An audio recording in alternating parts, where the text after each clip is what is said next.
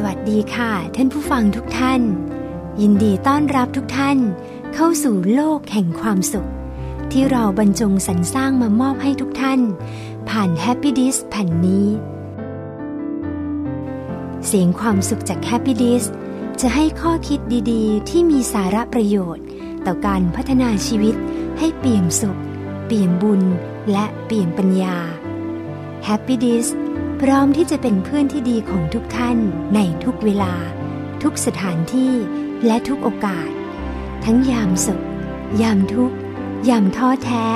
หรือในยามที่ต้องการเพิ่มพูนกำลังใจ ขอเชิญท่านผู้ฟังได้ปล่อยใจว่างๆเตรียมพร้อมที่จะรับฟังหลักธรรมที่ทำให้ชีวิตมีความสุข เพื่อนำไปสู่หนทางแห่งการค้นพบความสุขที่แท้จริงได้เลยค่ะ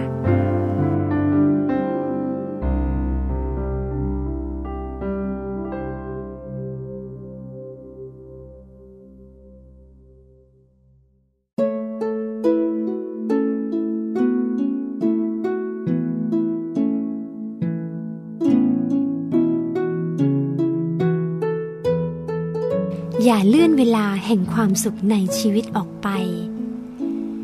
มนุษย์ทุกคนเกิดมาล้วนปรารถนาการดำเนินชีวิตอย่างมีความสุข หลายคน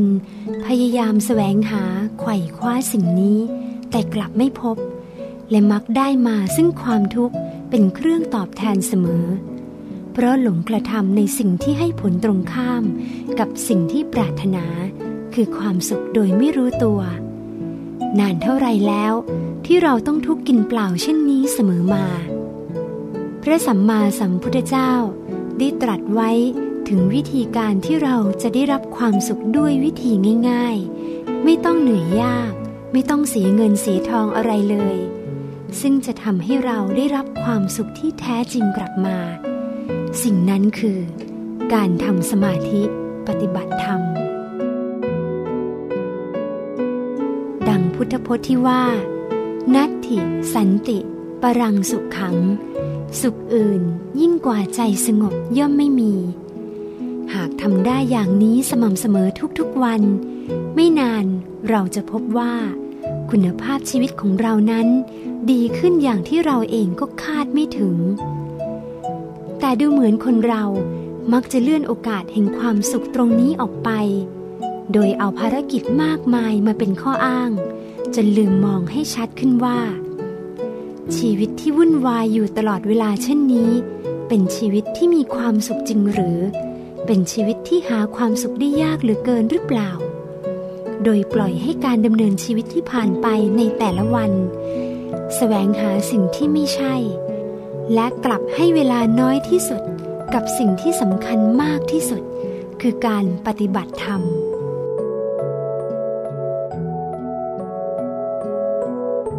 อย่าเลื่อนเวลาในการปฏิบัติธรรมอย่างสม่ำเสมอออกไปอีกเลย เพราะการทำเช่นนี้ เท่ากับเป็นการเปลี่ยนโอกาสที่ดีที่สุดที่เข้ามาในชีวิตของเรา ให้กลายเป็นวิกฤต ทั้งๆทที่เรามีสิทธิ์นำพาความสุข และการเข้าถึงธรรมให้ใกล้เข้ามา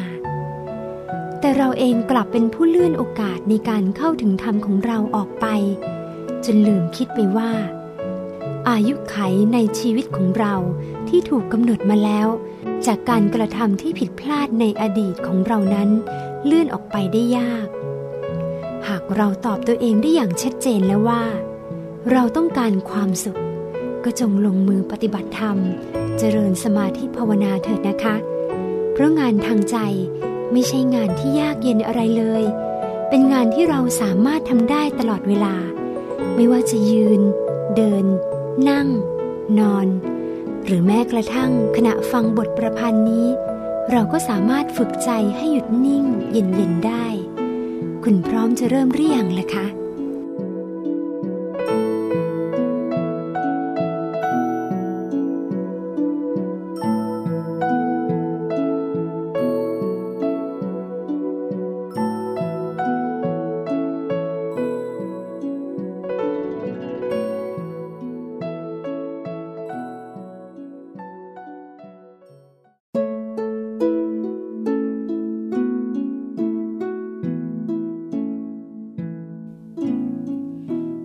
มีความสุขทุกที่ทุกเวลา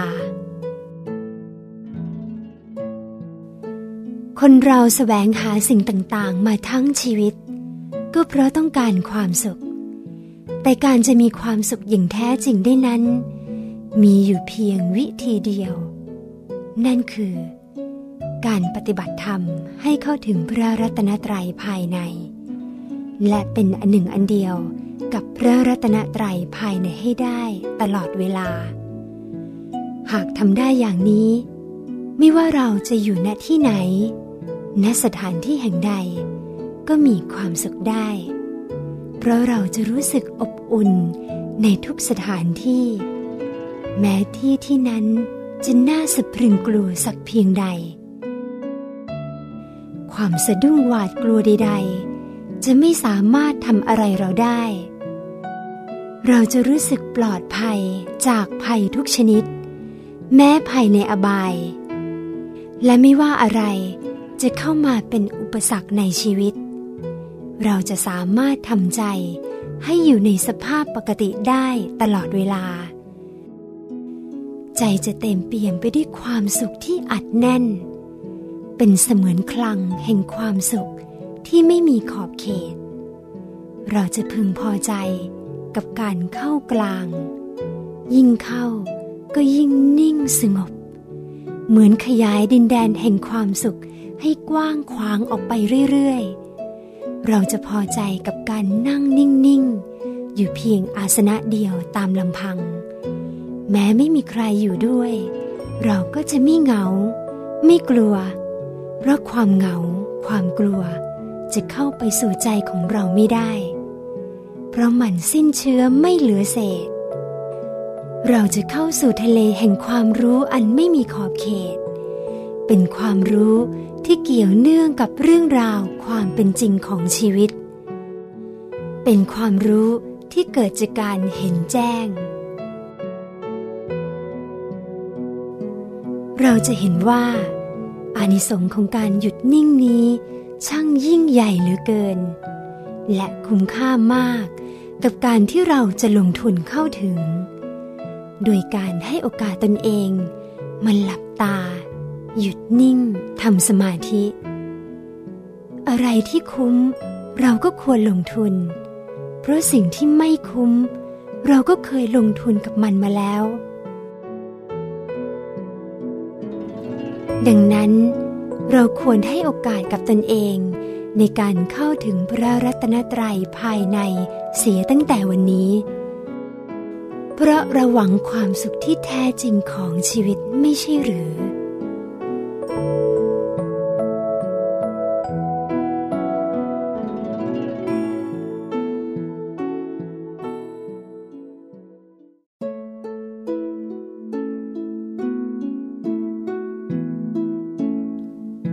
วิธีรักษาใจ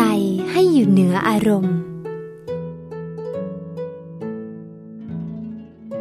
ในแต่ละวันของการดำเนินชีวิต หลายครั้งเราไม่อาจเลี่ยงที่จะเจอเจอกับปัญหา หรือเรื่องราวต่างๆ ที่เข้ามามีอิทธิพลต่อการขึ้นลงของจิตใจ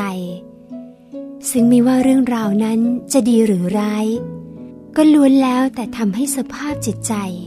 กระเพื่อมสั่นไหวได้ทั้งสิ้น นานเท่าไรแล้วที่สภาพใจของเรา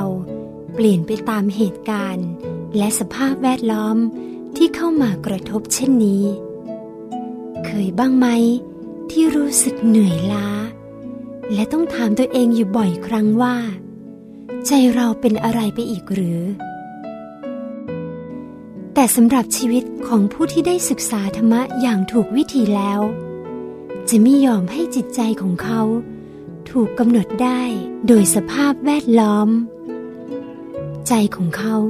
จะอยู่เหนือสภาพแวดล้อม และยังสามารถกำหนดสภาพแวดล้อมได้อีกด้วย เพราะใจที่สงบ จะกำหนดสิ่งแวดล้อมได้ ไม่ว่าจะเจอสถานการณ์ใดเข้ามาในชีวิตก็ตาม ใจจะยังคงสงบนิ่ง แม้ในการรับรู้เรื่องราว ถ้าเรื่องนั้นเป็นเรื่องดี ก็จะมีวิธีการทำให้เรื่องนั้นดียิ่งขึ้นได้อีก ถ้าเรื่องนั้นเป็นเรื่องร้าย ก็จะมีใจสงบนิ่ง แล้วค่อยๆ แก้ไขปัญหาไปได้อย่างสุขุม แต่การที่จะทำได้อย่างนี้ ต้องอาศัยใจที่มีคุณภาพ ซึ่งใจที่มีคุณภาพนั้น เกิดจากการฝึกสมาธิอย่างสม่ำเสมอ เพราะการนั่งสมาธิอย่างสม่ำเสมอ เป็นการทำให้สภาวะจิตใจ ถูกจัดระเบียบ หนักแน่น ไม่ถูกทำให้วันไหวง่ายด้วยอารมณ์ใด ๆ และบุญจากการนั่งสมาธิ ก็จะสามารถทำให้เราวินิจฉัยปัญหาที่เข้ามาได้อย่างถูกต้อง บุญในตัวจะนำเราไปพบกับสถานการณ์ที่ดีกว่า จะเห็นว่า หากเรานั่งสมาธิอย่างสม่ำเสมอ เราจะสามารถยืนเหนืออารมณ์ และควบคุมสถานการณ์ให้เป็นไปอย่างที่เราต้องการได้ แล้วอะไรหลาย ๆ อย่าง ก็จะดีขึ้น อย่างที่คุณก็คาดไม่ถึง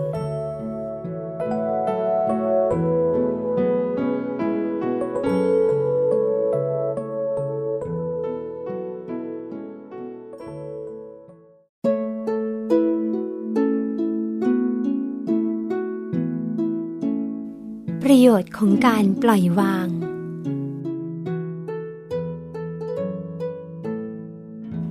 การยึดมั่น ถือมั่น เป็นสิ่งที่เราทำกันมาอย่างนับพบนับชาติไม่ถ้วน จึงเป็นเหตุให้เราต้องเวียนว่ายตายเกิด มาจนกระทั่งบัดนี้ เพราะสิ่งใด ๆ ในโลก ล้วนเปลี่ยนแปลงอยู่ตลอดเวลา ทนอยู่ในสภาพเดิมไม่ได้ และไม่มีใครในโลก บังคับบัญชาให้คงที่ได้ เราจึงไม่ควรไปยึดไปเกาะเอาเป็นที่พึ่งที่ระลึกอย่างจริงจัง เพราะสิ่งเหล่านี้มันเป็นเครื่องอาศัยแค่นั้น ไม่ใช่ที่พึ่งที่ระลึกที่แท้จริง เพราะสิ่งเหล่านี้มีความพร่องในตัว มีการเกิด แก่ เจ็บ และตาย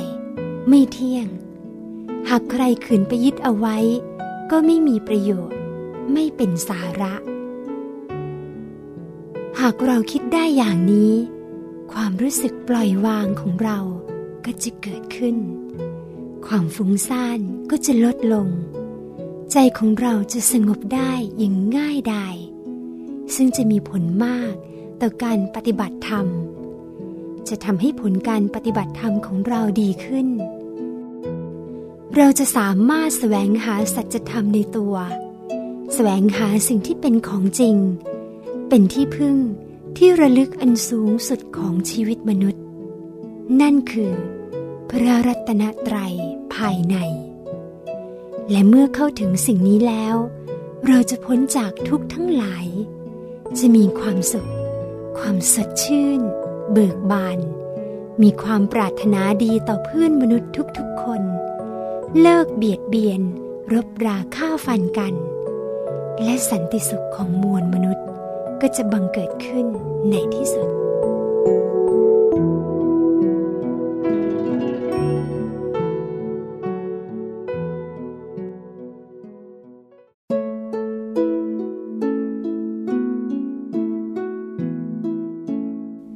สู้กับกระแสบาป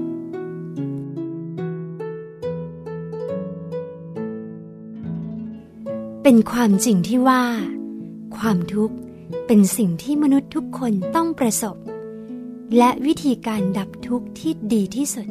ก็คือการทำสมาธิเจริญภาวนา ดังที่องค์สมเด็จพระสัมมาสัมพุทธเจ้า ท่านทรงยืนยันมาแล้ว เพราะการเจริญภาวนา จะทำให้เราฉลาด มีปัญญาดี มองเห็นหนทางดับทุกข์ได้อย่างชัดแจ้ง ปัญญาดี เกิดจากความสว่างของดวงจิต เป็นความสว่างที่มีพลังลึกซึ้ง กว้างไกล รู้รอบด้านทำให้เรารู้เท่าทันต่อกิเลส ที่จะมาทำลายความตั้งใจในการทำความดีของเรา ดังนั้นจึงมีความจำเป็นอย่างยิ่ง อย่างไม่มีทางเลือกอื่นใด ที่เราจะต้องเตือนตนเอง และตั้งใจปฏิบัติธรรมให้สม่ำเสมอ เพื่อให้เรามีดวงปัญญาที่สว่างตลอดเวลา เพราะดวงปัญญาที่สว่าง จะทำให้เราเข้าใจชีวิต เข้าใจโลก เข้าใจสรรพสิ่งทั้งหลาย เราจะสามารถดำเนินชีวิตไปได้อย่างถูกต้อง มั่นคง บนหนทางการสร้างบุญบารมีอันยาวไกล เพราะกระแสบาปที่จะมาขัดขวางการสร้างบุญบารมีของเรานั้นยังมีอยู่ และกระแสบาปนั้นก็ไม่ธรรมดา ให้ดูจากตัวเราเองเป็นเกณฑ์ก็ได้ แม่ดีชั่วรู้หมด แต่อดใจไม่ได้ ต้องพลาดไปทำในสิ่งที่ไม่ดี ทั้งทั้งที่รู้ ดังนั้นเราจึงประมาทไม่ได้ ต้องฝึกใจให้หยุดให้นิ่งสนิทอย่างเดียว โดยการเจริญสมาธิภาวนา เพื่อมุ่งสู่หนทางแห่งการดับทุกข์ และมีพระนิพพานเป็นเป้าหมาย ในหนทางแห่งการสร้างบุญบารมี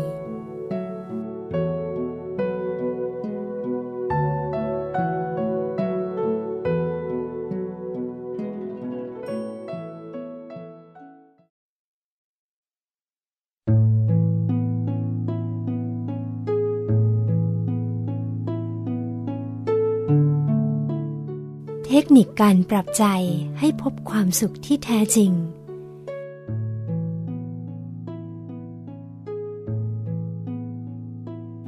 หากมนุษย์ยอมทำทุกอย่าง โดยยอมเสียเวลาทั้งชีวิต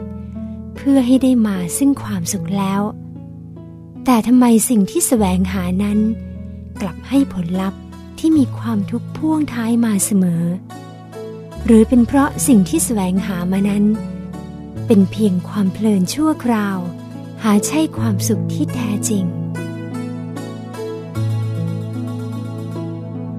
ดังนั้นในฐานะที่เราได้ศึกษาแล้วว่า ความสุขที่แท้จริงนั้นอยู่ที่ไหน และจะเข้าถึงได้อย่างไร ในเมื่อเรารู้เช่นนี้ และสมัครใจที่จะมีความสุขอย่างแท้จริงแล้ว เราต้องทำใจให้ปลอดกังวล อย่าชักศึกเข้าบ้าน อย่าดึงเอาเรื่องราวความคิดต่างๆ ที่ทำให้เดือดเนื้อร้อนใจ หรือทำให้ใจหยุดนิ่งได้ยากเข้ามา เรื่องบางเรื่องถ้าถือสาก็เป็นเรื่องเป็นราว แต่ถ้าไม่ถือสา เรื่องนั้นก็เป็นลมเป็นแรง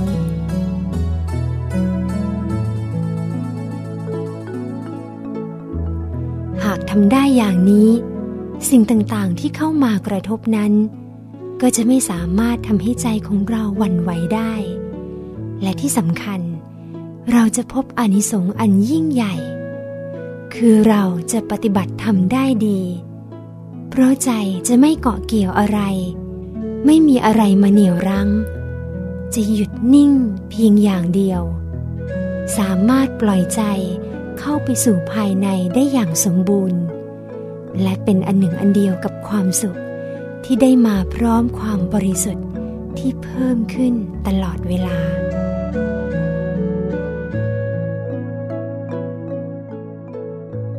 เราจะเข้าถึงความรู้ที่แท้จริง เป็นความรู้อันประเสริฐ ที่รู้เพียงหนึ่งแล้วรู้ได้ทั้งหมด ยิ่งรู้ยิ่งบริสุทธิ์หลุดพ้น และเมื่อนั้น เราจะกลายเป็นผู้ที่ใช้เวลาที่เหลืออยู่ของชีวิตที่มีอยู่อย่างจำกัดนี้ ให้เกิดประโยชน์ได้อย่างสูงสุด เป็นไปเพื่อความสุขที่แสวงหามาทั้งชีวิตอย่างแท้จริง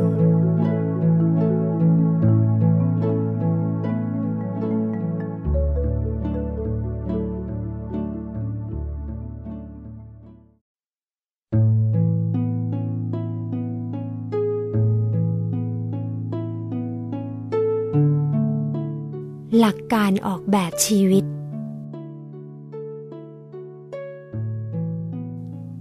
หากเราเลี่ยงไม่ได้ที่จะต้องเดินทางไกลในวัฏสงสารอันยาวไกล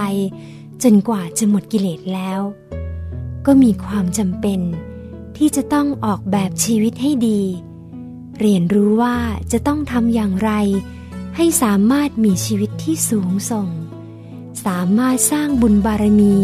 โดยปราศจากสภาวะกดดันและปัญหา ซึ่งการจะออกแบบชีวิตให้สมบูรณ์ได้นั้น เราต้องศึกษาจากผู้ที่ผ่านชีวิตมามาก ในห้วงวัฏสงสาร ต้องเรียนรู้จากผู้รู้ที่มีความรู้อันสมบูรณ์ นั่นคือพระสัมมาสัมพุทธเจ้า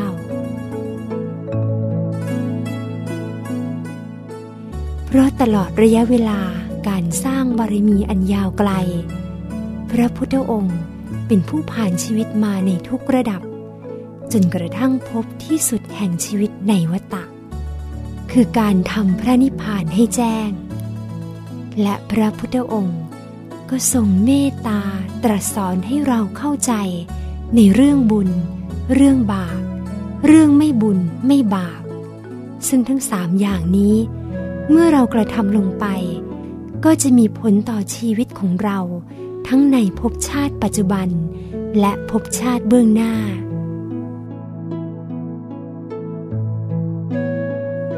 หากเราอยากมีความสุขล้วนๆ ก็ต้องเลือกที่จะทำบุญล้วนๆ หากเราอยากมีความลำบาก มีชีวิตที่ลำเค็ญล้วนๆ ก็ต้องเลือกทำบาปล้วนๆหรือหากเราอยากมีชีวิตที่ลุ่มลุ่มดอนดอน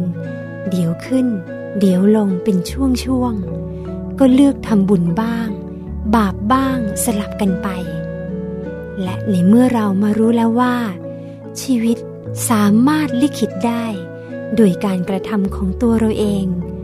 เราจึงควรเลือกทำแต่ความดี เลือกทำแต่บุญ เพื่อให้ชีวิตในภพชาติเบื้องหน้าของเรา มีความสมบูรณ์พร้อม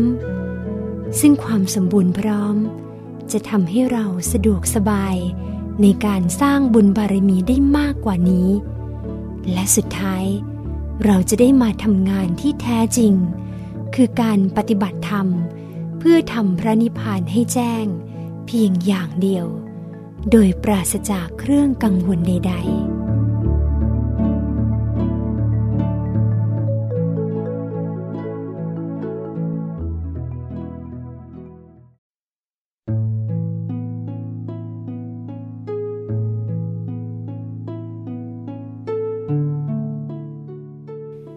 อย่างไร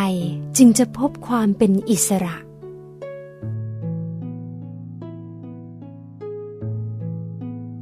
ท่ามกลางความสับสนวุ่นวาย มนุษย์ล้วนมีความปรารถนาลึกๆ คือต้องการความเป็นอิสระ เพราะบางครั้งเราจะรู้สึกอึดอัดเมื่อต้องอยู่ในกฎระเบียบ หรือข้อบังคับขององค์กร หมู่คณะที่ทำงาน หรืออยู่ในกรอบชีวิตที่วนๆในงานเฉพาะหน้าที่ต้องรีบทำให้เสร็จ จึงทำให้หลายคนหาทางออกโดยการละทิ้งหน้าที่ ฝืนกฎระเบียบ ปฏิเสธการอยู่ในกรอบ หรือเลือกที่จะทำในสิ่งที่แตกต่างจากหมู่คณะ แล้วก็รู้สึกพึงพอใจ แต่ไม่ว่ามนุษย์จะหาวิธีหลีกหนีหรือปฏิเสธสิ่งเหล่านี้ ด้วยวิธีการใดก็ตาม เขาก็จะหลุดจากกรอบวังวนของชีวิตกรอบหนึ่ง เข้าสู่กรอบวังวนของชีวิตอีกกรอบหนึ่ง และไม่นานก็จะรู้ว่า ตนเองวกเข้าสู่ความอึดอัด วนไปวนมาอย่างไม่รู้จบ ด้วยเหตุนี้จึงทำให้มนุษย์ได้แต่ไขว่คว้าหาความเป็นอิสระ แต่ก็ยังคงหาไม่พบอยู่ร่ำไป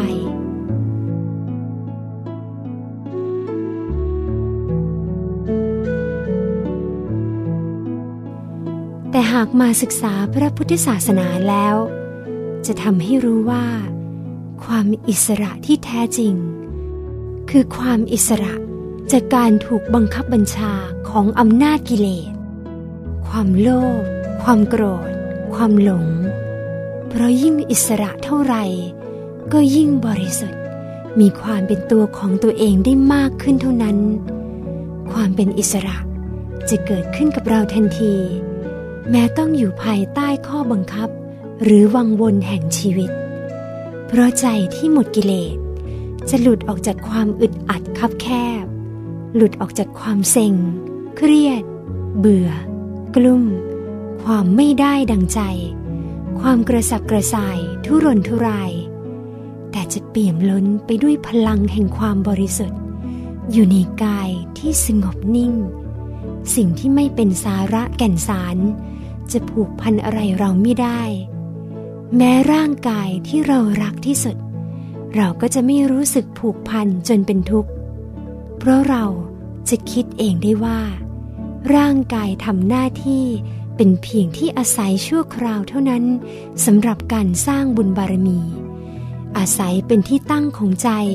ที่จะเดินทางเข้าสู่พระรัตนตรัยภายใน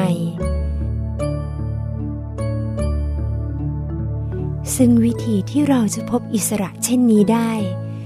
มีอยู่เพียงวิธีเดียว คือฝึกสมาธิ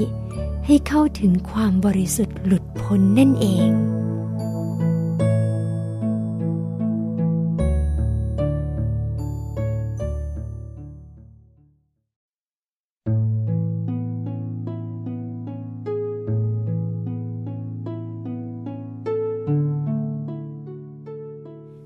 ตัวเองอย่างถูกหลักวิชา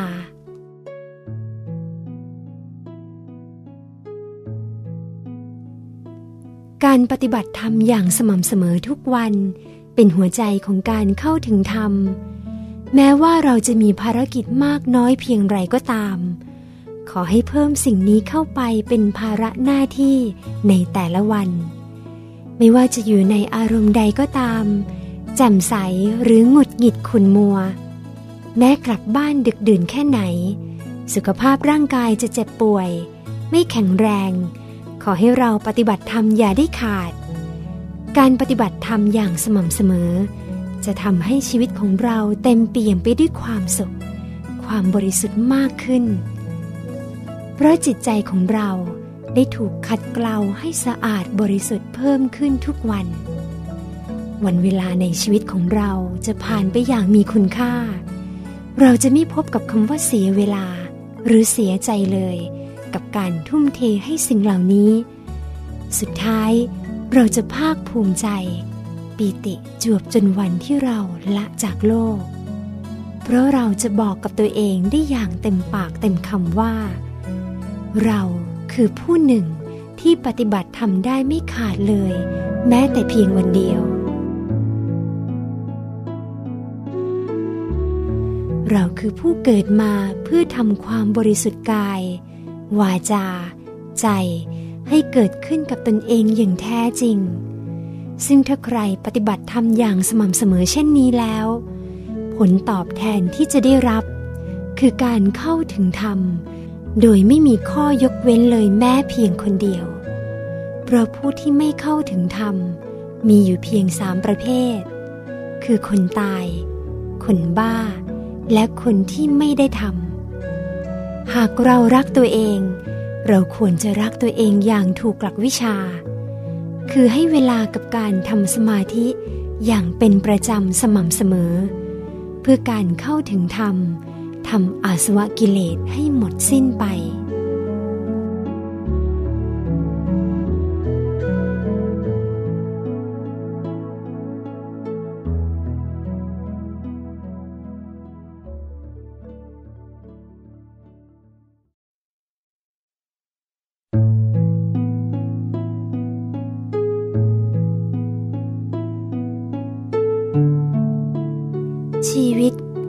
ผูกพันกับสิ่งใด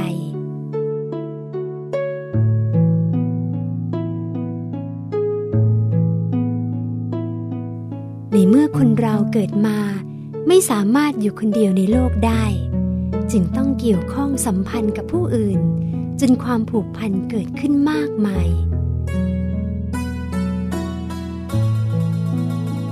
แต่ทว่า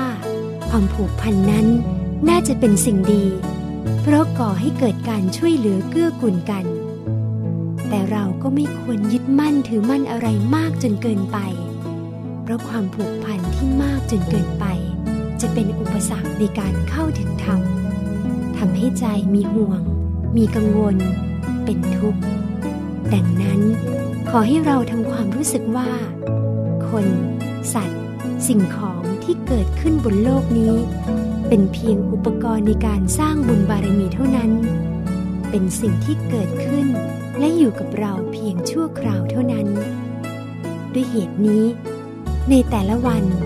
เราควรมีเวลาในการตรองว่า เราไม่ควรยึดมั่นถือมั่นอะไรให้มาก แม้กระทั่งร่างกายของเราเอง พอหมดเวลาเราก็ต้องละทิ้งมันไป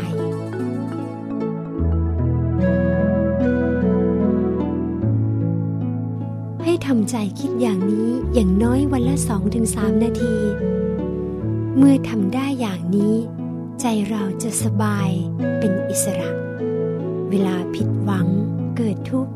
ทุกข์ก็จะดับได้เร็ว เวลาทำสมาธิ ใจจะรวมง่าย และมีโอกาสในการเข้าถึงธรรมได้เร็ว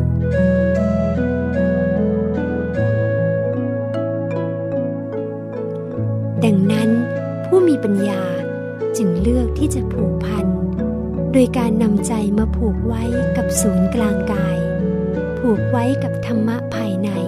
ที่มีในตัวมนุษย์ทุกคน การผูกอย่างนี้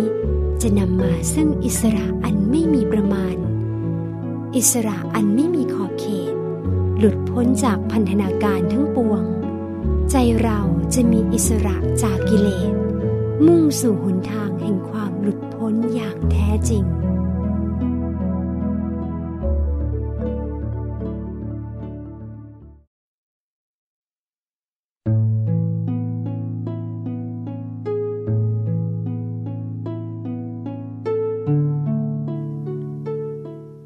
กตัวเองต้องทำอย่างไร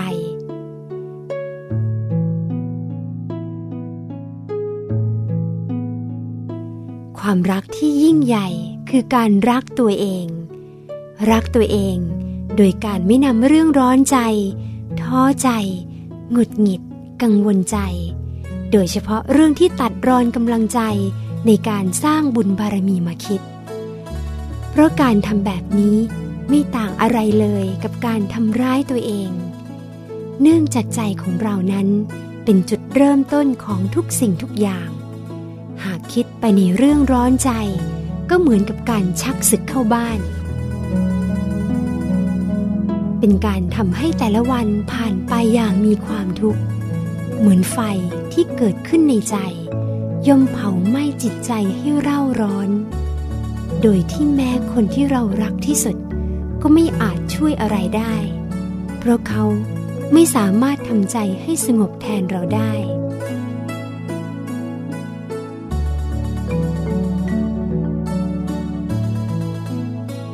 ดังนั้นหากรักตัวเองต้องหัดปล่อยวาง และสามารถให้อภัยต่อข้อผิดพลาดของเพื่อนมนุษย์ด้วยกัน หากเราทำได้เช่นนี้ เราจะมีความสุข ปลอดกังวลอย่างที่ไม่เคยเป็นมาก่อน ซึ่งหากฝึกใจให้ได้อย่างนี้จนคุ้น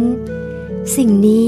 จะส่งผลอย่างยิ่งต่อการปฏิบัติธรรมของเราเอง เพราะใจจะปราศจากเครื่องเหนี่ยวรั้งทำให้หยุดนิ่ง ตั้งมั่น ตรงฐานที่เจ็ดได้เร็ว เข้าถึงพระรัตนตรัยภายในได้โดยง่าย และเมื่อเข้าถึงแล้ว เราจะเกิดความรักและความเมตตาอันไม่มีประมาณ เพราะใจเรา จะเป็นสุข จนกระทั่ง อยากขยายความสุขนี้ ไปสู่คนรอบข้างและเพื่อนมนุษย์ด้วยกัน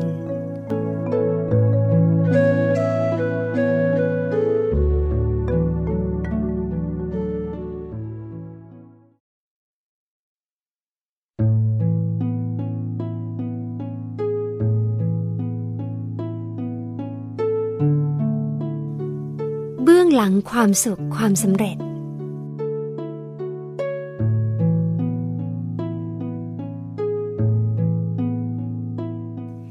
การนั่งสมาธิ โดยการทำใจหยุดใจนิ่ง แม้เห็นแสงสว่างเพียงแวบหนึ่ง ก็ทำให้เราได้บุญอย่างไม่มีประมาณ บุญคือคุณเครื่องแห่งความสุขความสำเร็จ คือความบริสุทธิ์หลุดพ้นจากบาป บุญ ทำให้เราปลื้ม การปลื้มนี่แหละ เป็นตัวบุญญาธาตุ เป็นกระแสใสๆที่เป็นพลังแห่งความบริสุทธิ์ อยู่เบื้องหลังความสุขความสำเร็จทั้งมวลของชีวิต เมื่อเข้าถึงตรงนี้ บุญญาธาตุจะขยายไปทั่วทุกอนูเนื้อทำให้เรามีชีวิตชีวา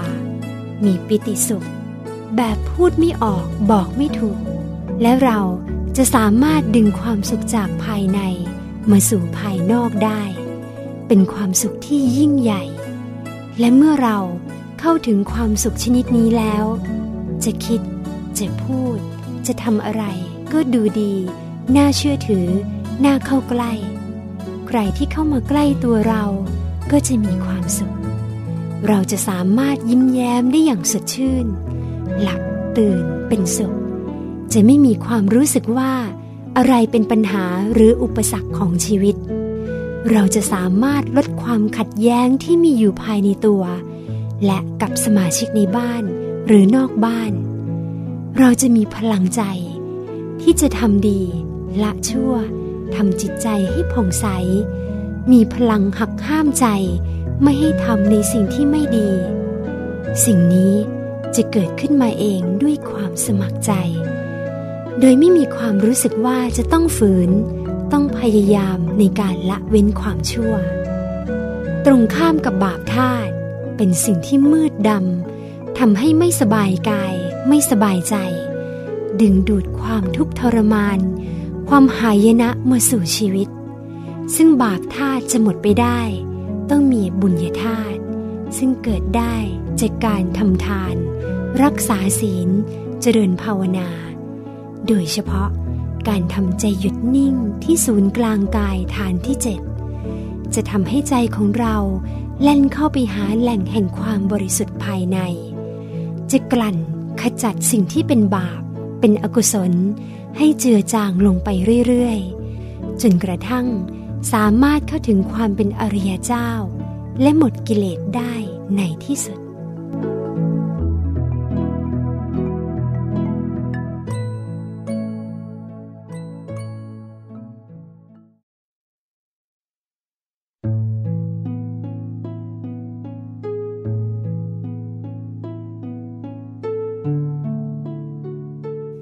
อเจอปัญหาต้องทำอย่างไร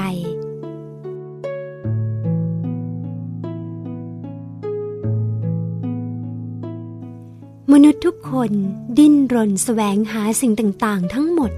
ก็เพื่อต้องการหาความสุข ไม่มีใครแสวงหาความทุกข์เลยสักคน แต่มนุษย์ทุกคนก็ไม่สามารถหลีกเลี่ยงความทุกข์หรือปัญหาได้ ในเมื่อเลี่ยงไม่ได้ คนมีปัญญา จึงควรเรียนรู้วิธีการอันถูกต้องว่า จะต้องทำอย่างไร เมื่อประสบปัญหาหรือประสบความทุกข์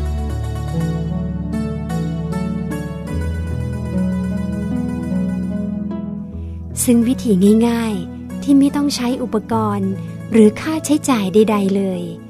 คือการวางใจนิ่ง ๆ ที่ศูนย์กลางกายเบา ๆ แต่เริ่มแรก ใจมักจะไม่ยอมนิ่ง อีกทั้งคิดฟุ้งไปในเรื่องราวแห่งความทุกข์ ถ้าไม่นิ่งก็ไม่เป็นไร ปล่อยให้คิดไปก่อน ดูว่าจะคิดไปได้สักแค่ไหน เดี๋ยวก็จะหยุดไปเอง เมื่อวางใจได้อย่างนี้แล้ว ให้จินตนาการนึกถึงดวงแก้ว กลม ใส อยู่ที่ศูนย์กลางกาย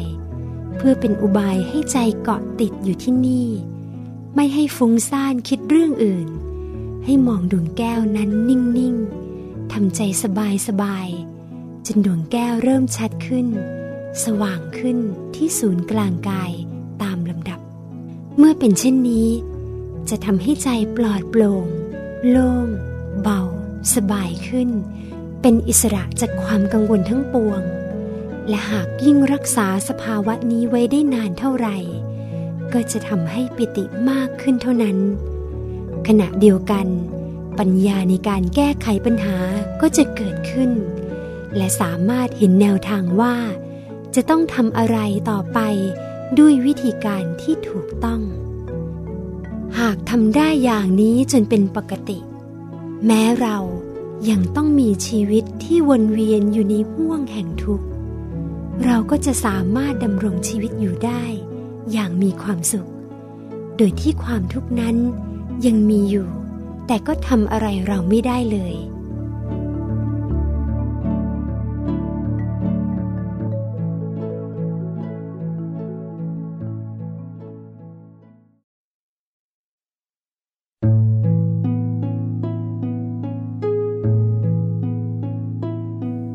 ทำไม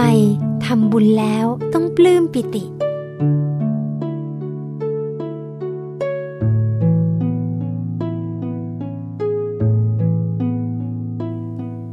เราใช้บุญเก่ากันไปทุกวัน บุญก็จะหมดลงไปเรื่อยๆ ด้วยเหตุนี้ เขาจะมีคำว่า บุญหมด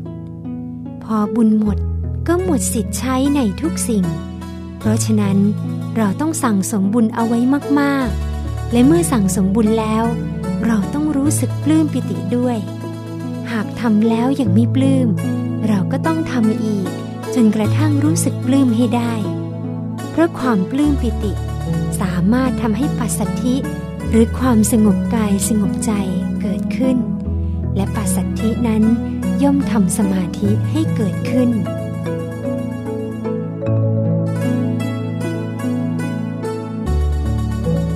การทำบุญจนเกิดความปลื้มปิติ เป็นการทำบุญอย่างถูกหลักวิชา เพราะหากปลื้มมาก ปิติมาก จะมีผลทำให้บุญส่งผลได้เร็ว หากปลื้มแล้วยังระลึกนึกถึงบุญได้อย่างบ่อยครั้งมากเท่าไหร่ ก็จะมีผลต่อจำนวนชาติที่ส่งผลได้มากชาติขึ้นเท่านั้น การปลื้มปิติเกิดได้จากเหตุหลายอย่าง อาทิเช่น การทำบุญอย่างสุดกำลัง การตัดใจจากความตรณีที่ตัดได้ยาก หรือการย้อนระลึกถึงการทำความดีที่ทำได้ยาก เช่น นั่งสมาธิทุกวันไม่เคยขาด แม้แต่เพียงวันเดียว หรือความปิติที่เกิดขึ้นจากอำนาจสมาธิ การทำบุญแล้วปลื้มปิติเช่นนี้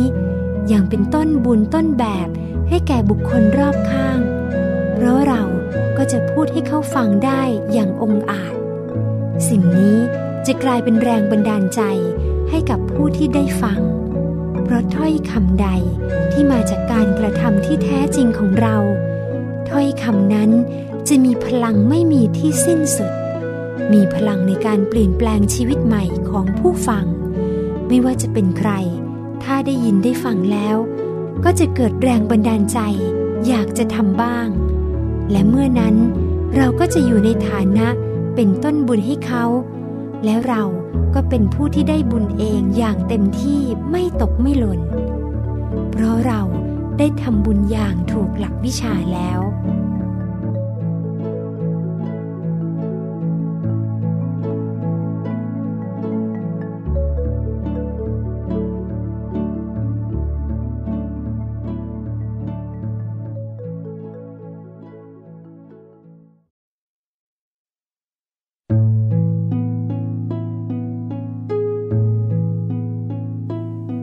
การเปลี่ยนแปลงผู้อื่นที่ง่ายที่สุด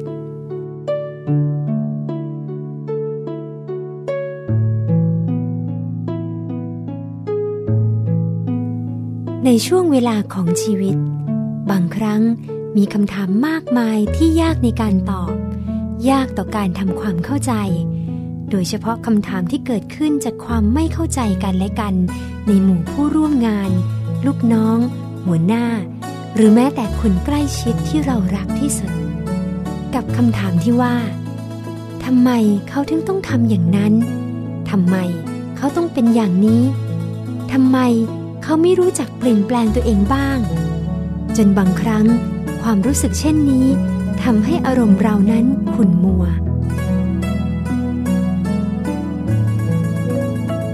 แต่เราอาจจะลืมบางอย่างไปว่า การเปลี่ยนแปลงคนอื่นนั้น เป็นการเปลี่ยนที่ยาก และต้องใช้กำลังใจสูง เพราะยิ่งคิดจะเปลี่ยนเขา ก็ยิ่งมีเรื่องที่ทำให้ใจขุนมัว ยิ่งขัดเคืองแค้นใจ จนบางครั้งผิดใจกันไปเลยก็มี แล้วทำไมเราไม่ลองเปลี่ยนมุมมองในการแก้ไขปัญหานี้ โดยการเปลี่ยนแปลงตัวเอง ซึ่งเป็นสิ่งที่ง่ายกว่า แล้วเราควบคุมได้ เพราะเรารู้และเข้าใจตัวเองมากกว่า ว่าเราเป็นอย่างไร และแท้จริงแล้ว หากเราเปลี่ยนแปลงตัวเองให้เป็นคนใจเย็นขึ้น ไม่มักโกรธ รู้จักจับแง่คิดให้เป็น แม้ในเหตุการณ์อเลวร้าย เปลี่ยนตัวเองให้เป็นคนรู้จักให้อภัย ใจกว้าง รู้จักปล่อยวางอารมณ์ หันมาทำทาน รักษาศีล เจริญภาวนาให้มากขึ้น สมกับผู้มีธรรมะเป็นอาภรณ์ผลจากการเปลี่ยนแปลงที่เริ่มต้นจากตัวเรานี่แหละ จะกลายเป็นผลการเปลี่ยนแปลงที่ยิ่งใหญ่ที่สุด ที่ประเสริฐที่สุดมากกว่า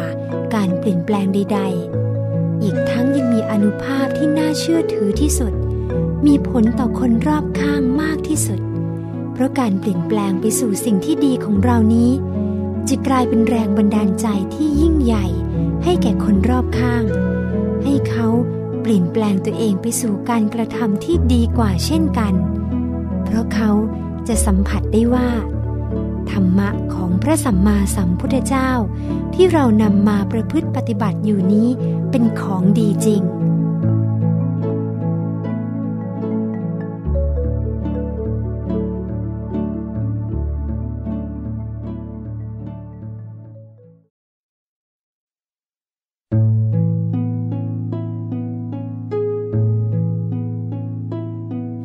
สิ่งที่นักสร้างบุญบารมีต้องทบทวน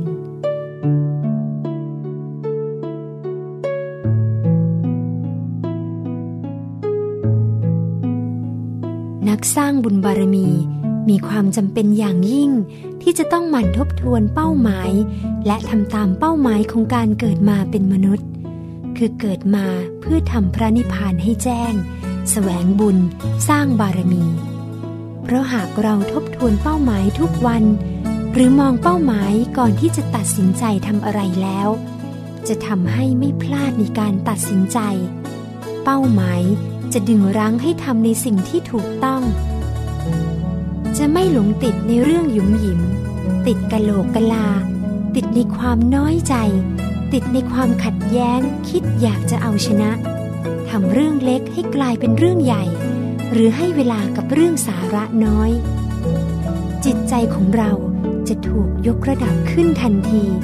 และมองข้ามเรื่องไม่เป็นเรื่องไป ใจเราจะปลอดกังวล และไม่เอาตัวเองเป็นศูนย์กลางจึงรู้สึกว่า อะไรที่ไม่ถูกใจจะต้องขัดเคืองใจไปหมดคำพูดที่บั่นทอนกำลังใจผู้อื่น จะไม่ออกจากปากของเรา เราจะคิดได้เองว่า ไม่มีที่ใดเลยที่มีความพร้อม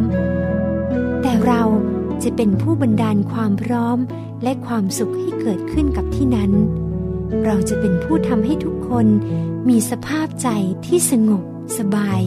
พร้อมที่จะมาสร้างบุญบารมีกับเรา ในทุกวันเราจะเต็มเปี่ยมไปด้วยรอยยิ้ม และคำพูดที่เอื้ออาทรอ่อนโยน เข้าใจเพื่อนมนุษย์ด้วยกัน จะรักการสั่งสมบุญ และการปฏิบัติธรรมขึ้นมาอย่างอัตโนมัติ เราจะมีวันเวลาของชีวิตที่ผ่านไปในแต่ละวันอย่างมีความสุข เต็มเปี่ยมไปด้วยสาระที่แท้จริงแห่งชีวิต สมกับที่เราเป็นผู้รู้เป้าหมายแห่งการเกิดมา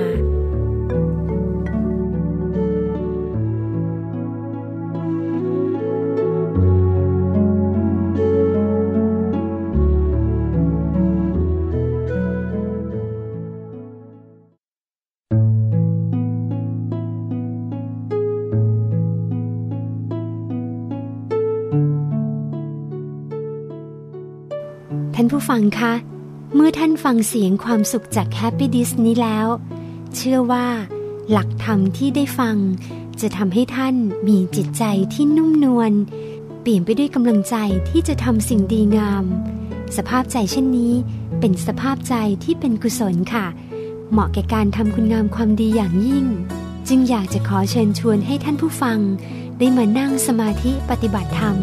ตามคำสอนของพระเดชพระคุณ พระราชภาวนาวิสุทธ์หลวงพ่อธรรมชโย เพื่อนำไปสู่สภาวะของจิตใจที่สงบสุข ผ่อนคลายยิ่งขึ้น ซึ่งจะเป็นทางมาแห่งความสุขอย่างแท้จริงต่อไป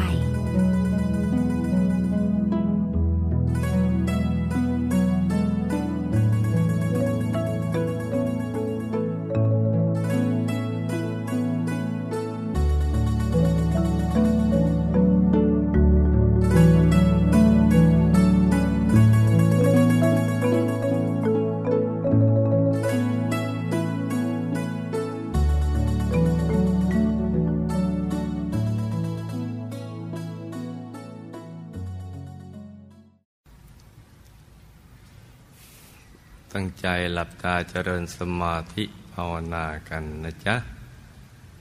หลับตาของเราเบาๆ หลับตาคลอดลูก อย่าถึงกับให้ปิดสนิท พอสบายสบาย คล้ายๆกับตอนที่เราใกล้จะหลับ อย่าไปบีบ ลือกตา แบบคนทำตาหยีอย่างนั้น แล้วก็จะไปกดลูกในตา หลับพอสบายสบาย แล้วก็ทำใจของเราให้เบิกบาน ให้แจ่มชื่น ให้สะอาดบริสุทธิ์ผ่องใสไร้กังวลในทุกสิ่ง ไม่ว่าจะเป็นเรื่องอะไรก็ตาม เรื่องคนสัตว์สิ่งของธุรกิจการงาน เรื่องครอบครัวหรือเรื่องการศึกษาเราเรียนเป็นต้นทำใจให้เบิกบาน ให้แจ่มชื่น ปลอดกังวล เหมือนเราอยู่คนเดียวในโลก ไม่เคยมีภารกิจเครื่องกังวลมาก่อน ต้องทำอย่างนี้ทำใจคล้ายๆกับเราอยู่คนเดียวในโลก แล้วก็มาสมมุติว่า ภายในร่างกายของเรานั้นนะปราศจากอวัยวะ สมมติว่าไม่มีปอดตับม้ามไตหัวใจไส้ใหญ่ไส้น้อยเป็นต้นกลงกลวงสมมติว่าเป็นปล่อง เป็นช่องเป็นโพรงกลวงภายใน คล้ายลูกโป่งอย่างนั้น ที่เราอัดลมเข้าไป หรือคล้ายท่อแก้ว ท่อเพชร ใสใสสมรภายในร่างกายเราไม่มีอวัยวะภายใน เป็นที่โล่งว่างๆกลวงเหมือนลูกโป่งอย่างนั้น หรือเป็นปล่องเป็นช่องเป็นโพรง เป็นที่โล่งว่างๆคล้ายท่อแก้ว ท่อเพชรใสใส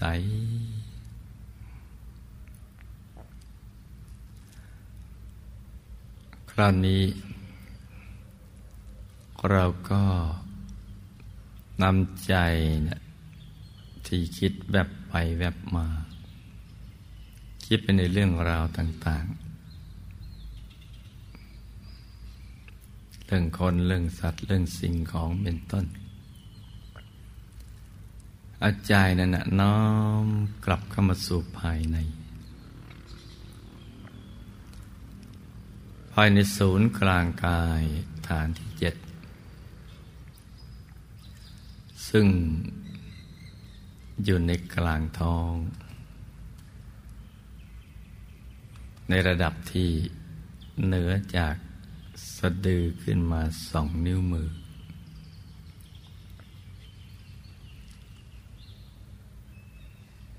ตรงนี้เรียกว่าศูนย์กลางกายฐานที่เจ็ดจะเห็นได้ต่อเมื่อใจหยุดนิ่งได้สนิทสมบูรณ์ร้อยเปอร์เซ็นต์แล้วนะฐานที่เจ็ดนี้จึงจะเห็นได้ เมื่อเราเริ่มฝึกใหม่ ๆ เราก็จำแค่ ปัจจัยอยู่ในกลางท้องแค่นั้นละพอแล้วล่ะ แต่เราก็ต้องรู้จักปัสศูนย์กลางกายฐานที่เจ็ดอยู่ตรงนี้ทำความรู้จักไปก่อน มาอยู่กลางท้องเหนือสะดือขึ้นมาสองนิ้วมือ แล้วต้องไปทำความรู้สึกว่าใจอยู่ตรงนี้ง่ายๆ เราจะได้ไม่กังวลกับฐานที่จะจนเกินไป เพราะบางคนบางคนกังวลเกินไปจนเกรงไปโมควานหาฐานที่เจ็ดจึงกระทำหมดเวลาไป เพราะฉะนั้นเราจะไปกังวลเกินไป แต่ก็ต้องรู้จักว่ามันอยู่ตรงนี้ ตรงกลางท้อง หรือเราจะให้ ให้กระจายได้แจ่มชัดขึ้น เราก็จะต้องสมมติว่าเราหยิบเส้นได้ขึ้นมาสองเส้นนำมาขึงให้ตึง จากสะดือทะลุไปด้านหลังเส้นหนึ่ง จากด้านขวาทะลุไปด้านซ้ายอีกเส้นหนึ่ง ให้เส้นได้ทั้งสองตัดกันเป็นกากบาท จุดตัดก็จะเล็กเท่ากับปลายเข็ม เหนือจุดตัดนี้ขึ้นมาสองนิ้วมือ โดยสมมติเราเอานิ้วชี้กับนิ้วกลาง มาวางซ้อนกัน แล้วก็นำไปทาบ ตรงจุดตัดของเส้นได้ทั้งสอง สูงขึ้นมาสองนิ้วมือนั่นแหละฐานที่เจ็ดศูนย์กลางกายฐานที่เจ็ดนี่เราทำความรู้จักแค่นี้พอแล้วล่ะ ในแง่ของการปฏิบัติ เราทำความรู้สึกปัจจัยอยู่ตรงนี้ อยู่ตรงศูนย์กลางกายฐานที่เจ็ดตรงนี้ ที่ต้องให้เอาใจมาอยู่ที่ตรงนี้พราะว่า ศูนย์กลางกายฐานที่เจ็ดนี้เนะี่ยเป็นจุดเริ่มต้น ของการเดินทางเข้าไปสู่ภายใน ที่จะทำให้เราเข้าถึงพระรัตนตรัยในตัว อย่างที่เราได้ยินคำว่า ไตรสรณคมคำว่าคมหรือคำว่านับแปลว่าเคลื่อนกับไป หรือแล่นกับไป แล่นกับไปภายใน หรือเคลื่อนกับไปสู่ภายใน เพื่อให้ถึงรัตนะทั้งสามคือพุทธรัตนะ ธรรมรัตนะ สังขารัตนะ ที่มีอยู่ภายในตัวของเราของมนุษย์ทุกคนในโลกอย่าว่าแต่มนุษย์เลยแม้แต่เทวดา พรหมรุพรมก็มีพระรัตนตรัยอยู่ในตัวสรรพสัตว์ทั้งหลายนะมีอยู่ทั้งนี้ทั้งนั้นแหละ ที่อยู่ในวัฏฏะแต่ไม่รู้ท่านั้นเองว่ามี บางทีก็เรียกว่าพุทธภาวะ คือภาวะของความเป็นพุทธะ เป็นผู้รู้ ผู้ตื่น ผู้เบิกบานแล้ว รู้อะไร คือก็รู้เรื่องราวความเป็นจริงของชีวิต ก่อนมาเกิดมาจากไหน มาทำไม อะไรคือเป้าหมายของชีวิต แล้วเราจะไปสู่เป้าหมายของชีวิตนั้นได้อย่างไร จะเริ่มขึ้นจากตรงไหนเป็นต้นจนกระทั่งรู้เรื่องราวการเวียนว่ายตายเกิด ของตัวเราละ สรรพสัตว์ทั้งหลายที่เป็นเพื่อนทุกเกิดแก่เจ็บตาย ในสังสารวัฏรู้เรื่องราวแล้วก็รู้วิธีการที่จะนำออก จากทุกจากปัตตะ จึงเป็นเสมือนพูดตื่นแล้วจากหลับ หลับด้วยกิเลสที่ทำให้มันงวงเงียอยู่แต่ในโลกมายา ไม่ใช่โลกแห่งความเป็นจริง ตื่นแล้วหลุดแล้วพ้นแล้วจึงเป็นผู้เบิกบาน คือใจมันจะขยายเป็นอิสระ เป็นตัวของตัวเองไม่มีใครจะมาบังคับบัญชาเรา ไม่เป็นบ่าวเป็นท่าของวิญามานทุกทั้งหลายดับไป สุขก็เข้ามาแทนที่ เป็นสุขอย่างยิ่งเรียกว่าบรมสุข คือสุขยิ่งกว่าธรรมดาที่ไม่มีทุกข์เจือเลยจะเรียกเอีกในหนึ่งว่าเอกันตะบรมสุขนี่ละผู้รู้ผู้ตื่นผู้เบิกบานแล้ว เป็นพุทธภาวะที่มีอยู่ภายในตัวเพราะศูนย์กลางกายของเราเนี่ยจึงเป็นสิ่งที่สำคัญตรงฐานที่เจ็ดตรงนี้คือจุดเริ่มต้น ที่จะเข้าไปสู่ภายใน จะเข้าไปสู่ภายในได้นั้นต้องอาศัยใจที่ประกอบไปด้วยความเห็นความจำความคิดความรู้สี่อย่างรวมหยุดเป็นจุดเดียวกัน มาหยุดนิ่งๆถ้าภาษาที่ง่ายๆ คือทำความรู้สึกนั่นแหละ มันนิ่งอยู่ที่ตรงเนี้ย โดยเรากำหนดเครื่องหมาย เครื่องหมายที่ใสสะอาด บริสุทธิ์ เป็นที่ยึดติเกาะของใจเรา เครื่องหมายกำหนดว่าจะเป็นเพชรสักเม็ดหนึ่ง ดวงแก้วสักดวงหนึ่ง หรือองค์พระสักองค์หนึ่ง อะไรก็ได้ทั้งนั้นแหละกำหนดของที่ เป็นสากลก็ได้ เช่นดวงอาทิตย์ ดวงจันทร์ ดวงดาว เป็นของสากล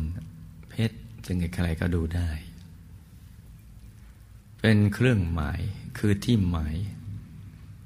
ว่าเราจะต้องเอาใจมาหยุดตรงนี้มางั้นมันก็ไม่รู้ว่าฐานที่เจ็ดตรงไหน แล้วก็จะได้เป็นหลักของใจ มายึดไว้เกาะ คือเราจะนึกถึงเครื่องหมายเนี่ยดวงใส ๆ เนี่ย ให้ต่อเนื่องกันไปอย่างสบาย มีสติกับสบายควบคู่กันไป สติกับตึงก็ไม่ได้ สติกับความตั้งใจมากเกินก็ไม่ได้ สติปนความอยากก็ไม่ได้ อยากได้เร็วๆเห็นเร็วๆเป็นเร็วๆให้สงบเร็วๆก็ไม่ได้เหมือนกัน ตั้งสติแบบผ่อนคลาย สบาย เบิกบาน มีเพชรหรือดวงแก้ว ใส ๆ แต่ไม่ใช่เพ่งลูกแก้ว เขาเอาไปพูดมั่วก็ไม่หมด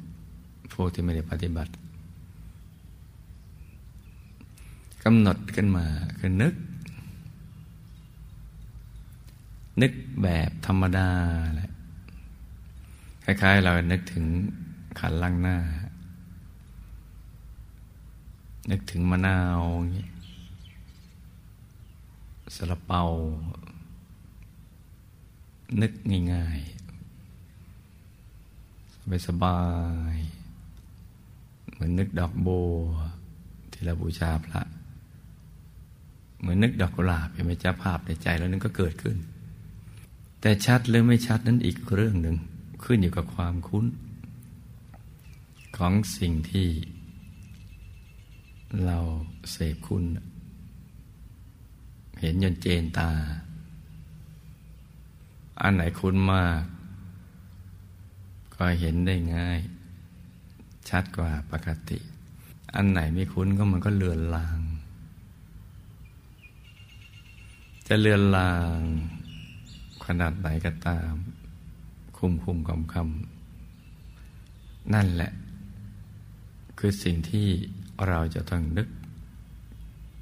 ให้ได้ตลอดเวลา อย่างสบายสบาย สบายนี่สังเกตตรงไหน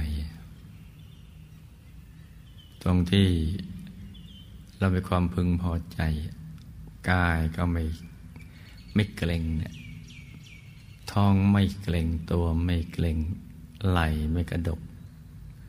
นิ้วมือที่วางบนหน้าตักมันไม่ยกขึ้น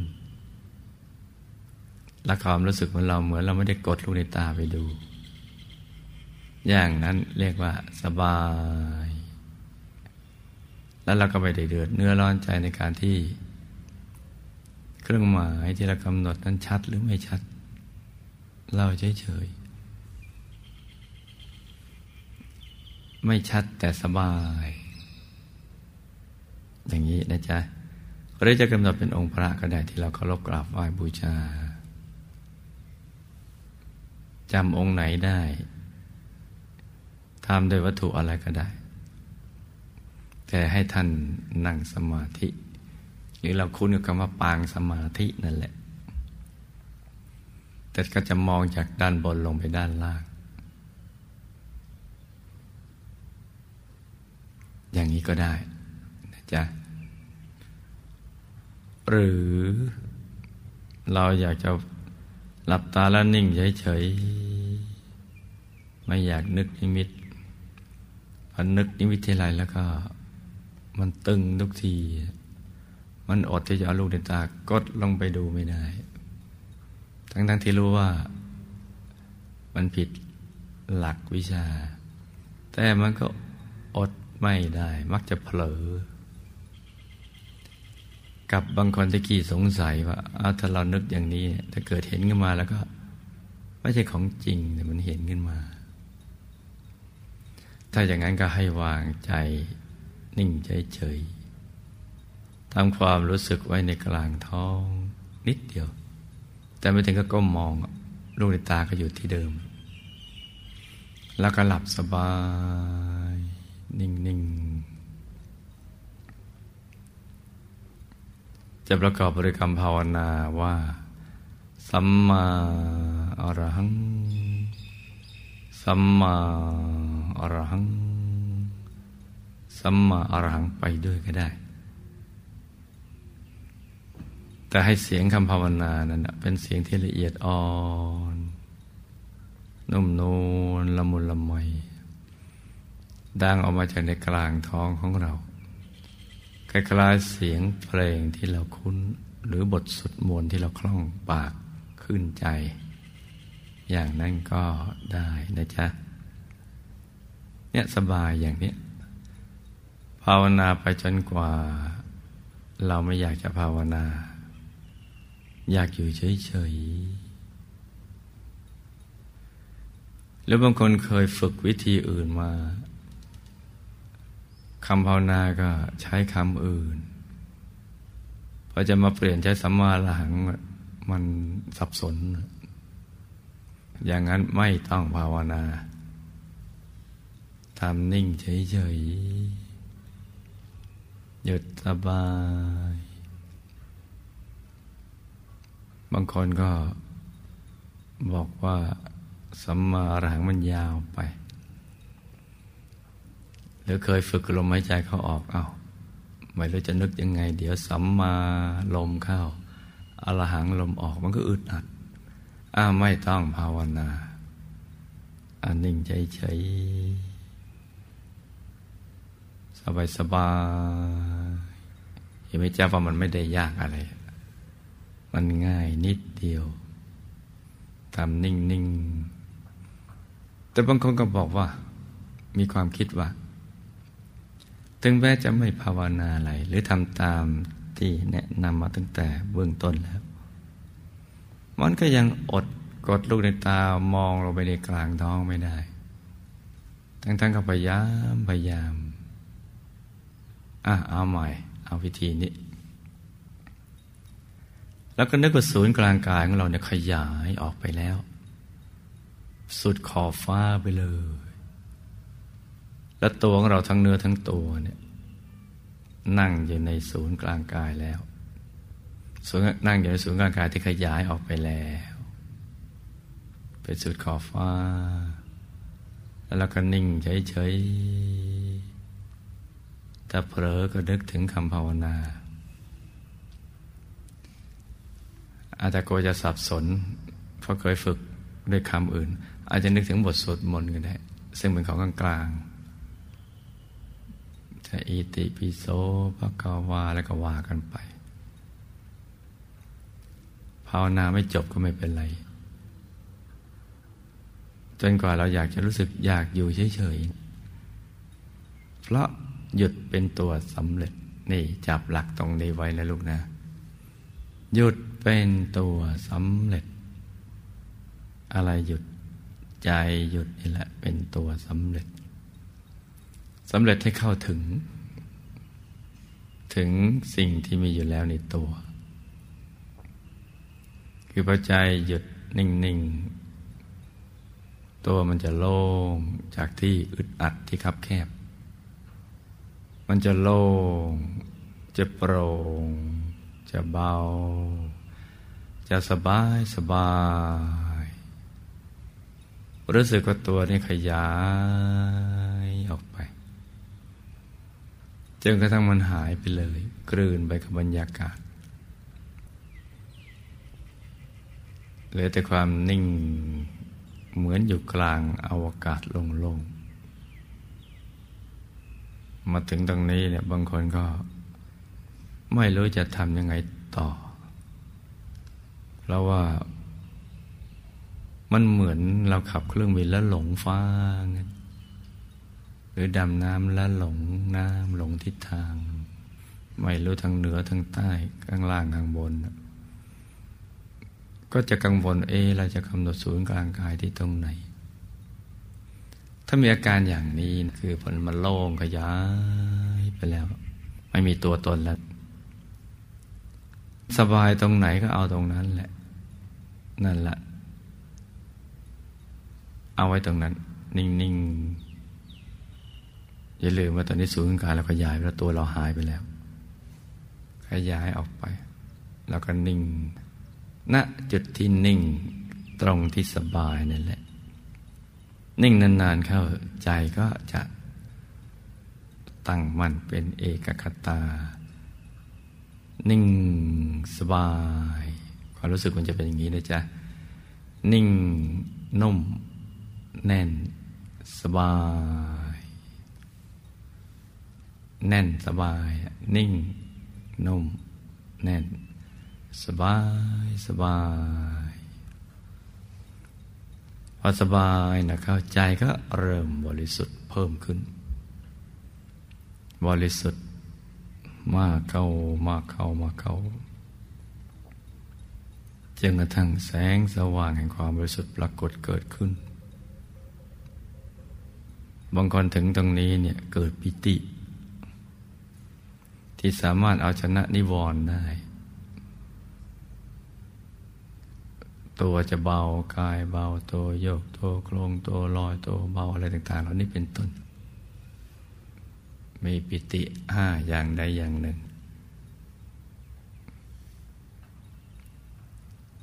เกิดขึ้นกายก็สงบลำงับ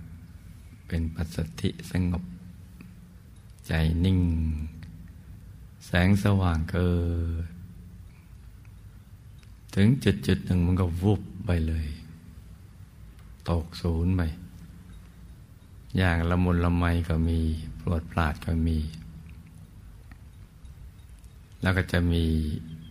จุดเล็กๆเกิดขึ้น เป็นแหล่งกำเนิดของแสงสว่าง ที่กระจายไปทุกทาง อย่างเล็กก็ขนาดดวงดาวในอากาศคล้ายๆกับที่เรามองเห็นในยามราตรีที่มืดมิด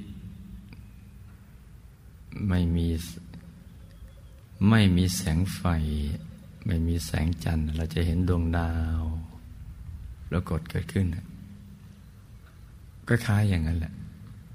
เป็นจุดเล็ก ๆ พอยิ่งเรายิ่งนิ่ง ก็จะขยายขึ้นมา เหมือนพระจันทร์ในคืนวันเพ็ญบ้าง เหมือนพระอาทิตย์ยามเที่ยงวันบ้าง หรือโตเท่ากับฟองไข่แดงของไก่ ที่ใสบริสุทธิ์ ใสอย่างน้อยก็เหมือนน้ำใส ๆ เหมือนกระจก ใส ๆ แต่กลมรอบตัวมันดงแก้ว ที่เจรไนแล้ว หรือใสเกินใสคือเกินความใสใด ๆ ในโลก มาพร้อมกับความสุขและความเป็นหนึ่ง เป็นเอกคตา และใจจะเป็นกลางกลางเป็นอุเบกขาคือมันจะเป็นกลางกลางอุเบกขาตรงนี้มันจะเป็นกลางกลางกิ้งเกลี้ยงกลางกลางสบายมีความสุข ดวงจะเกิดตรงเนี้ยดวงธรรมพระเดชพระคุณหลวงปู่ของเราเรียกว่า ดวงธรรมานุปัสสนาสติปัฏฐาน เนี่ยพระเดชพระคุณหลวงปู่พระมงคลเทพมุนี สดจันทสโรปุคนพอฟิชาธรรมกายจะเรียก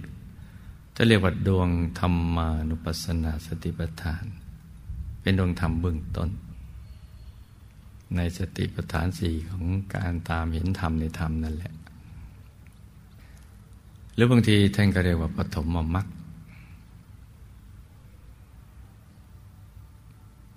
คือหนทางเบื้องต้น ที่จะเดินทางเข้าไปสู่ภายใน ในเส้นทางสายกลางภายใน เมื่อเราปฏิบัติแบบมัชฌิมาปฏิปทาในเส้นทางสายกลางภายนอกแล้ว ก็จะเข้าถึงมัชฌิมาปฏิปทาเส้นทางสายกลางภายใน ซึ่งบางทีก็เรียกว่า วิสุทธิมรรค ทางแห่งความบริสุทธิ์ หมดจดจากสัพพกิเลสทั้งหลาย จากความโลภความโกรธความหลงคือเส้นทางเนี่ยมันจะตั้งแต่บรรเทาเบาบางกันทั้งมันหมดเกลี้ยงไปเลย แล้วบางทีก็เรียกว่าวิมุตติมรรคทางแห่งความหลุดพ้น จากกิเลสอาสวะคือตั้งทางนี้ทางเดียว มันถึงจะหลุดพ้น จากการเป็นบ่าวเป็นท่าของพยามารบางทีก็เรียกว่าอริยมรรคทางเดินของพระอริยเจ้าคำแปลมันก็ตรงตรงอย่างนี้อยู่แล้ว อริยมรรคทางเดินของพระอริยเจ้า หรือความไปสู่ความเป็นพระอริยเจ้าในจากภายในมันเริ่มตรงนี้ โดยมีดวงปฐมมรรคปรากฏเกิดขึ้นเป็นเบื้องต้น ตรงนี้แหละเป็นหัวเลี้ยวหัวต่อ เพราะฉะนั้นเราต้องทำความรู้จักเอาไว้ว่าธรรมดวงนี้สำคัญมากธรรมดวงนี้แหละ เป็นต้นทางที่จะเข้าถึงพระรัตนตรัยในตัวธรรมดวงนี้มีอยู่แล้วในตัวของทุกๆคน เห็นธรรมตรงนี้เมื่อไหร่ก็เห็นพระตถาคตเหมือนนั้น ถ้าเข้าถึงตรงนี้ได้ เดี๋ยวก็จะเข้าถึงพระตถาคตเจ้าภายใน คือธรรมกาย ธรรมกายโยอาหังอิติปิตถาคตคือธรรมกาย ก็แปลว่าไม่ใช่รูปกายของท่าน ที่คือ จ้าชายสิทธัตถะอราชกุมารองค์ราชทายาทของกบิลพัทแต่หมายเอาพระในตัว พระธรรมกายในตัวนี่แหละ คือพระตถาคต ถ้าใครเข้าถึงได้ ก็ได้ชื่อว่า เข้าถึงตายสรณคม มีพระรัตนตรัยเป็นที่พึ่งที่ระลึก เป็นพระกับพระแท้แท้ในระดับหนึ่ง อุบาสกบสิกาก็อุบาสกบสิกาแท้ อุบาสกบสิกาแปลว่าผู้เข้าไปใกล้ๆพระรัตนตรัย หรือเป็นอันหนึ่งอันเดียวกับพระรัตนตรัยนี้ แต่ว่าไม่ได้ครองผ้ากาสาวพัดมีพระรัตนตรัยปรากฏอยู่ภายใน รือเหมือนอย่างที่พระสัมมาสัมพุทธเจ้าแสดงธรรมโปรดพระเจ้าเป็นวิสารและบริวาร มีส่วนหนึ่งบรรลุไตรสรณคม ก็คือเข้าถึงพระรัตนตรัยในตัวนี่แหละ ถึงพุทธรัตนะ ถึงธรรมรัตนะ ถึงสังฆรัตนะ ก็คือถึงพระธรรมกายที่มีอยู่ในตัว พระธรรมกายในตัวจะแตกต่างจาก ระพุทธรูปนอกตัวเราประกอบไปด้วยลักษณะมหาบุรุษครบถ้วนทุกประการ เกตดอกบัวตูมท่านจะได้ท่า นั่งสมาธิเจริญภาวนาตลอด กายสวยงามมาก ส่วนพระนอกตัวนั้นมีหลากหลายพุทธรูปถึงสร้างเป็นตัวแทนของพระสัมมาสัมพุทธเจ้า มักจะ เป็นไปตามเชื้อชาติพระจาของจีนก็เหมือนจีนพุทธรูปญี่ปุ่นเหมือนญี่ปุ่นไทยเหมือนไทยเขมรเวียดนามพม่าศรีลังกา อินเดียก็เหมือนไปตามเชื้อชาติ ตามจินตนาการของผู้ปั่นที่จะให้ได้ลักษณะใกล้เคียงกับมหาบุรุษ ตามที่ตัวเข้าใจที่ได้ศึกษามา หรือเหมือนนักปฏิบัติที่กำหนดองค์พระ แล้วปัจจัยหยุดองค์พระเกิดขึ้น แล้วองค์พระนั้นก็เปลี่ยนแปลงอยู่ได้ตลอดเวลา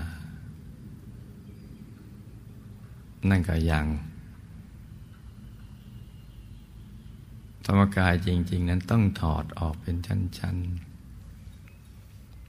ๆ ถอดกายออกเป็นชั้น ๆ เข้าไป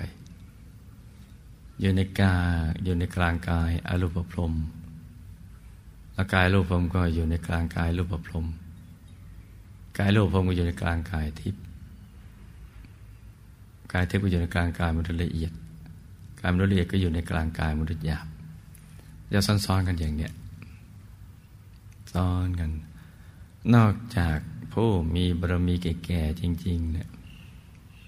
ที่พรวดผ่านกายเหล่านี้ไป มนุษย์ละเอียดทิพย์พรมรูปผมไปถึงกายธรรมไปเลย ถึงไตรสรณาคมไปเลยพรวดไปเลยหรือเหมือนอย่างฟังธรรมจากพระสัมมาสัมพุทธเจ้า ถูกส่วนบารมีเต็มเปี่ยมแล้วพรวดไปเป็นพระโสดาบัน พระสกิตาคามีพระนาคามีหรือพระอรหันต์ซึ่งก็คือกายธรรมนั่นเอง ที่ซ้อนอยู่ภายใน ลักษณะโตใหญ่ขนาดความใสเนะี่ยไม่เท่ากันตสบประกายตามประโสดาบันก็ หน้าตาข้าวาสูงห้าวา วัดจากความกว้างของหน้าตัก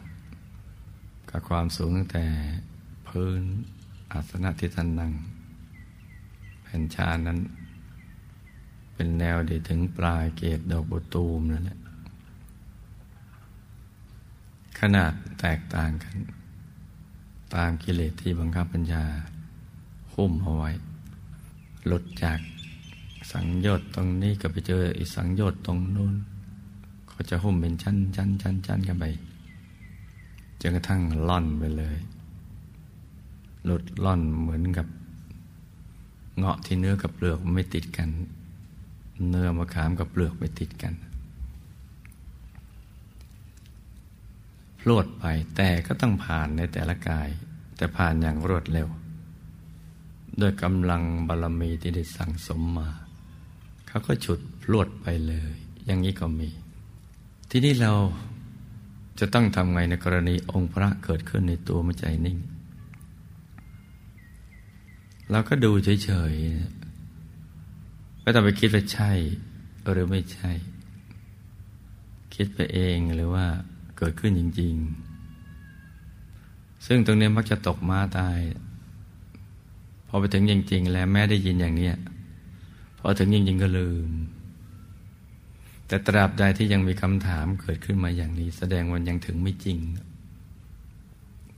ถ้าถึงจริงแล้วมันหายสงสัย มันไม่มีคำถามเหล่านี้ไม่มีความคิด ถึงจริงหรือไม่จริง เวลาเข้าไปถึงแล้วนะทีนี้เมื่อเราปฏิบัติถึงจุดหนึ่งองค์พระเกิด สิ่งที่เราจะต้องทำต่อไป นี่คือสิ่งที่จะต้องจำก็คือหยุดนิ่งอย่างเดิมมาแหละ ดูไปเรื่อย ๆ มีอะไรให้ดูก็ดูไป ตามเห็นไป กายยากายเยนุปัสนาสติปัฏฐาน ตามเห็นกายในกายไปเรื่อยๆ ถ้าเป็นดวงก็ ตามเห็นธรรมในธรรมก็ไปเรื่อยๆ ตามเข้าไป ตามเห็นไปตามสติปัฏฐานสี่ถ้าเป็นภาษาชาวบ้านก็มีอะไรให้ดูแล้วก็ดูไป ดูไปเรื่อยๆ อย่างสบายๆโดยไม่ต้องคิดอะไรทั้งสิ้น เมื่อเรานั่งรถ ดูทิวทัศน์สองข้างทาง ไม่เห็นเราจะต้องไปคิดอะไรเลย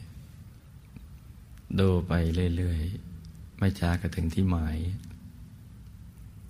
นี่เราไม่พาไปดูภายในนี่ก็บุญนักหนาแล้วนะไม่เห็นจะต้องไปคิดอะไร ก็ดูไปสบายๆการดูไปเฉยๆโดยไม่ต้องคิดก็คือการทำจิตให้หยุดนิ่งนั่นเอง มันนิ่งของมันในระดับหนึ่งแล้ว หยุดในระดับหนึ่งแล้ว เราดูไปเรื่อยๆก็คือการหยุดในหยุดนั่นเอง หยุดในหยุดหยุดในหยุดหยุดในหยุดดูไปเรื่อยๆอย่างสบายสบาย สบายเนี่ยมันสบายเอง มันจะสบาย เบิกบานตั้งแต่เบื้องต้นจนกระทั่งถึงปลายทาง เพราะฉะนั้นต้องทำอย่างนี้ ทุกทุกคนทำอย่างนี้ทำง่ายๆธรรมะแม้เป็นของลึกซึ้งแต่เข้าถึงได้ถ้ามีความเพียร แล้วก็ทำตามหลักวิชา คือหยุดนิ่งเฉยๆทำตัวให้สบายทำใจให้สงบ เดี๋ยวเราก็จะพบสิ่งที่มีอยู่ในตัวนั่นแหละ ตั้งแต่ดวงธรรมจนกระทั่ง ถึงกายธรรมภายใน ให้ฝึกใจให้หยุดนิ่ง โดยวิธีการที่ได้แนะนำมาตั้งแต่เบื้องต้น เอาง่ายๆ สบายๆเราเป็นมนุษย์ธรรมดา เราก็ต้องทำแบบคนธรรมดา เราไม่ใช่เทวดา จะมาเนรมิตอะไรให้มันได้ทางใจไม่ได้ เวลานั่งอย่าไปฮึดฮัดว่าทำไม เราอยู่ทางโลกเนี่ยจะทำอะไรเนี่ยสำเร็จทุกอย่างทำไมอย่างนี้เนี่ยมันทำไม่ได้ก็เลยฮึดฮัด แล้วก็จะไปเอาวิธีทางโลกมาใช้กับวิธี การปฏิบัติธรรม ทางโลก แสวงหาโลกิยทรัพย์ เราต้องวิ่งต้องเต้น ต้องต่อสู้ ต้องเจอแรงกดดันเจอปัญหา ต้องเอาจริงเอาจังกันสารพัดวิธีการนั้นเอามาใช้กับการแสวงหาอริยทรัพย์ภายในไม่ได้ ภายในต้องเยือกเย็น สุขขุม ละมุนละไมค่อยๆประคับประคองใจไป เดี๋ยวมันก็หยุดเอง เดี๋ยวมันก็ถึงที่หมายเอง ตั้งนิ่งนิ่งนุ่มนุ่มละมุนละไม สบายสบายทำเหมือนกับรถไฟที่แล่นอยู่บนราง เวลามันแล่นไป มันจะมีเสียงหนึ่งที่เราคุ้นเคย คือถึงก็ช่างไม่ถึงก็ช่าง ถึงกระชัง ไม่ถึงกระชัง นั่งไปเรื่อยๆ เดี๋ยวก็ถึงสถานีถึงจุดหมายปลายทาง ปฏิบัติธรรมก็เช่นเดียวกันนะลูกนะ ถึงกระชัง ไม่ถึงกระชังทำใจเย็นๆ อย่าไปฮึดฮัด แล้วก็อย่าไปตั้งใจเกินไปทำใจหลุมหลวม เหมือนสวมเสื้อผ้าที่ไม่คับ มันสบายเนื้อสบายตัว ใจลำหลวมก็สบายอกสบายใจเพราะเราเป็นผู้มีบุญที่สั่งสมกันมายาวนาน จึงได้ มีกุศลศรัทธาอยากปฏิบัติธรรม และเราก็ได้มาปฏิบัติธรรมแล้วกำลังบุญเราถึงถึงแล้วเราถึงมาได้ เหลือแต่วิธีการกับความเพียรเท่านั้นนะ เราทำถูกต้องไหมสม่ำเสมอไหมสมัครใจที่จะเห็นไหม มีฉันทะไหม มีสติ มีสบายไหมสม่ำเสมอไหม เลิกนั่งแล้วแล้วก็มาสังเกตดูว่า เราทำถูกหลักวิชาไหมก็ปรับปรุงแก้ไขกันไป สักวันหนึ่งก็จะต้องเป็นของเราอย่างแน่นอน อย่าลืม ถึงก็ช่างไม่ถึงก็ช่าง นั่งไปเรื่อยๆ เดี๋ยวก็ถึงจุดหมายปลายทางเอง ไอ้ลูกผู้มีบุญทุกคน ได้เข้าถึงพระรัตนตรัยในตัว ต่างคนต่างนั่งกันไปเงียบๆนะลูกนะ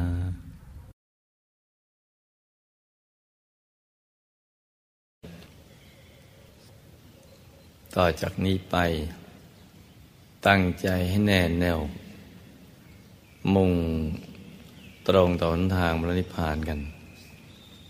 ทุกทุกคนนะลูกนะ ให้นั่งขัดสมาธิยาวขาขวา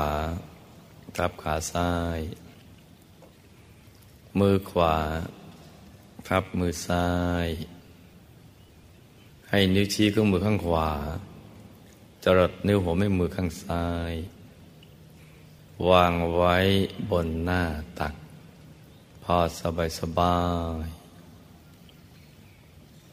หลับตาของเราเบาๆคลอดลูก พอสบายสบาย คล้ายๆกับตอนที่ เราใกล้จะหลับ อย่าไปบีบเปลือกตา อย่ากกดลูกในตานะจ๊ะ แล้วก็ทำใจของเราให้เบิกบาน ให้แช่มชื่น ให้สะอาดบริสุทธิ์ผ่องใส ไร้กังวลในทุกสิ่ง ไม่ว่าจะเป็นเรื่องอะไรก็ตาม ให้ปลดให้ปล่อยให้วาง ทำใจให้ว่างว่าง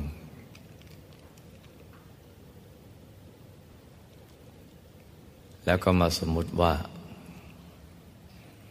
ภายในร่างกายของเรานั้นปราศจากอวัยวะ สมมุติว่าไม่มีปอด ตับ ม้ามไตหัวใจเป็นต้น ให้เป็นที่โล่งๆว่างๆ เป็นปล่องเป็นช่องเป็นโพรง กลวงภายในคล้ายๆท่อแก้ว ท่อเพชร ใสใสวันนี้นะเราได้มาประชุมพร้อมกัน เพื่อ ที่จะทำกิจอันยิ่งใหญ่ ซึ่งมีความสำคัญต่อชีวิตของเราเป็นอย่างยิ่ง คือ กิจในการที่จะ แสวงหาพระรัตนตรัยในตัวของเรา ซึ่งเป็นที่พึ่งที่ระลึกอันสูงสุด สิ่งอื่น ไม่ใช่ที่พึ่งที่ระลึกที่แท้จริง มีพระรัตนตรัยนี่แหละ เป็นที่พึ่งที่ระลึก คือพุทธรัตนะ ธรรมรัตนะ แล้วก็สังฆรัตนะสามอย่างนี้เท่านั้นแหละ เป็นที่พึ่ง ที่ทำให้เรา ได้เข้าถึงความสุขที่แท้จริง ได้เข้าถึงความบริสุทธิ์ภายใน ได้มีปัญญาอันบริสุทธิ์ให้เราได้รู้แจ้งเห็นจริง ในเรื่องราวความเป็นจริงของชีวิตและพระรัตนตรัยนี้เนี่ยยังเป็นที่พึ่งให้เราพ้นภัย ในอบายและกับภัยในวัฏสงสารสามอย่างนี้เท่านั้น พุทธรัตนะ ธรรมรัตนะ สังขรัตนะ พุทธรัตนะก็คือพระธรรมกายในตัว ธรรมรัตนะก็คือดวงธรรมที่ตายเป็นธรรมกาย สังขรัตนะ ก็คือพระธรรมกายละเอียด ที่อยู่ในกลางธรรมรัตนะธรรมรัตนะก็อยู่ในกลางพุทธรัตนะ ทั้งสามอย่างนี้เนี่ยจะแยกออกจากกันไม่ได้ อยู่ภายในตัวของเรานี่แหละ เข้าถึงท่านได้เมื่อไหร่ ความสุขที่แท้จริงก็จะพลังพรูออกมาเลย เป็นความสุขที่พูดไม่ออกบอกไม่ถูก เพราะว่ามันแตกต่างจากความสุขที่เราเคยเจอ ไม่ว่าจะเป็นความสุขที่เกิดจากอะไรก็ตาม ที่เราได้เห็นได้ยิน ได้ดมกลิ่น ได้ลิ้มรสถูกต้องสัมผัส แล้วก็ได้นึกคิด สู้ความสุขที่ เข้าถึงรัตนะทั้งสามนี่ไม่ได้เลยนะนี่เป็นกิจที่เราจะต้องทำนะจ๊ะ เป็นงานที่แท้จริงของเรา วิธีที่จะเข้าถึงพระรัตนตรัยในตัวพระเดชพระคุณหลวงปู่ พระมงคลเทพมุนี สดจันทะสโร ผู้คนพบวิชาธรรมกาย ท่านได้สั่งสอนเอาไว้ว่า จะเข้าถึงพระรัตนตรัยในตัวนั้น จะต้องหยุดใจของเราให้ได้ ใจที่แวบบไปแวบมา คิดไปในเรื่องราวต่าง ๆ นั้นน นำกลับมาหยุดนิ่งอยู่ภายใน ซึ่งมีทางเดินของใจทั้งหมดเจ็ดฐาน ฐานที่หนึ่งอยู่ที่ปากช่องจมูก ท่านหญิงอยู่ข้างซ้าย ท่านชายอยู่ข้างขวา ฐานที่สองอยู่ที่เปล่าตา ที่หัวตาตรงน้ำตาไหล ท่านหญิงอยู่ข้างซ้าย ท่านชายอยู่ข้างขวา ฐานที่สามอยู่ที่กลางกักศีรษะ ในระดับเดียวกับหัวตาของเรา ฐานที่สี่อยู่ที่เพดานปาก ช่องปากที่อาหารสำลัก ฐานที่ห้าอยู่ที่ปากช่องคอเนื้อลูกกระเดือก ฐานที่หกอยู่ในกลางท้องของเรา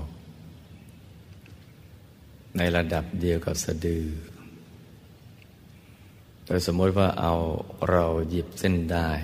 ขึ้นมาสองเส้นนำมาขึงให้ตึง จากสะดือทะลุไปด้านหลังเส้นหนึ่ง จากด้านขวาทะลุไปด้านซ้ายอีกเส้นหนึ่ง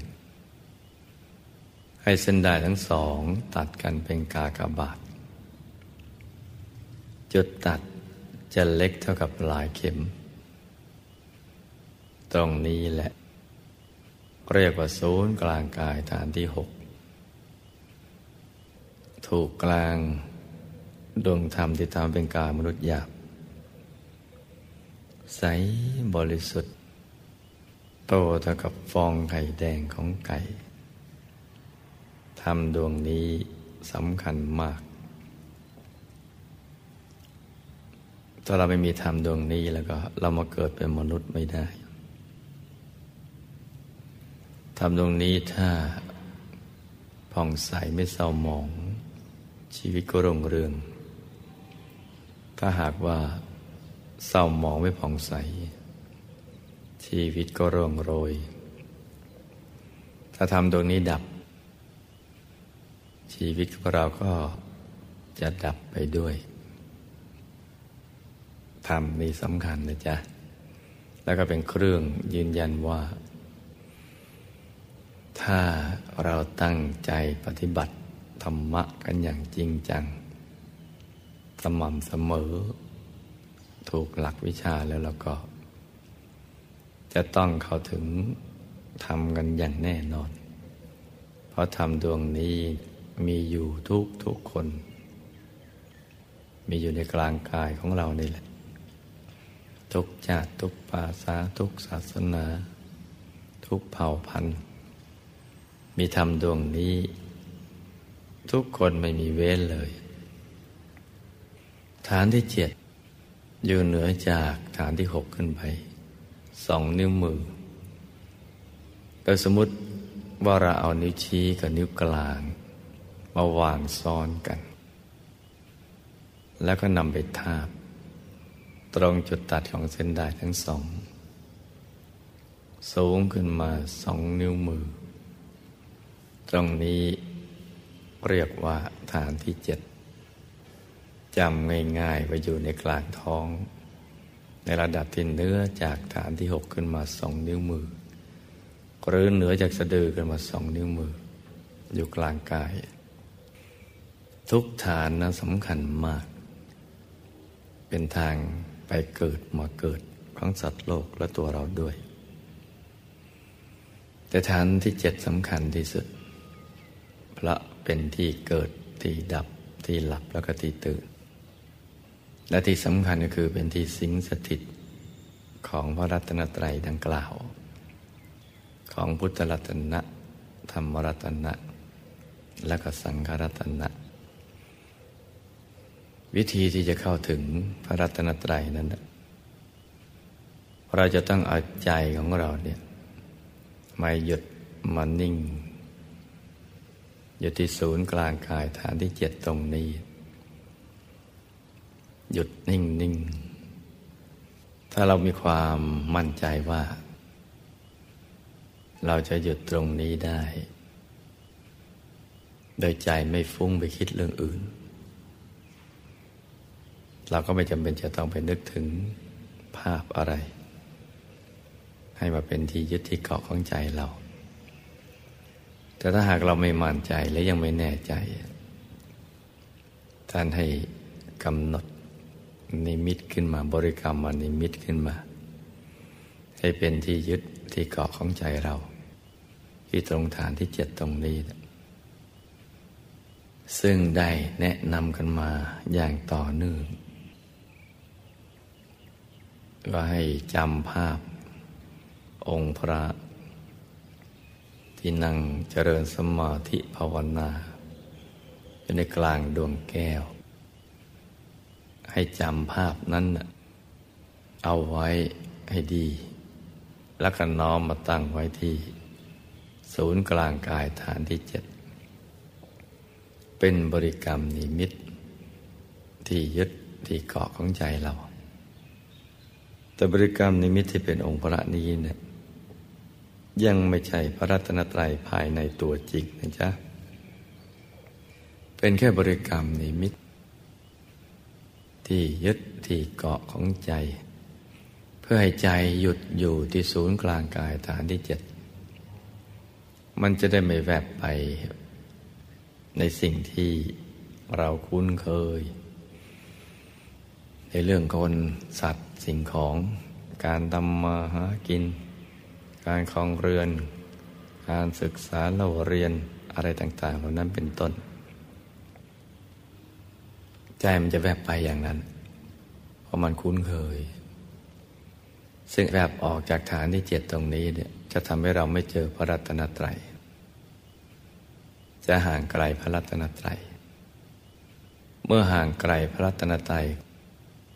ก็เท่ากับว่าห่างไกลจากแหล่งแห่งความสุขที่แท้จริง ห่างไกลจากแหล่งแห่งความบริสุทธิ์ ห่างไกลจากแหล่งแห่งความรู้แจ้งเห็นแจ้ง แทงตลอดในธรรมทั้งปวง ในเรื่องราวความเป็นจริงของชีวิต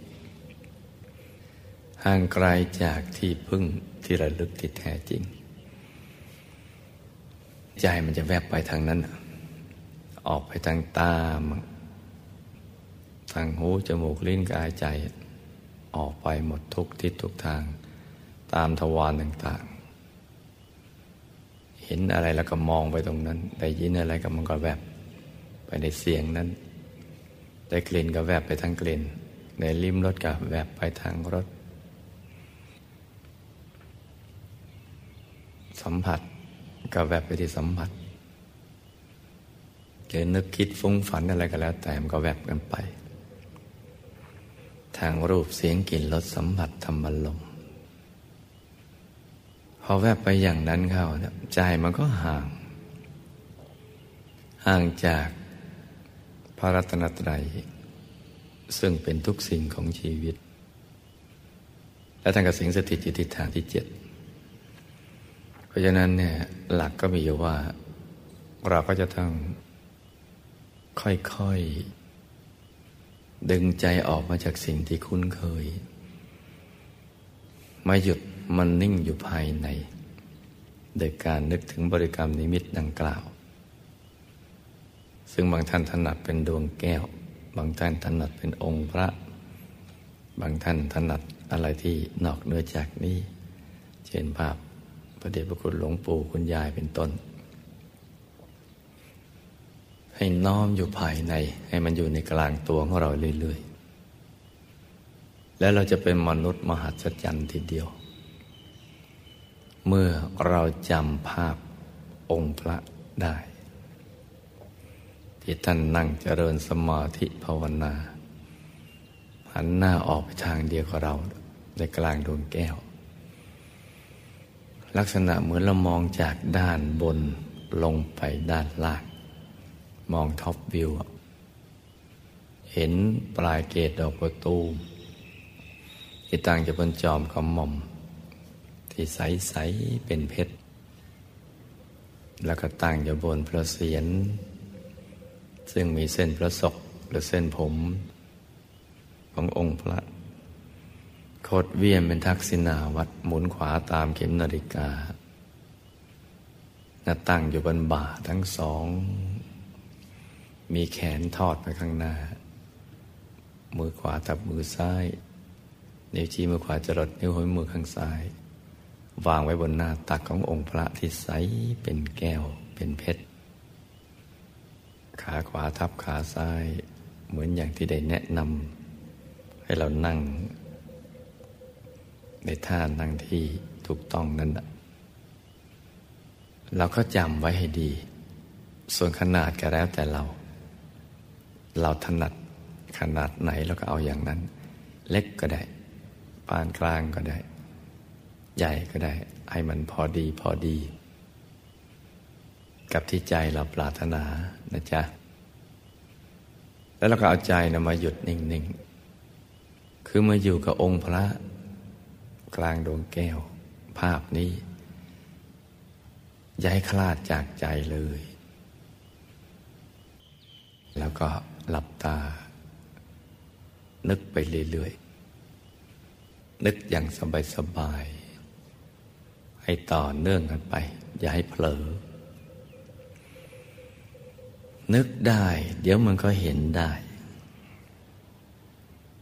แต่ต้องค่อยๆ นึกนะนึกนะเป็นต้นทางของการเห็นได้ คือเราจำภาพนะจำนะจำให้ดี จำให้ติดตาติดใจใหม่ๆมันก็รูๆหลังๆงั้นไปก่อน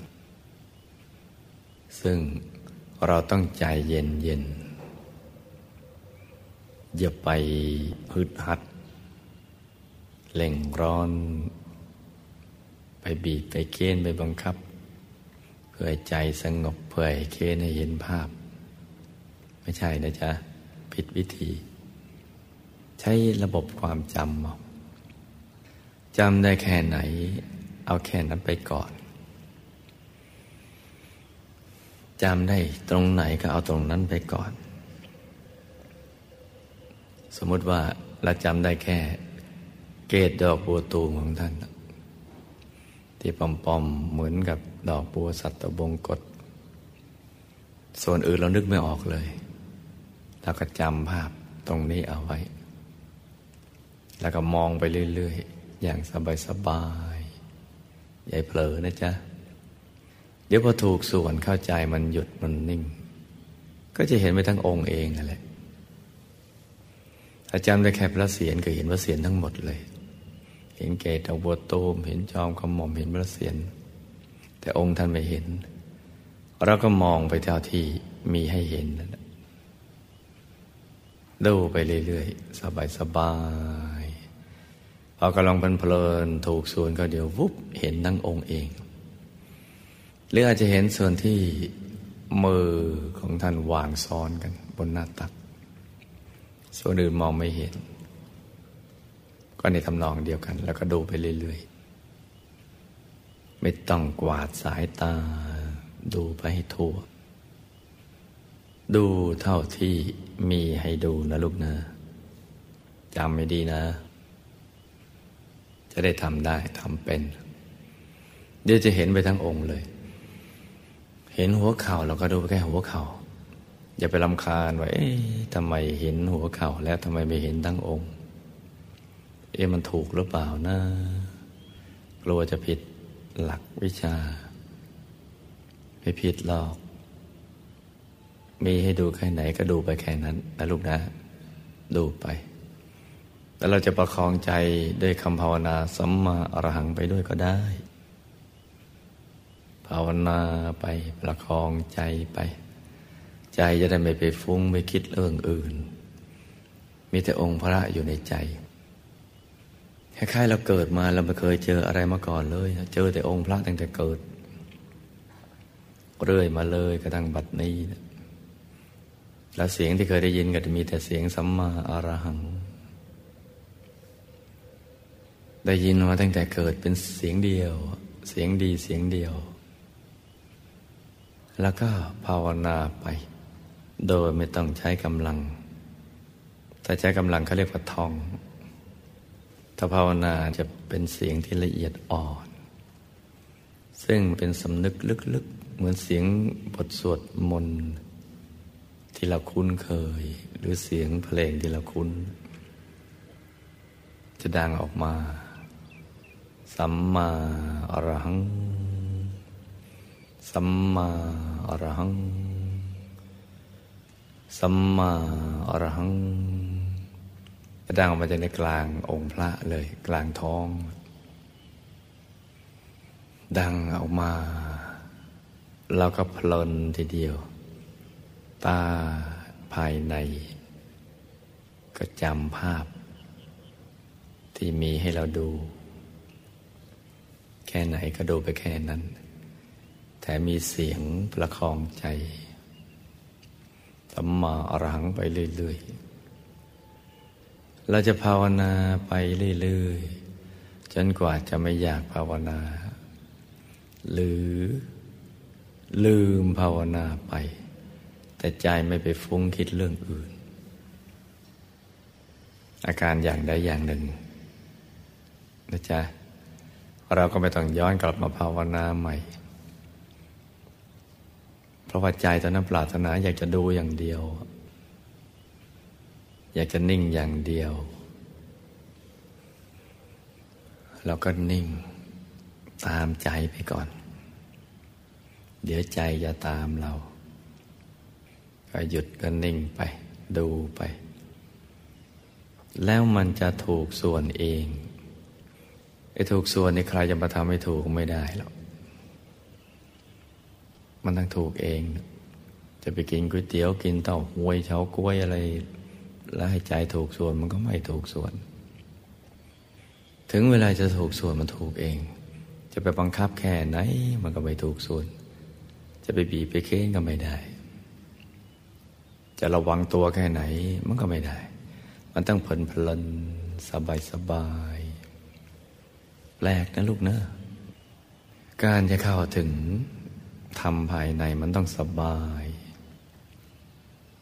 จะได้โลกิยทรัพย์หรืออริยทรัพย์ ทรัพย์ภายนอกภายในเหมือนเหมือนกัน คือต้องสบายใจ พอสบาย เดี๋ยวมันก็จะชัดขึ้นมา เนี่ยหลักมันอยู่ตรงเนี้ยเป็น เคล็ดลับทีเดียว เทคนิคก็ได้ กลเม็ดก็ได้ วิธีการก็ได้ โน้ตฮาวก็ได้ จะเรียกอะไรก็แล้วแต่เนี่ยต้องทำอย่างเนี้ย ต้องสบาย ถ้าลำบากผิดวิธีนะลูกนะ ไอ้ลำบากในพระสัมมาสัมพุทธเจ้าเราทำมาแล้วบำเพ็ญทุกขกริยา บีบเค้นตัวเอง ทรมานตัวเอง วันที่ท่านจะบรรลุมรรคผลนิพพานตัสรู้อัตตระสัมมาสัมพุทธญาณวันนั้นท่านสบายนะลุงนะ วันนั้น สบายสบาย คือนางสุจดาเนี่ยก็ก็เอาอาหาร ติดเตรียมจะเอามาบูชายันเทวดา วัตถุปายาเตรียมกันอย่างดีทีเดียวแหละ เป็นอาหารที่เตรียมไว้ให้เหมาะสมสำหรับเทวดา ในตามความเข้าใจของตัวคือปราณีตกว่ามนุษย์ทั่วๆไป ใส่ถาดทองมาซะด้วยนะ ของมีค่า มาเจอพระมหาบุรุษนั่งอยู่โคนไม้นะเขาเป็นน้อมถวาย ท่านแบ่งเป็นสี่สิบเก้าก่อน ก่อนละคำนางสุจดาถวายทั้งถาดด้วย ท่านก็เสวยอย่างสบายอกสบายใจ อาหารก็อร่อยที่สุดลดเริดแล้วก็ไปสงสนานพระวรกายล้างเนื้อล้างตัวล้างปากล้างหน้าล้างตาให้มันสดชื่น ในแม่น้ำนะกายก็สบายใจก็เบิกบาน เสียงสัตว์อธิษฐานอีกวันนี้จะได้ตัดสรุอนุตตรสัมมาสัมพุทธญาณให้ถาดทอง ลอยทวนกระแสน้ำที่เชี่ยวกลากถาดทองก็ลอยทวนน้ำไม่ได้อนุภาพ แห่งบารมีธรรมของท่าน ที่มารวมประชุมกันในวันนั้น โอ้เห็นแล้วก็ยิ่งสบายใจ กระแสน้ำเชี่ยวกลากอย่างนี้เนี่ยเรือยังต้องใช้กำลังมากที่จะทวนกันไม่ได้ แต่ถาดไม่ต้องใช้กำลังแล้วมันลอยกันไป เห็นแล้วปลื้มสบายอกสบายใจ มันนั่งโคนต้นพวงไม้ประสีมหาโพธิ์ แม้จะมีมารมาประจนก็สู้กับพยามารด้วยใจที่สบาย ไม่แต่ปริวิตกแล้วมันจะยกมาับมาแค่ไหนเฉยๆ อยู่ในบุญนึกถึงบุญบารมีสามสิบทัศ ความดีที่ทำมา ไม่ได้นึกถึงกองทัพช้างกองทัพม้ากองทัพเดินเท้า สมัยที่พระองค์เป็นรัชทายาทที่จะมาต่อสู้เลย ไม่ได้นึกเลยทำใจสบายๆนึกถึงบุญพอนึกถึงบุญแล้วใจมันจะสบาย นึกถึงบารมีบุญบารมีก็ขยายออกมาเลยคุมตัวหลับ สว่างโปร่งใจก็สบายสบาย มองดูพยามารมาเล่นลิเกละครดูไป เพลินเพลินจนกระทั่งพยามารหมดอารมณ์กลับไปพระทำความสะดุ้ง หรือให้กลุ่มอกกลุ่มใจไม่ได้เนี่ย ก็เลยเก็บเอาความกลุ่มมาซะเอง ส่วนพระมหาบุรุษก็สบายสบาย นั่ง หยุดกันนิ่งไปเรื่อยๆถอดกายออกเป็นชั้น ๆ ไปเลยแหละ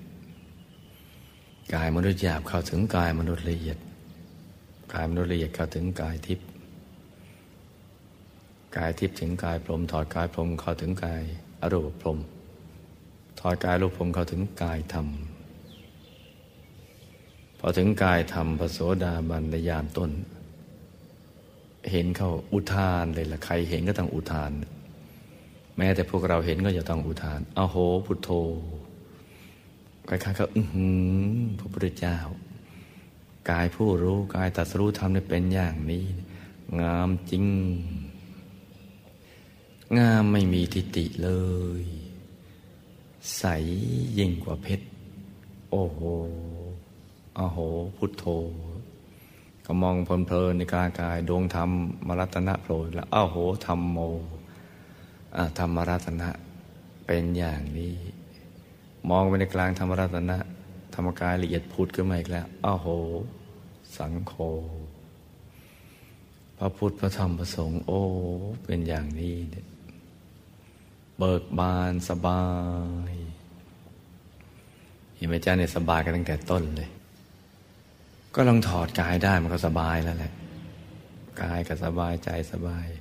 แล้วยิ่งเห็นโอ้กายในกายก็ไปอย่างเนี้ย มันก็ยิ่งสบายอกสบายใจ พอถึงกายทำก็มองต่อไป โอ้อโหพุทโธอโหธรรมโมอโหสังโฆมองเลื่อยไปเลยเนี่ย หยุดอุทานเป็นระยะระยะไป กระทั่งยามสุดท้าย บรรลุอนุตตรสัมมาสัมพุทธญาณบรรลุกายธรรมอรหันตสัมมาสัมพุทธเจ้า กิเลสหมดเลย มันไม่ใช่ตัดกิเลสนะ มันเป็นขจัดกิเลส เกลี้ยงแบบสิ้นเชื่อไม่เหลือเศษ คือกิเลสไม่มีหลงเหลือเลยในทุกกาย ทั้งกายมนุษย์กายที่ผมโลภมกายธรรมโคตภูโสดาสกิตาคา พระอนาคา พระอรหัตตมักเกลี้ยงไปเลย ไม่มีเลย กิเลสนี่มันมีนะ มีตัวมีมีลักษณะ มี มีลักษณะเดียวแหละ ขจัดสักเกลี้ยงเลย ที่มันจะเอาพบสามก็มาครอบให้ตรึงอยู่ไม่มี เห็นเลยหลุดพ้นจากลอออกกรรมมากฎแห่งกรรม หลุดไปเลยพ้นจากไตรลักษณ์ด้วย ผังไตรลักษณ์นี่มันเป็นยังไง ลักษณะไตรลักษณ์นี่มันอย่างหนึ่งนะ ลักษณะคือไม่เที่ยงเป็นทุกข์เป็นอนัตตา แต่ผังที่เขาบังคับให้เป็นอย่างนี้นะเห็นเลย หลุดด้วย หลุดจะไม่พอเก็บหมดซะอีก เกลี้ยงไปเลยแวบโดยอรหัตมรรคแวบหายไปเลย สิ้นเชื่อไม่เหลือเศษ คือเศษยังเราเผาถ่านยังมีขี้เท่าจนไม่มีเศษเลย เกลี้ยงไปเลย หมดไปเลย ผังที่เอากฎแห่งกรรมมาเนี่ยเห็นลักษณะผังเลยอ๋อลักษณะผังมันเป็นอย่างนี้บังคับให้วนไปเวียนมาอยู่ในวัฏสงสารวนกันไปเวียนกันมา เดี๋ยวเกิดเป็นนั่นเป็นนี่ เกิดมาแล้วก็บังคับให้สร้างกรรม แล้วก็มีวิบาก เวียนกันไปเวียนกันมา เดี๋ยวก็ไปที่สูง เดี๋ยวก็ไปสุคติ เดี๋ยวก็ไปทุกติก็วนกันอยู่อย่างนั้นละเห็นตลอดหมด ผังนี้บังคับมหาบุรุษไม่ได้แล้ว เพราะท่านตรัสรู้อนุตตรสัมมาสัมโพธิญาณแล้ว กายธรรมอรหันตสัมมาสัมพุทธเจ้า สว่างเจิดจ้าทีเดียว สุขใสเป็นอันหนึ่งอันเดียว กับพระมหาบุรุษ มีความสุขมากเขาเรียกว่าวิมุตติสุข คือคือผลุดพ้นจากผังมาได้มันสุขมันขยายไม่มีขอบเขต ไม่มีที่แคบ ยังสุขด้วยกามเนี่ยมันมันผังของกามมันบังคับ บังคับให้ประเดียวประดาว แล้วก็มีปัญหาตามมา มีไซเอฟเฟก มีผลข้างเคียง โอ้ สุขไม่จริง จะเกิดเป็นมนุษย์ ชั้นสูง ชั้นไหนก็แล้วแต่ ก็งั้นเป็นเทวดาก็เป็นแล้วพรมหรืออรูปพรมเว้นแต่ ปัญจสุทธาว่าไม่ได้เป็น เพราะว่าพรหมชั้นนี้นี่ เป็นพระอนาคามี นอกนั้นเป็นกันมาเยอะแยะแล้วในภพสาม มันมีข้อจำกัด เห็นได้ธรรมจักขุของกายอรหันตสมมาสัมพุทธเจ้า กายทำกายนี้แหละ เห็นว่าเกิดเป็นอะไรมันมีข้อจำกัด แล้วมันไม่เที่ยง แม้เป็นภวะกับพรม คือพรมชั้นในวสัญญานาสัญญายตนะ สูงที่สุดในภพสามอ้าวหล่นวูบไปอีกแล้ว พอหมดกำลังของในวสัญญานาสัญญายตนะอรูปฌานสมาบัติตุบลงไปอีกแล้ว ไปเกิดเป็นมนุษย์ โดนกิเลสบังคับอีกให้สร้างกรรม และก็มีวิบาก เอาโวนกันไปกับโวนกันมา เห็นตลอดเลยอิพลุดได้ ก็เป็นอิสระ วิมุติสุขคือสุขที่ไม่มีขอบเขต เพราะไม่ได้อยู่ในที่คุ้มขังแล้ว ขยาย เป็นสุขที่ไม่มีประมาณ มนุษย์ไม่รู้จักหรอกสุข วิมุติสุขเนี่ยเทวดาก็ไม่รู้จัก จะไปเกิดเป็นชาวมหาราชทั้งสี่ก็ไม่รู้จัก จะไปเกิดเป็นพระอินทร์ก็ไม่รู้จัก เป็นเท้ายามาเท้าสันตดุสิตนิมานารดีพระนิมิตวัสวดี พรหมรูปผมไม่รู้จักเลย วิมุติสุขเนี่ยจะรู้จักได้ต้องกายทำอรหัตขึ้นไป อรหัตผล ยิ่งเป็นกายธรรมอรหันตสัมมาสัมพุทธเจ้า โอ้ ถึงจะเข้าใจวิมุติสุขเป็นอย่างนี้เนี่ยมันสุขจริง ๆ หลุดแล้วล่อนแล้ว เปลือกกับเนื้อไม่ติดกัน เหมือนมะขามล่อนล่อนเหมือนเงาะล่อนล่อนเนื้อไปทางเปลือกไปทาง นี่ใจมันล่อน จากกิเลสที่ไม่เหลือเศษแล้ว มีแต่ความบริสุทธิ์สว่างสวัย นี่แผนผังชีวิตเป็นอย่างนี้นะลูกนะ เพราะฉะนั้นเราต้องทำให้ได้ ที่เป็นกิจสำคัญที่สุดที่เกิดมาเป็นมนุษย์แต่ละชาติ เป็นเทวดาพรมโลพมันทำสู้ มันไม่แรงเท่ากายมนุษย์ กายมนุษย์มันแรงแต่ว่ามันนั่งแล้วมันเมื่อย มันไม่ค่อยม่วนมันเมื่อย เพราะมันมีเรื่องให้ที่ต้องคิด มันต้องคิด ต้องพูด ต้องทำสารพัดแต่ว่ามันแรงกว่ากายละเอียด เหมือนปูที่มีกระดอง มันดีกว่าปูที่มันไม่มีกระดอง ปูนิ่ม มันสู้มีปูมีกระดองไม่ได้ มันแข็งแรงนะลูกนะตอนนี้เรามาเป็นกายมนุษย์แล้ว มีความพร้อมแข็งแรงทุกอย่าง เหลือแต่ความเพียรแล้วก็ทำให้มันถูกหลักวิชา เดี๋ยวเราก็จะเข้าถึงได้ ตอนนี้เราจับหลักได้แล้วว่า ต้องหยุดกันนิ่งอย่างสบายสบาย ยิ่งสบายมันก็ยิ่งหยุด ยิ่งหยุด ยิ่งนิ่งก็ยิ่งสบาย มันเกื้อกูลกันนะลูกนะ สบายก่อน ยิ่งสบายก็ยิ่งหยุด พอยิ่งหยุดในหยุด ก็ยิ่งสบายเกื้อกูลกันเกื้อกูลกันเพราะฉะนั้นตอนนี้เริ่มต้นอย่างสบายเลยไอ้เรื่องความทุกข์ทุกข์ร้อนร้อนดีมันออกไปซะอย่าไปเอามาใส่ให้มันลกลงลังในใจเราเกิดมาเพื่อแสวงหาความสุขเท่านั้นแหละ หาความสบาย เรามานึกถึงความสบายดีกว่าความสุข โดยการหยุดกันนิ่ง ๆ ทำเฉย ๆ เดี๋ยวอารมณ์สบายมันก็จะมาเอง ทำเฉย ๆ ทำเป็นไม่รู้ไม่ชี้กับความทุกข์ที่เราเคยเจอ เครื่องกังวลปัญหาที่เราเคยเจอ มนุษย์พันต่างดาวที่พูดก็ไม่ค่อยรู้เรื่อง ทำเหมือนกับเราไม่เคยเจอ ทำราวกับผู้นิรทุกข์แต่ทำนิ่ง ๆ เฉย ๆ ดูพระในตัว ให้ใจสบายสบาย ดูมไปเรื่อยๆนะลุงนะเข้าใจอย่างนี้ดีแล้วเอาละต่อจากนี้ไป ต่างคนต่างดูกันไปเรื่อยๆ ฝึกหยุดฝึกนิ่งให้ดีนะจ๊ะ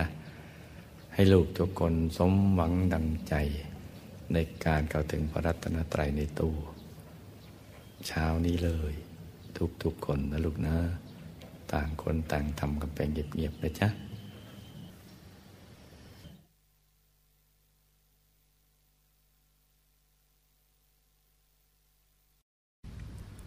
ต่อจากนี้ไป ตั้งใจให้แน่แน่ว มุ่งตรงต่อหนทางพระนิพพานกัน ทุกทุกคนนะลูกนะ ให้นั่งขัดสมาธิโดยเอาขาขวา ทับขาซ้าย มือขวา ทับมือซ้าย ให้นิ้วชี้ของมือข้างขวา จรดนิ้วหัวแม่มือข้างซ้าย วางไว้บนหน้าตัก พอสบายสบาย หลับตาของเราเบาๆ หลับพอคลอนลูก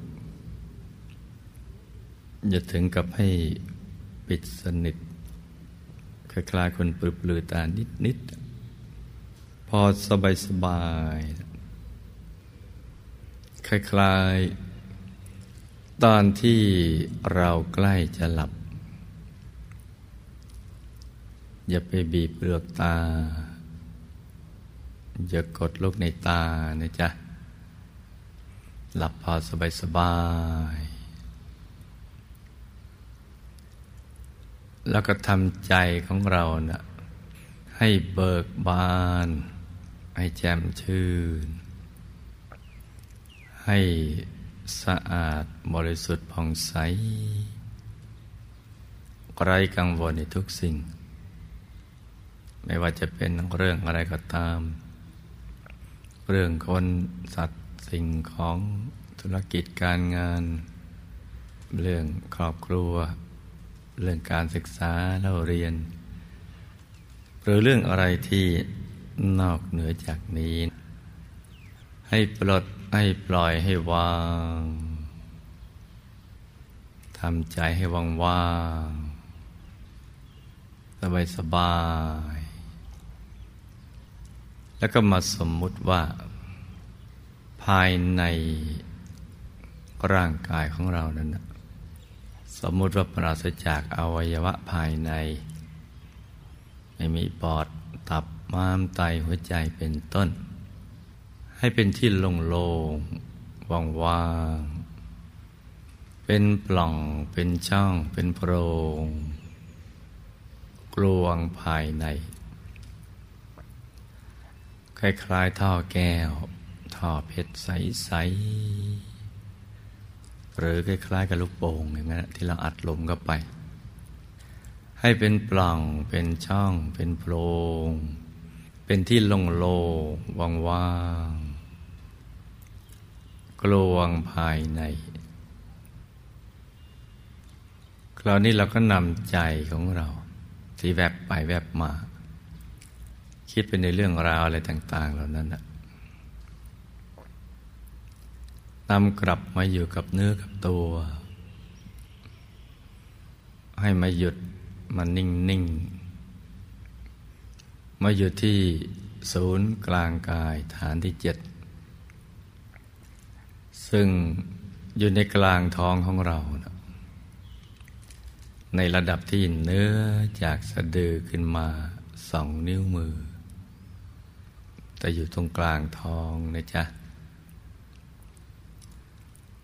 เรามองยังไม่เห็นลักตอนเนี่ยแต่ทำความรู้จักไปก่อนหรือจับประสูนกลางกายฐานที่เจ็ดอยู่ตรงนี้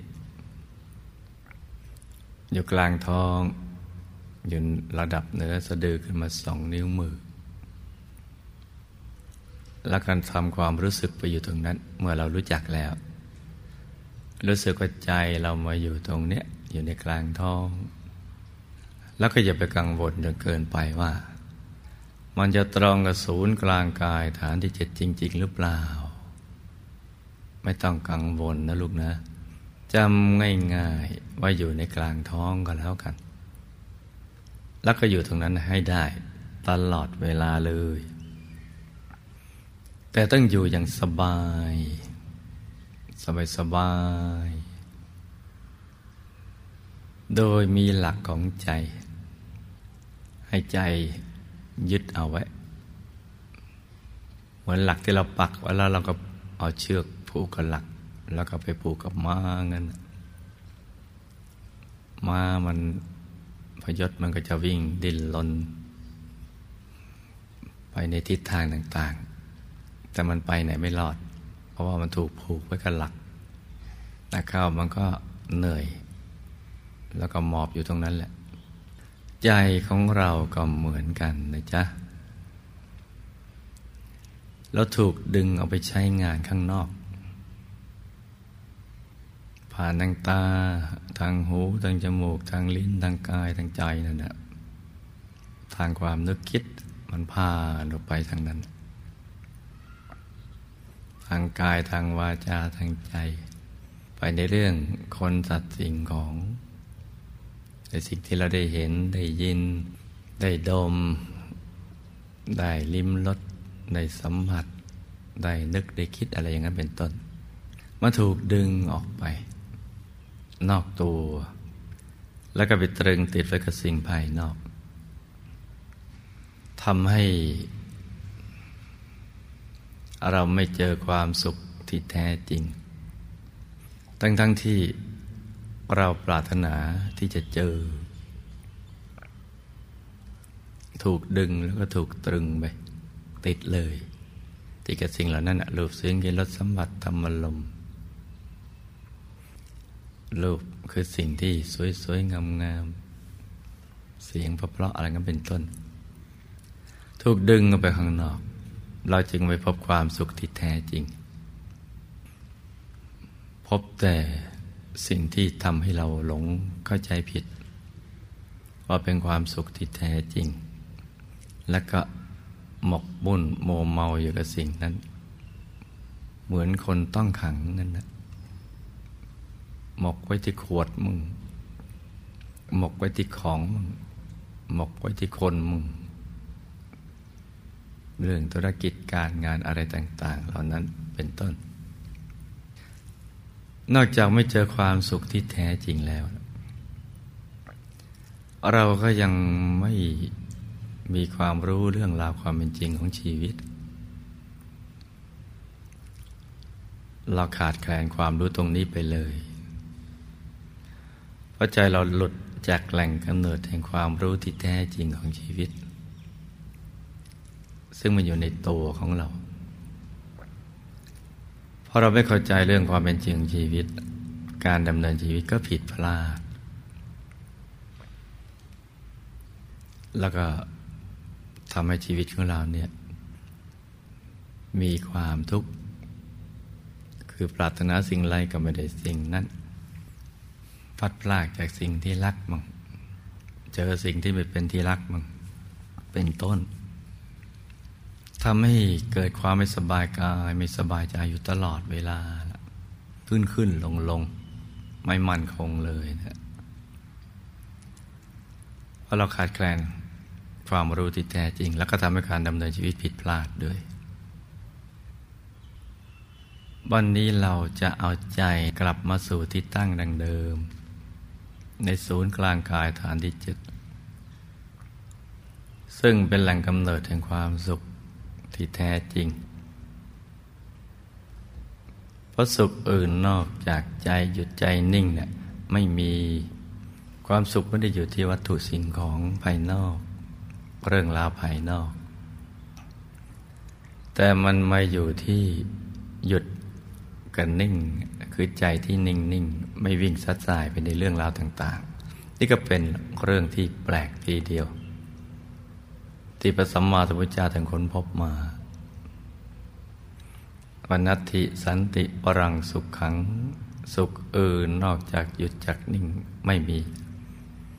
คือไม่มีจะไปหาความสุขในสิ่งที่มันไม่มีเนี่ยมันก็ไม่เจอ เพราะมันมีอยู่ที่เดียวคือหยุดกันนิ่ง เมื่อใจหยุดนิ่งแล้วก็จะเข้าถึงแหล่งแห่งความสุข คือกายมันจะเบาใจเบา มันจะโล่งจะโปร่งจะเบาสบาย แล้วก็ เราจะเข้าถึงสิ่งที่มีอยู่ในตัวของเรา ซึ่งเป็นแผนผังชีวิต ที่เราจะต้องดำเนินเข้าไปสู่ภายในนั้นมันเป็นความรู้ภายใน ที่ จะนำไปสู่ความเข้าใจในเรื่องราวของสรรพสัตว์และสรรพสิ่งทั้งหลาย โดยเริ่มต้นจากที่ตรงเนี้ยตรงฐานที่เจ็ดใจนิ่งๆอยู่ที่ตรงนี้ ทีนี้เมื่อเราเอาใจมาวางไว้กลางท้องแล้ว เราจะวางนิ่งเฉยๆก็ได้ หรือจะนึกภาพ ขึ้นมา มันจะได้มีเครื่องหมาย เครื่องหมายบ้านนี้คือที่หยุดของใจ พระเดชพระคุณหลวงปู่พระมงคลเทมุนี สดจันทสโร ผู้คนพบวิชาธรรมกายท่านบอกให้นึกเป็นจุดใส ๆ หรือดวงใส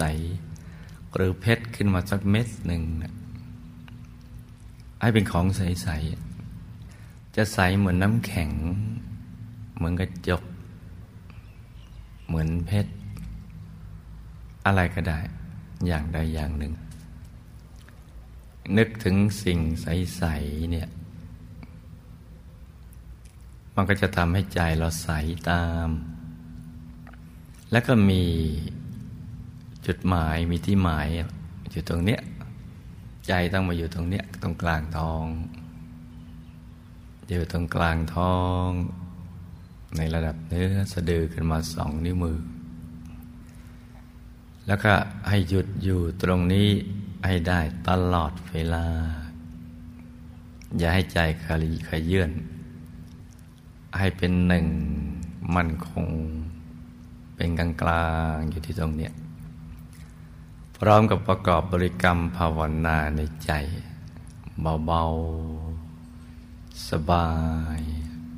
ให้เป็นเสียงที่ออกมาจากในกลางท้องของเรา ที่ล่งลอยมาจากแหล่งกำเนิดแห่งความบริสุทธิ์ พลังแห่งความบริสุทธิ์ ที่ไม่มีขอบเขตให้ภาวนาในใจ เสียงล่องลอยมันจะในกลางท้อง สัมมาอรหัง สัมมาอรหัง สัมมาอรหัง ทุกครั้งที่เราภาวนาสัมมาอรหัง เราก็จะต้องไม่ลืม ตรึกนึกถึงดวงใส หยุดอยู่ในกลางดวงใสใสคือนึกถึงดวงใสเนี่ยเรื่อยไปเลย นึกให้ได้ตลอดเวลา แต่นึกอย่างสบายสบายที่ทำให้ไม่มึนทิศะไม่ตึงไม่เกร็งท้อง ไหลไม่ยก นิ้วไม่กระดก ตาไม่กระพริบไม่เมม ให้สบายสบายคล้ายๆกับเรานึกถึง ดอกกุหลาบ ดอกบัว สิ่งที่เราคุ้นเคย เห็นจนเจนตานึกอย่างนั้น เป็นจุดใส ๆ เป็นดวงใส ๆ หรือจะไม่นึกเลยก็ได้ อย่างใดอย่างหนึ่ง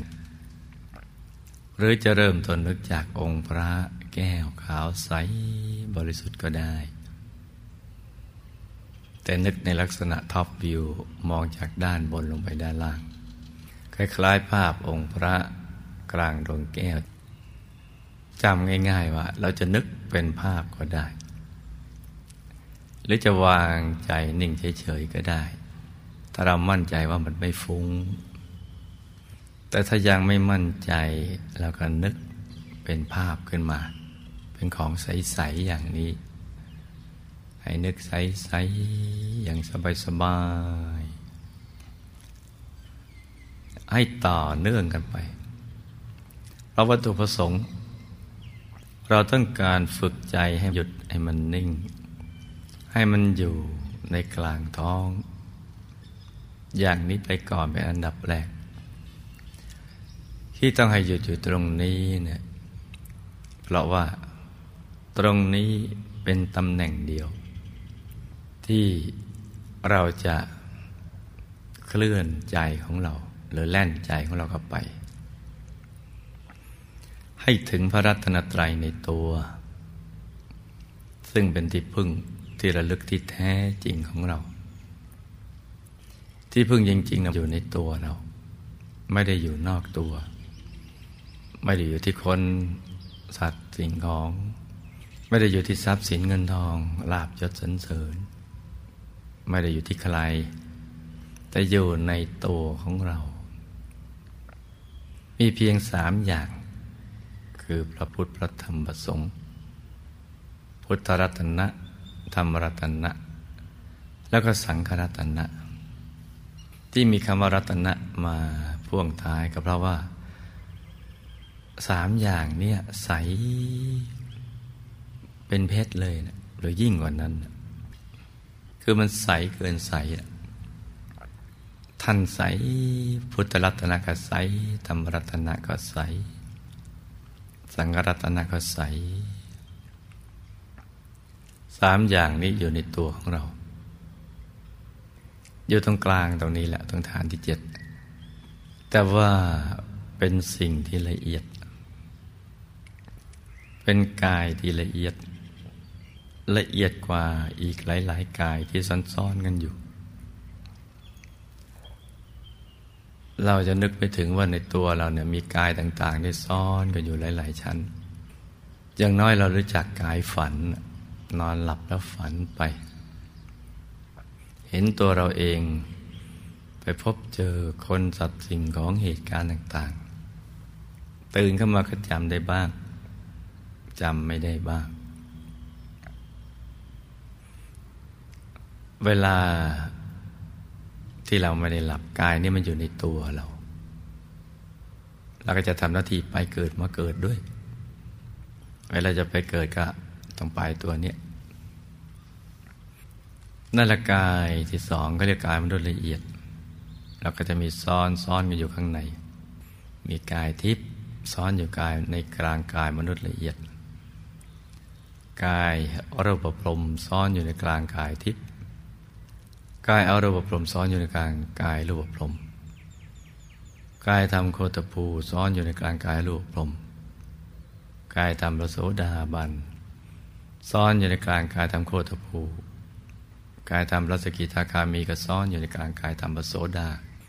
กายทำพระอนาคามีก็ซ้อนอยู่ในกลางกายทำพระสกิทาคามีกายทำพระรหัสก็ซ้อนอยู่ในกลางกายทำพระอนาคามี มีทั้งหยาบมีทั้งละเอียด รวมแล้วเรียกว่าสิบแปดกาย นับจากกายมนุษย์หยาบของเราเป็นกายที่หนึ่งนี่จะซ้อนกันอยู่นะจ๊ะซ้อนกันอยู่ภายใน กายใหญ่จะซ้อนอยู่ในกลางกายที่เล็กกว่า นี่ก็เป็นเรื่องที่แปลก เราเห็นแต่ของเล็กอยู่ในของใหญ่ ของใหญ่อยู่ในของเล็กก็มีเหมือนกัน เวลาเรากระจกส่องภูเขาหรือดวงอาทิตย์ ก็มาปรากฏอยู่ข้างในข้างในกระจกภูเขาก็ไม่ได้เล็กลง กระจกก็ไม่ได้ใหญ่ขึ้น แต่มันก็อยู่ข้างในนะเพราะละเอียดกว่า จะซ้อนซ้อนซ้อนซ้อนซ้อนกันอยู่ก็เรียกว่ากายในกาย ให้ตามเห็นก็ไปเรื่อยๆโดยจะแบ่งออกเป็นสองสองภาค คือภาคที่กายที่อยู่ในภพ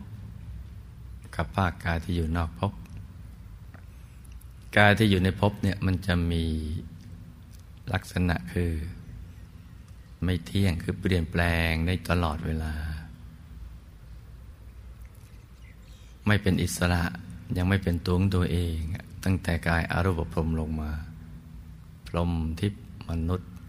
หยาบละเอียด ภาษาธรรมะเขาเรียกว่าตกอยู่ในไตรลักษณ์ไตรก็แปลว่าสามลักษณะสามอย่าง ไม่เที่ยงเป็นทุกข์เป็นอนัตตาไม่คงที่นะเปลี่ยนแปลงเรื่อย กับกายที่อยู่นอกภพที่พ้นจากไตรลักษณ์พ้นไปก็ตั้งแต่กายธรรมโคตรภูโสดาสกิตาคานาคาลหักก็คือพระธรรมกายนั่นเองอยู่ในตัวของเรา ที่เราเรียกว่าพุทธรัตนะนั่นแหละ ท่านจะใสบริสุทธิ์ เกินกว่าความใสใด ๆ ในโลก ลักษณะท่านก็งามงามมาก งามกว่ากายในภพสามเราประกอบไปด้วยลักษณะมหาบุรุษครบถ้วนทุกประการ แต่มีเกตดอกบัวตูม อยู่บนพระเศียรอยู่บนจอมกระหม่อมนั่น ไม่ใช่มวยผมเนื้ออยู่บนจอมกระหม่อม ซึ่งตั้งอยู่บนพระเศียรบนศีรษะท่าน ซึ่งมีเส้นพระศกหรือเส้นผมขดเวียนเป็นทักษิณาวัดตามเข็มนาฬิกา เรียงรายอย่างมีระเบียบ กายท่านจะตั้งตรงงามกว่ากายพรมตรงตรงสง่างาม เกียรดอกบัวตูมใสบริสุทธิ กายทำโคตรภูใหญ่ที่สุดก็เกือบห้าวา เล็กก็ไม่มีกำหนด ตั้งแต่เท่ากับปลายเข็ม แต่แปลกแม้จะเล็กเท่ากับปลายเข็ม เวลาใจหยุดแล้วก็เห็นลักษณะท่านครบหมด ลักษณะท่านก็ยังเป็นพระที่เล็กเท่ากับปลายเข็ม แต่ที่แปลกคือมองเห็นได้ เหมือนเรามองเห็นพระองค์ใหญ่อย่างเงี้ยได้ ชัดเจนขนาดไหน ที่เล็กเท่ากับลายเข็มก็เห็นชัดเท่านั้นอะเท่ากันเลย แปลกจากเวลาใจหยุดแล้วมันแปลกกายธรรมโสดาบันก็หน้าตักห้าวา คือวัดเอาตั้งแต่ กลางลูกสะบ้าเลยนะมาถึงอีกข้างด้านข้างนั่นกับความสูงของท่าน แนวดิ่งถึงปลายเกตดอกบัวตูม ดิ่งลงไปในกลางตัว ถึงพื้น คือแผ่นโลกุตระชาญของท่าน ใส สูงกว้างก็เท่ากันห้าว่าถ้าพระสกิทาคามีก็นาตักสิบว่าสูงสิบว่าลานาคามีก็สิบห้าว่าสูงสิบห้าว่าแต่พระรหัสก็นาตักยี่สิบวาสูงยี่สิบวาซ้อนซ้อนกันอยู่เข้าไปอยู่ภายใน ยิ่งกายโตใหญ่ยิ่งใสเพิ่มกว่าเดิม แต่หน้าตาลักษณะเหมือนกันเหมือนพิมพ์เดียวกัน ต่างแต่ขนาดกับความใสบริสุทธิ์ ความใสบริสุทธิ์และขนาดที่ต่างกัน เพราะการละกิเลสอาสวะ ที่เรียกว่าสังโยชน์นะมันหมดไปได้ไม่เท่ากัน ถ้าหากยังมีหุ้มอยู่มากกายก็จะเล็กลงใสน้อยกว่า แต่ลักษณะเหมือนกันแต่กิเลสเจือจางลงก็เอาขยายขึ้นไปเรื่อยพอเจือจางลงก็มีกำลังขยาย เมื่อหลุดจากสังโยชน์หรือกิเลสหยาบในระดับสังโยชน์ได้ระดับหนึ่งคือมันหลุดจากตรงนั้นมันก็ขยายพอหลุดแล้วขยายจนกระทั่งถึงกายทำพระ โสดาบานพระสกิทาคามีพระนาคามีพระอรหันต์ก็จะขยายพอถึงกายทำพระอรหันต์หลุดหมดขยายเต็มส่วนยี่สิบวาสูงยี่สิบวา หลุดเวลาหลุดจากกิเลสอาสวะแล้วนะกายที่หมายของเราคือกายธรรมอรหัตนั่นแหละคือเป้าหมายของชีวิตที่เกิดมา เพราะทุกคนเหมือนถูกขังอยู่ในคุก ห่งวัฏฏะอยู่ในภพสามนี่แหละ ไม่ว่าจะเกิดเป็นมนุษย์ชั้นล่างถึงเป็นพระเจ้าจักรพรรดิเป็นเทวดาพรหมหรืออรูปพรหมก็ล้วนอยู่ในที่ขังนั้นนั้นที่คุมขังนั้นนั้น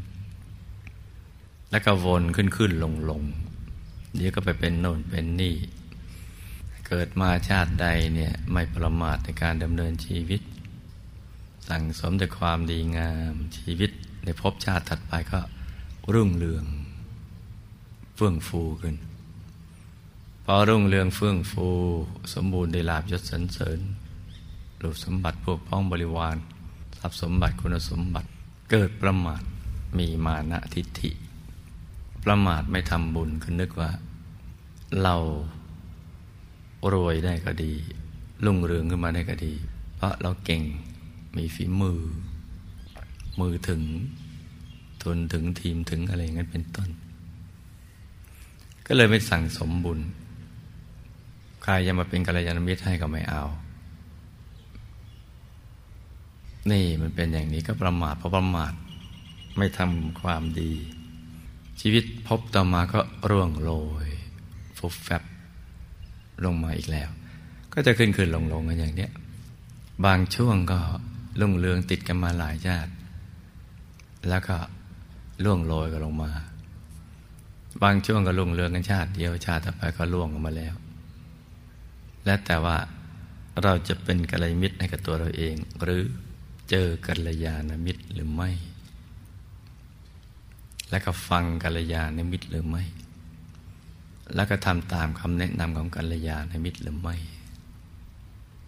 ขึ้นลงชีวิตก็จะเป็นอยู่อย่างนี้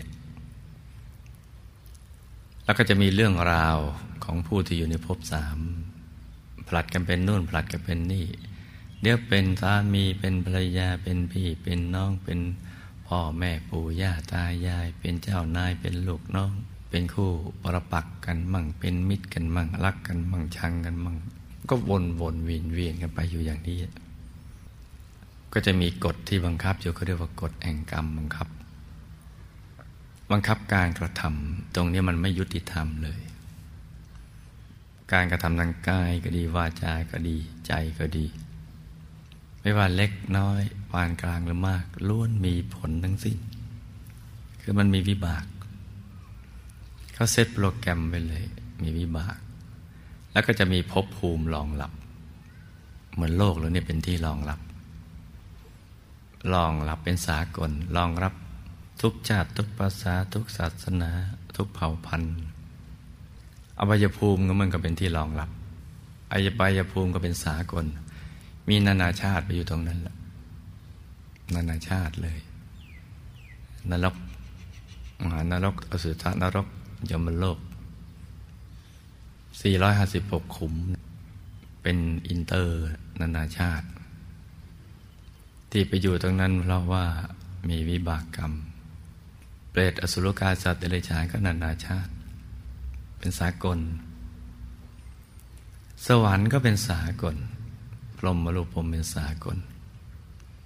คือจะทำตามสูตรชีวิตสูตรสำเร็จ ในการที่พอเหมาะพอดีที่จะไปอยู่ในภพภูมินั้นซึ่งบังคับมาจากกฎแห่งกรรมนั้นการกระทำนั้น มันก็จะดูดเข้าไป พอมีพบ รองรับ มันก็จะมีกายรองรับ มีสิ่งแวดล้อมรองรับ มีสุขมีทุกข์รองรับกันหมด มีเรื่องมีราวกันไป แต่ในอบายภูมิก็เรื่องราวเขาก็มีแต่ทันทรมานถ้าหากเป็นภาคของสวรรค์สุคติพบก็มีแต่สนุกสนานบันเทิงเพลินกันไปอยู่ตรงนั้น พอถึงพรมก็ เพลินน้อยลง เพราะว่าหมดความหมดความจำเป็น ไม่สนใจในเรื่องรูปเสียงกลิ่นรสสัมผัส เพราะมีความสุขที่ปราณีตกว่า คือในรูปฌานสมาบัติพอถึงอรูปผมก็มีอรูปฌานสมาบัติรองรับ มีสุข ที่ปราณีตกว่ารูปฌานสมาบัติ มันกว้างกวางคล้ายๆนิพพานแต่ก็ไม่ใช่ แต่ตอนนี้มักจะหลงผิดกัน มันก็จะวนเวียนกันอยู่อย่างนี้เพราะนั้นทุกคนล้วนแต่เป็นผู้ต้องขังทั้งสิ้น วนเวียนกันอยู่อย่างนี้จนกระทั่งมีผู้มีบารมีแก่ๆสั่งสมบารมีสามสิบทัศมาบังเกิดขึ้นเป็นพระสัมมาสัมพุทธเจ้าพอบารมีเต็มเปี่ยมพยามารก็กันไม่อยู่ ก็ทะลุไปถึงความรู้แจ้ง เห็นจริงในธรรมทั้งปวง เรื่องราวต่าง ๆ ทั้งหมด คือหลุดพ้นไปด้วย แล้วก็รู้เรื่องไปด้วย มีความสุขไปด้วย มีความบริสุทธิ์ แล้วก็มีความรักและปรารถนาดีต่อสรรพสัตว์ทั้งหลายด้วย มันมาพร้อมๆกันนั่นแหละ มาสอนมาแนะนำว่าชีวิตในภพเนี่ย โดยเฉพาะในโลก หรือในกาย มนุษย์ พื้นฐานคือทุกข์ ที่มันเริ่มต้นมาจากความอยาก อยากที่ประกอบไปด้วยความเพลินหรือความไม่เข้าใจ ความไม่รู้นั่นแหละ ซึ่งต่างจากความอยากทำความดีหรืออยากไปนิพพานแต่นั้นมันอยากในรูปเสียงกลิ่นรสสัมผัสธรรมลมอยากในสิ่งที่ไม่ได้ทำให้เกิดความสุข ที่แท้จริง มีแต่ความเพลินเพลินเพลินกันไปอย่างนั้น ขึ้นขึ้นลงลงอาจารย์ก็สอนว่าต้องหยุดความอยากซะ ที่เรียกว่านิโรธะเอาใจมาหยุดมันนิ่งซะ เดี๋ยวจะเจอมรรคเป็นดวงใส ๆ เกิดขึ้นที่ศูนย์กลางกายฐานที่เจ็ดอย่างเล็กก็ขนาดดวงดาวในอากาศ ย่างกลางขนาดพระจันทร์ในคืนวันเพ็ญอย่างใหญ่ขนาดพระอาทิตย์ยามเที่ยงวันหรือใหญ่กว่านั้น บางทีก็เหมือนกับฟองไข่แดงของไก่ใสๆใสบริสุทธิ์ทีเดียว ใสเกินใส ใสมาก สวยเกินสวย เราชอบเพชรเพราะมันใส มันมีประกายเจิดจ้า อันนี้มันใสกว่าเพชร แล้วมันสวยกว่า เพราะประกายมันดูตาเนียนตา แต่ประกายของเพชรเวลาต้องแสงมันดีดดีดลูกในตาออกพอโดนแล้วพังอะอันนี้พอโดนกันแล้วก็มันดูดกันไปเลย และแถมมีความสุขด้วย คือกายมันเบาใจเบาสบาย ตัวมันหายไปเลย เวลาเห็นดวงมักขึ้นมา แต่เห็นเพชรเนี่ย ตัวมันก็ยังทึบๆและกายก็ไม่เบา ใจก็ไม่เบา แถมหนักใจอีกกลัวคนมาจี้มาปล้น มันมีวิบัติเจือในสมบัตินั้น และต้องมีแสงมากระทบเพชรมันถึงจะสว่าง ถ้าเพชรอยู่ในที่มืดมันก็เหมือนฐานก้อนนะแต่มักในตัวนี่สิ ไม่ว่าจะกลางวันหรือกลางคืนก็แล้ว แต่มันจะสว่างตลอด พระอาทิตย์สว่างในเวลากลางวันพระจันทร์สว่างในเวลากลางคืน แต่ดวงมักนี่สว่างทั้งกลางวันและกลางคืนแล้วดับไฟปิดไฟในห้องให้มืด หลับตา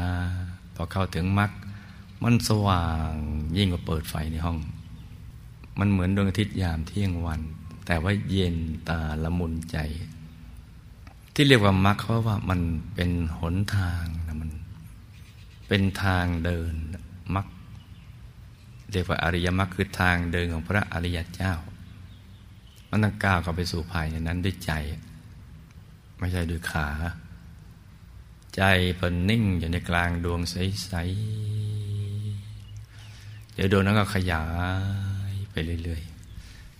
ขยายจนตกขอบไปเลยนะแล้วก็จะมีดวงใหม่พุทธเกิดขึ้นมา เป็นชั้นชั้นยันยัน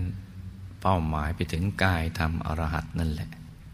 กายองค์พระ พอไปถึงกายองค์พระก็เป็นพระ ความรู้สึกนึกคิดก็เป็นพระ เป็นพระแท้เนี่ยตั้งแต่การทำโคตภูไปเรื่อย ๆ และเพิ่มปริมาณความแท้เข้าไป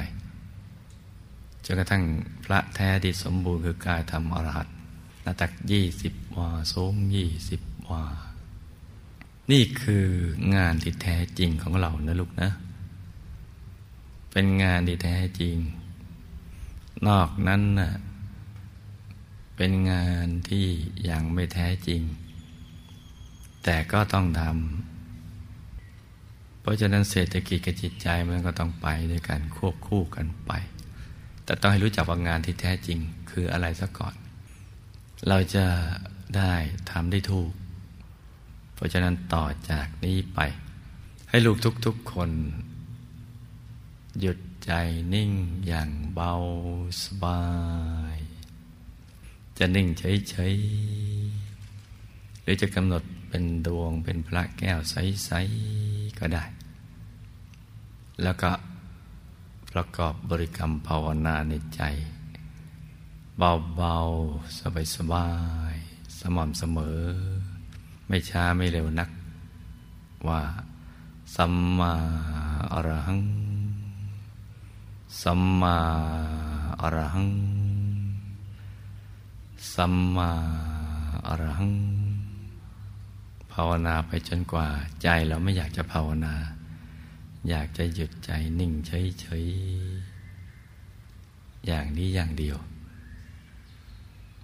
มาถึงตอนนี้เราก็ไม่ต้องภาวนาต่อนะจ๊ะ ต่างคนต่างทำกันไปเงียบๆนะลูกนะ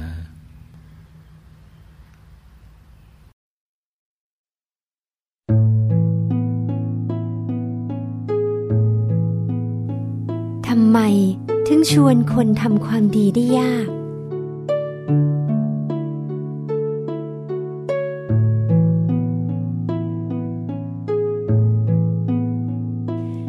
รื่องราวเกี่ยวกับวิชาที่ว่าด้วยชีวิตอีกมากมาย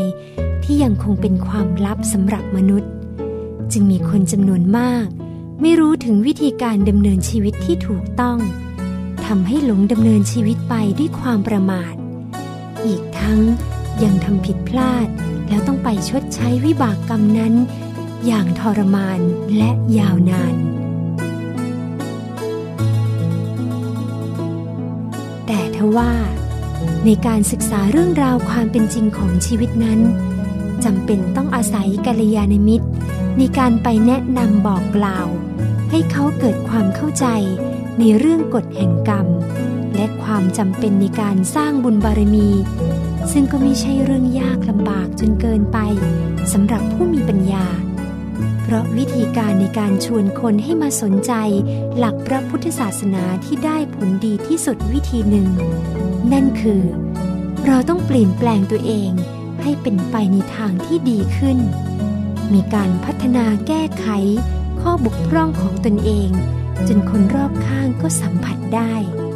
เพราะถ้าเราได้มาศึกษาพระพุทธศาสนาแล้ว เรายังไม่สามารถนำมาใช้กับตนเองได้ นำมาเปลี่ยนแปลงตนเองยังไม่ได้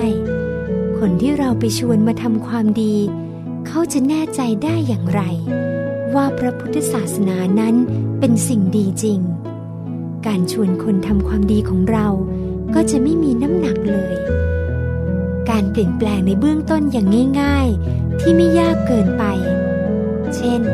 เคยเป็นคนใจร้อน ก็เปลี่ยนเป็นคนใจเย็น สุขขุมขึ้น เปลี่ยนจากคนมีน้ำใจน้อย เป็นคนมากไปด้วยน้ำใจ เอ่ยปากให้ความช่วยเหลือกับผู้อื่นก่อน เปลี่ยนจากคนครึเศร้า เป็นคนยิ้มแย้ม เบิกบาน เปลี่ยนจากคำพูดที่เขารู้สึกดีน้อย เป็นคำพูดที่ยกใจ ให้ความสำคัญและให้เกียรติคน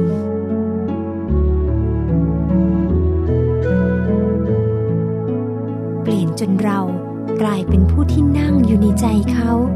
หรืออย่างน้อยที่สุด เขาก็รู้สึกดีกับเรา แล้วสุดท้ายเราก็จะชนะใจเขา หากเราทำได้ดังนี้ การชวนเขาทำความดี ก็มีใช่เรื่องที่ยากเลย เพราะอย่างน้อยที่สุด เขาก็จะยอมทำความดี เพราะเกรงใจเรา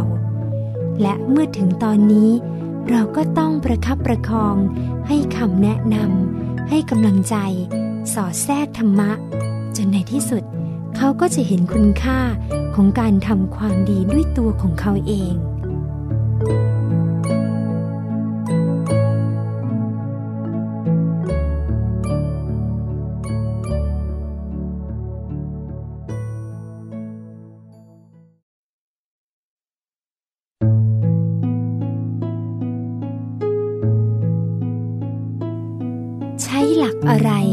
การประเมินตนเอง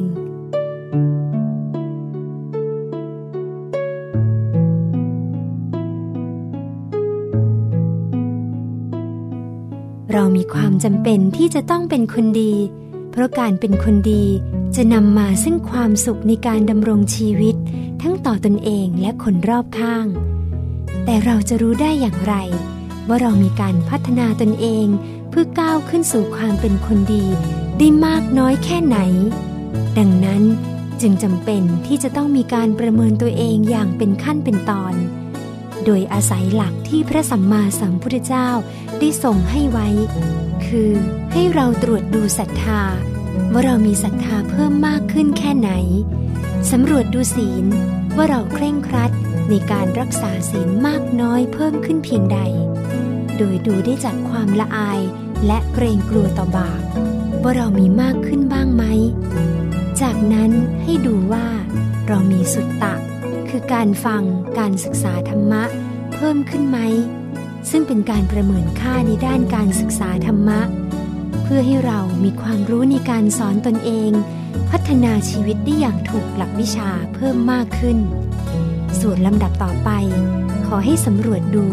จาคะ คือความเสียสละตัดใจ ว่าเราสามารถสละสิ่งของ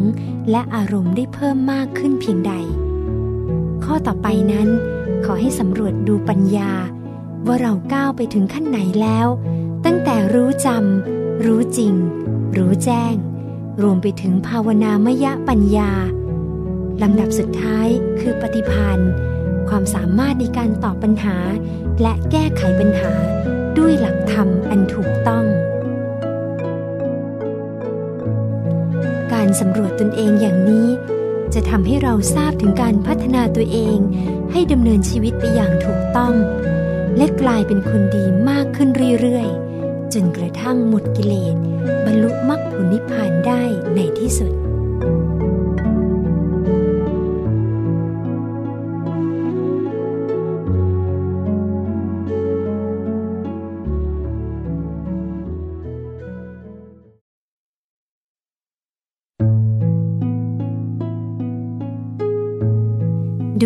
ไร ว่าบุญเรามากพอหรือยัง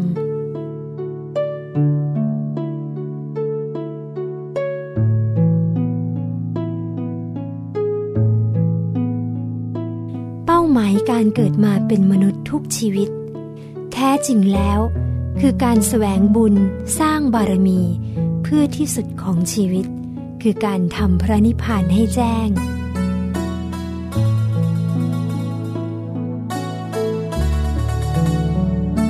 ด้วยเหตุนี้ มนุษย์จึงจำเป็นต้องทำบุญ สั่งสมบุญบ่อยๆหมั่นทำทาน รักษาศีล เจริญภาวนา ให้เป็นไปอย่างสม่ำเสมอทุกวัน ทุกอนุวินาทีที่ดำเนินไป โดยไม่ต้องกลัวเลยว่า บุญของเราจะยิ่งใหญ่หรือมากจนเกินไป ไม่ควรคิดว่าเราทำบุญบ่อยแล้ว มีบุญมากพอแล้ว เพราะหากบุญเรามากจริง ๆ ชีวิตเราต้องสมหวังในทุกสิ่ง แต่เมื่อลองมองย้อนกลับมาดูจริง ๆ เราจะพบว่า เรายังไม่ได้เป็นเช่นนั้น เพราะหากบุญมากจริง เราคงไม่มานั่งอยู่ตรงนี้ เราต้องเข้าพระนิพพานไปแล้ว แต่นี่เรายังป่วยกาย ทุกข์ใจกับเรื่องของตนเอง และของคนรอบข้างอยู่อีกไม่น้อยดังนั้นเราต้องหมั่นถามตนเอง และบอกตัวเองในแต่ละวันว่า วันนี้เราได้สั่งสมบุญแล้วหรือยัง และควรเร่งสร้างบุญบารมีเป็นประจำไม่ให้ขาด เพื่อเข้าถึงสภาวะที่บารมีเต็มเปี่ยม สามารถทำพระนิพพานให้แจ้ง และไปถึงที่สุดแห่งธรรมได้ในที่สุด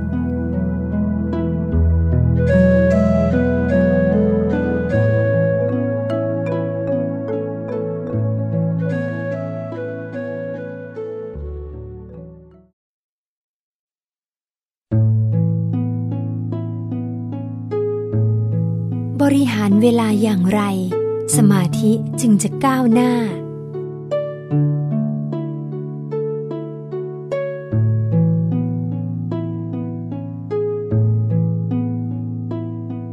หากในหนึ่งวันไม่มีชั่วโมงที่ 25 หรือเราไม่สามารถต่อชีวิตหลังความตาย ได้แม้เพียงหนึ่งชั่วคืน เราควรเพิ่มคุณค่าให้กับเวลาที่เราได้มาอย่างจำกัด เพราะเวลา ได้ล่วงเลยไปพร้อมกับนำความแก่เข้ามาสู่ชีวิต เปรียบเสมือนทุกอนุวินาที เรากำลังเดินทางไปสู่ความตาย ซึ่งไม่เคยมีใครเลย ที่สามารถหยุดยั้งต่อรองกับสิ่งนี้ได้ และที่สำคัญ เวลายังเป็นสิ่งที่ผ่านไปแล้ว จะนำพาโอกาสดีๆ ของเราให้ผ่านพ้นไปอย่างไม่มีวันหวนกลับ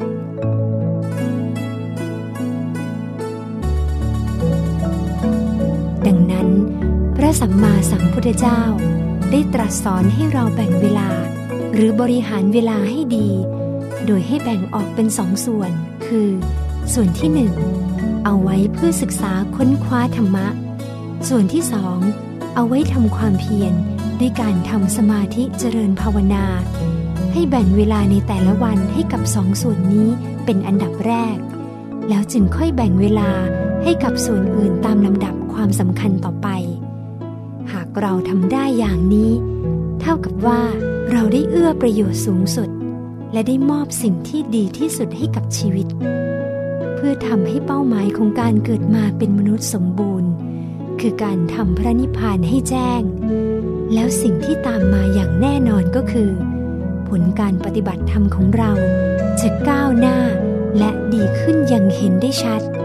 เราจะมีความบริสุทธิ์กาย วาจา ใจ และภาคภูมิใจเพิ่มขึ้นทุกวัน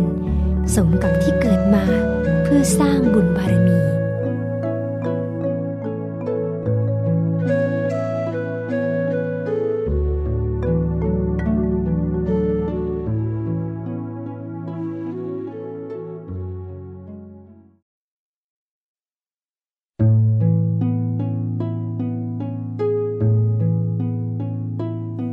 ชีวิตที่แท้จริง การอะไร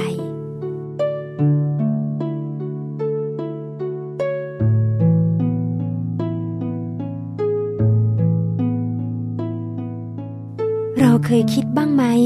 ว่าชีวิตเราต้องการอะไร คนส่วนใหญ่ตื่นเช้ามาก็ออกไปทำงานหาเลี้ยงชีพ พอกลับมา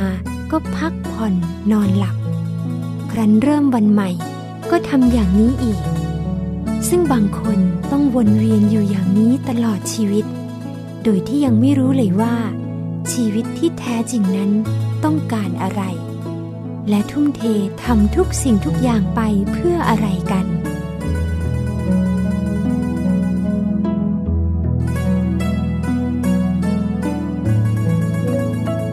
การทำงานในชีวิตประจำวันของชาวโลกก็เช่นกัน ล้วนเป็นไปเพื่อแสวงหาปัจจัยสี่มาหล่อเลี้ยงร่างกาย และต้องแสวงหาทุกสิ่งทุกอย่างมาเพื่อความสุข ดังที่พระสัมมาสัมพุทธเจ้าได้ตรัสถึงความสุขของคฤหัสถ์ว่า เกิดจากเหตุสี่ประการ คือ ความสุขจากการมีทรัพย์ ความสุขจากการใช้ทรัพย์ ความสุขจากการที่ไม่เป็นหนี้ความสุขจากการประกอบอาชีพไม่มีโทษ และความสุขพื้นฐานในชีวิตผู้ครองเรือนนี้ ยังไม่ใช่คำตอบของการมีชีวิตอยู่ เพราะการดำรงชีวิตอยู่ของเรา น่าจะมีความสุขที่ประเสริฐกว่านี้ เนื่องจากความสุขทั้งสี่นี้ ยังมีการเปลี่ยนแปลงได้ตลอดเวลา ด้วยเหตุนี้จึงทำให้มวลมนุษยชาติที่มีความรู้ไม่สมบูรณ์ ต่างก็แสวงหากันเรื่อยไป โดยไม่พบ ที่สุดของการแสวงหานั้น และต่างก็ลองผิดลองถูกไปต่างๆ นานา จนเวลาของชีวิต เหลือน้อยลงไปทุกที ดังนั้น ท่านผู้รู้ทั้งหลาย เมื่อมารู้แล้วว่า ความสุขที่แท้จริงอยู่ตรงไหน ภารกิจหลักที่แท้จริงของชีวิตคืออะไร เราก็ควรจะใช้สิทธิ์ที่เราพึงจะได้ให้สมบูรณ์ โดยการปฏิบัติธรรม ให้เข้าถึงพระรัตนตรัยภายในให้ได้ แล้วเราจะได้พบที่สุดของการแสวงหา และความเต็มเปี่ยมบริบูรณ์ของการได้เกิดมาเป็นมนุษย์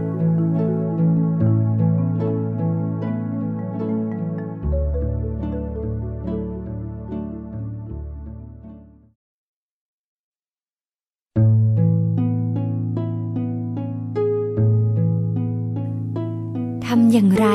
ให้สร้างบารมีได้อย่างตลอดรอดฟัง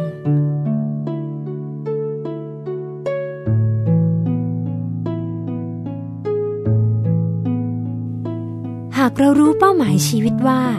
เราเกิดมาสร้างบุญบารมีแล้ว เราก็ควรสร้างให้เต็มที่ สร้างให้ดีที่สุด แต่การจะสร้างบุญบารมีให้ได้ดีที่สุด และตลอดรอดฝั่งได้นั้น เราต้องติดธรรมะ อย่าติดในบุคคล เพราะบุคคลนั้นมีการเปลี่ยนแปลงอยู่ตลอดเวลา บางครั้งเขาไม่อาจเป็นไปตามที่เราต้องการ และหากมีเรื่องขัดใจกัน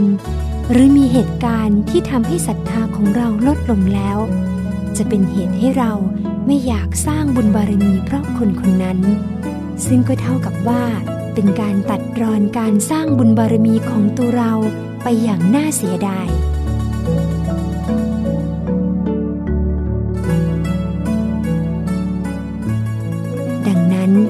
การสร้างบุญบารมี ขอให้ยึดธรรมะเป็นหลัก ยึดธรรมะเป็นที่พึ่ง โดยอย่าไปหวังให้ใครมาเป็นที่พึ่งที่แท้จริงให้เราเลย เพราะถ้าเราหวังอย่างนี้ เราจะหวังผิด เนื่องจากทั่วทั้งแสนโกดจักรวาล อนันตจักรวาล ยกเว้นพระรัตนตรัยแล้ว ไม่มีใครที่จะช่วยให้เราพ้นทุกข์ได้ ราะทุกคนล้วนยังมีกิเลสยังไม่สมบูรณ์ด้วยกันทั้งนั้น และด้วยเหตุนี้ เราจึงจำเป็นต้องทำใจให้หยุดให้นิ่ง ที่ศูนย์กลางกายฐานที่เจ็ดเพื่อให้เข้าถึงพระรัตนตรัยในตัว ให้มีธรรมะภายใน เป็นที่พึ่งที่ระลึกอันสูงสุด และเมื่อทำได้อย่างนี้ เราก็จะไม่พบกับความผิดหวัง และยังสามารถสร้างบุญบารมีไปได้อย่างตลอดรอดฝั่งอีกด้วย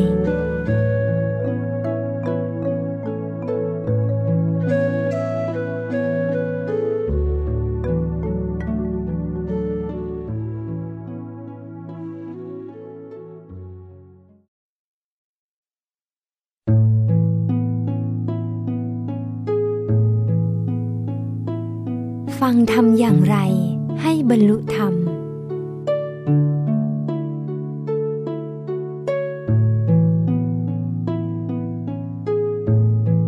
ผู้ที่มีปัญญามาก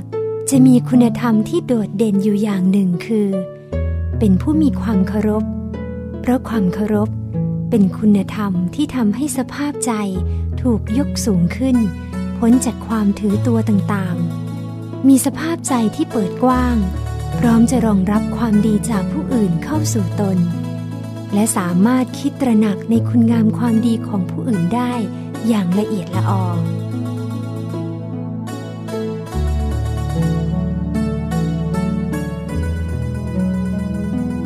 การมีความเคารพ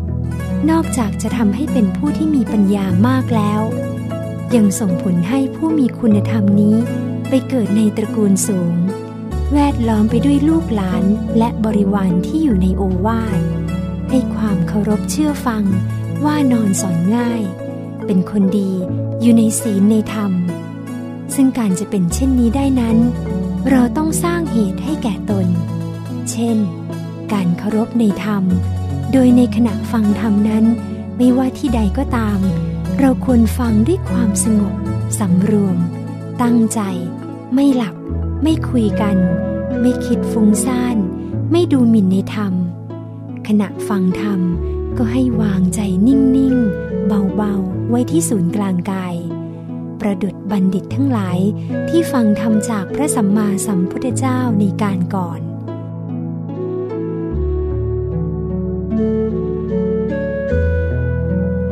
เมื่อพระสัมมาสัมพุทธเจ้าตรัสเทศนาสิ้นสุดลง บัณฑิตผู้นั้น ก็สามารถบรรลุธรรมเป็นพระอรหันต์หมดกิเลสไปในที่สุด ฉะนั้นผู้มีปัญญาพึงสร้างเหตุเช่นนี้ให้แก่ตน ด้วยวิธีการง่ายๆ โดยฝึกทำจนคุ้นให้เป็นนิสัย และเมื่อถึงคราวบุญส่งผล ประกอบกับมีความเพียรเป็นทุน ก็จะทำให้เราสามารถบรรลุธรรมได้โดยง่าย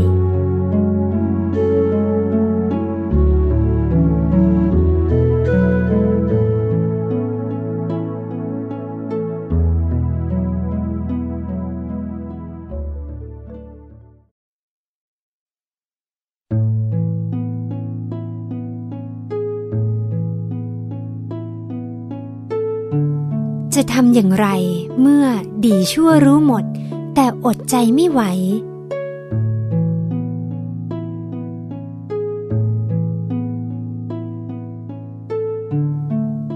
ดีชั่วรู้หมด แต่อดใจไม่ไหว หมายถึง ก่อนที่เราจะคิด พูดทำอะไรลงไป ทั้งๆทที่เราก็รู้ว่า อะไรดี อะไรชั่ว แต่เราก็อดไม่ได้ที่จะเผลอใจ พลาดพลั้งไปทำความชั่ว เพราะมีสิ่งยั่วยุทำให้ใจของเราหวั่นไหว หรือแม้กระทั่งการทำความดีก็ตาม ทั้งๆทที่เรารู้ว่า ความดีเป็นสิ่งควรทำแต่เราก็ไม่ยอมทำหรือผัดผ่อนที่จะทำเรื่อยไป จนไม่สามารถพัฒนาความดีนั้นให้เพิ่มขึ้นได้ซึ่งสาเหตุที่เป็นเช่นนี้ ก็เพราะเราขาดกำลังใจ คือใจของเรามีกำลังไม่เพียงพอที่จะทัดทานต่อสิ่งไม่ดี และมีกำลังไม่พอที่จะผลักดันให้เกิดความดีในตัว ดังนั้นผู้มีปัญญาทั้งหลาย จะใช้เทคนิคการสร้างกำลังใจ รักษากำลังใจ และเพิ่มพูนกำลังใจให้ตนเอง โดยการนำใจไปสู่แหล่งของกำลังใจ เพื่อให้มีพลัง ที่จะต่อสู้กับการกระทำที่ไม่ดีในตัวอย่างองอาจเข้มแข็ง ซึ่งแหล่งกำเนิดกำลังใจที่ดีที่สุดนั้น ก็คือศูนย์กลางกายฐานที่เจ็ดโดยการนั่งสมาธิทุกวันไม่ให้ขาด หรือผูกใจไว้กับสิ่งที่สูงส่งตลอดเวลา ซึ่งอาจทำได้โดยการนึกถึงพระสัมมาสัมพุทธเจ้า เป็นอารมณ์ที่ศูนย์กลางกายให้ได้ตลอดทั้งวัน ราะการทำเช่นนี้ จะทำให้เราไม่รู้สึกอยากทำความชั่ว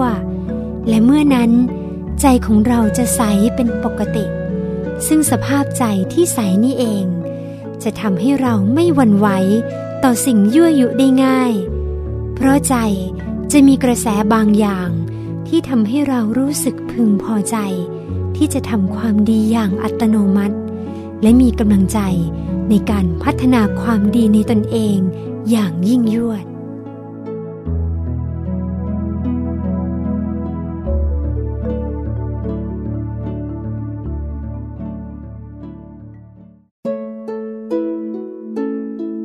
ผลของการฝึกสมาธิข้ามชาติ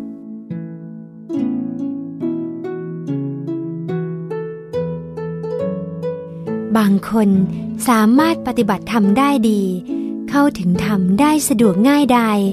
เพราะการสั่งสมบุญเก่าข้ามชาติมาดี หากชาตินี้เราสังเกตตัวเองแล้วจะพบว่าทำไมเวลาปฏิบัติธรรม เราไม่หยุดนิ่งกับเขาสักที หากเป็นเช่นนี้ ก็เสมือนเป็นกระจกสะท้อนให้เห็นว่า อดีตชาติเรามีความเพียรหย่อนมาก่อน ฝึกหยุดฝึกนิ่งมาน้อย แม้ว่าอดีตชาติ จะเจอผู้รู้ที่แนะนำเรา แต่เราก็ยังมีความเพียรไม่พอ ชาตินี้จึงทำให้มืดบ้าง มัวบ้าง ปฏิบัติทำแล้วยังได้ผลไม่เป็นที่น่าพอใจ เพราะฉะนั้น เมื่อเราเห็นสิ่งที่สะท้อนถึงภาพในอดีตแล้ว ปัจจุบันเราควรรีบมันนั่งสมาธิให้มาก ใช้เวลาที่มีอยู่ในโลกอย่างจำกัดให้คุ้มค่า ช่วยโอกาส ตอนที่ยังมีโอกาสให้ช่วย ใช้ร่างกายขณะที่ยังแข็งแรง มีโรคและความปวดเมื่อยยังไม่มากทำความเพียรทุกวัน จะเห็นว่า ความเพียรเป็นสิ่งสำคัญและมีผลมากต่อการเข้าถึงธรรม เพราะการนั่งสมาธิทุกวันทำให้ใจเราละเอียดขึ้นเรื่อยๆ หากเรามีชั่วโมงในการหยุดนิ่งมาก โอกาสในการเข้าถึงธรรม เราก็ย่อมมากขึ้นตามไปด้วย เมื่อเป็นเช่นนี้แล้ว เราจะไม่อยากให้โอกาสในการเข้าถึงธรรมกับตนเอง มีมากขึ้นบ้างหรือ เพราะผลตอบแทนของการมีความเพียรมาก ก็คือการเข้าถึงพระรัตนตรัยภายใน และการเข้าถึงธรรมนี้ จะยังส่งผลต่อเนื่อง ในการกำหนดให้เรามีชีวิตที่ดีกว่าในภพชาติเบื้องหน้า ทำให้วิบากกรรมเก่าตามส่งผลไม่ทัน และส่งผลให้ในชาติปัจจุบัน พบความสุขที่แท้จริง สมาธิจะเข้าไปปรับปรุงระบบความคิดให้เป็นระบบระเบียบ มีประสิทธิภาพเพิ่มมากขึ้น คิดได้โปร่งขึ้น พูดได้คล่องขึ้นทำอะไรก็สำเร็จ จนตัวเราเองก็คาดไม่ถึงเลยทีเดียว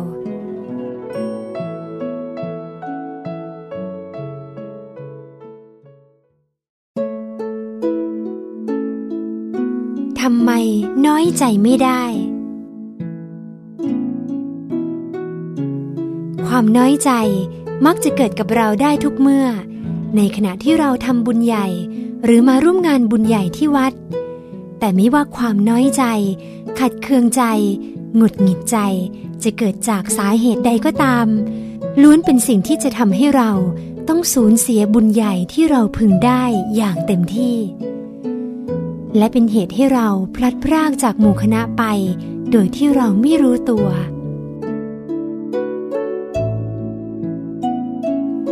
เพราะในขณะที่บุญกำลังทำงานตลอดเวลา บาปก็ทำงานตลอดเวลาเช่นกัน กระแสบาปจะพยายามทำให้เราใจตก หงุดหงิด น้อยใจ ซึ่งอารมณ์เหล่านี้พร้อมจะเกิดขึ้นได้เสมอ อาจด้วยเพราะวิบากกรรมเก่าของเราเอง ด้วยอุบัติเหตุ หรือด้วยเจตนาของใครก็ตาม ถ้าเราไปได้ยินข้อความที่ไม่น่าฟัง ไปเห็นกิริยาหน้าตาที่ไม่น่าดู ที่เขาพึงกระทำต่อเรา เราต้องไม่ใส่ใจเพื่อรักษาใจให้ใสตลอดเวลา เราต้องรู้เท่าทัน ต้องเอาชนะอารมณ์ขุนมัวนี้ ตั้งแต่มันเริ่มก่อตัว ซึ่งวิธีชนะก็คือ ทำเฉยๆ เราอย่าไปคว้าอารมณ์นั้นให้อยู่กับเราเลย ถ้าคว้ามัน อารมณ์ขุนมัว น้อยใจนั้นก็จะมาอยู่กับเราอย่างบริบูรณ์ แล้วบุญของเราก็จะหกหล่น เราต้องถามตัวเองว่า ที่เรามาวัด จะมาเอาบุญหรือจะมาเอาความน้อยใจที่เขาทำให้เรา ในเมื่อเราตั้งใจแสวงหาทรัพย์มาด้วยความยากลำบาก เพื่อจะนำมาทำบุญ ดังนั้นเราต้องเอาบุญไปให้คุ้ม โดยการทำใจให้ใส ทั้งก่อนทำขณะทำและหลังทำถึงจะถูกหลักวิชา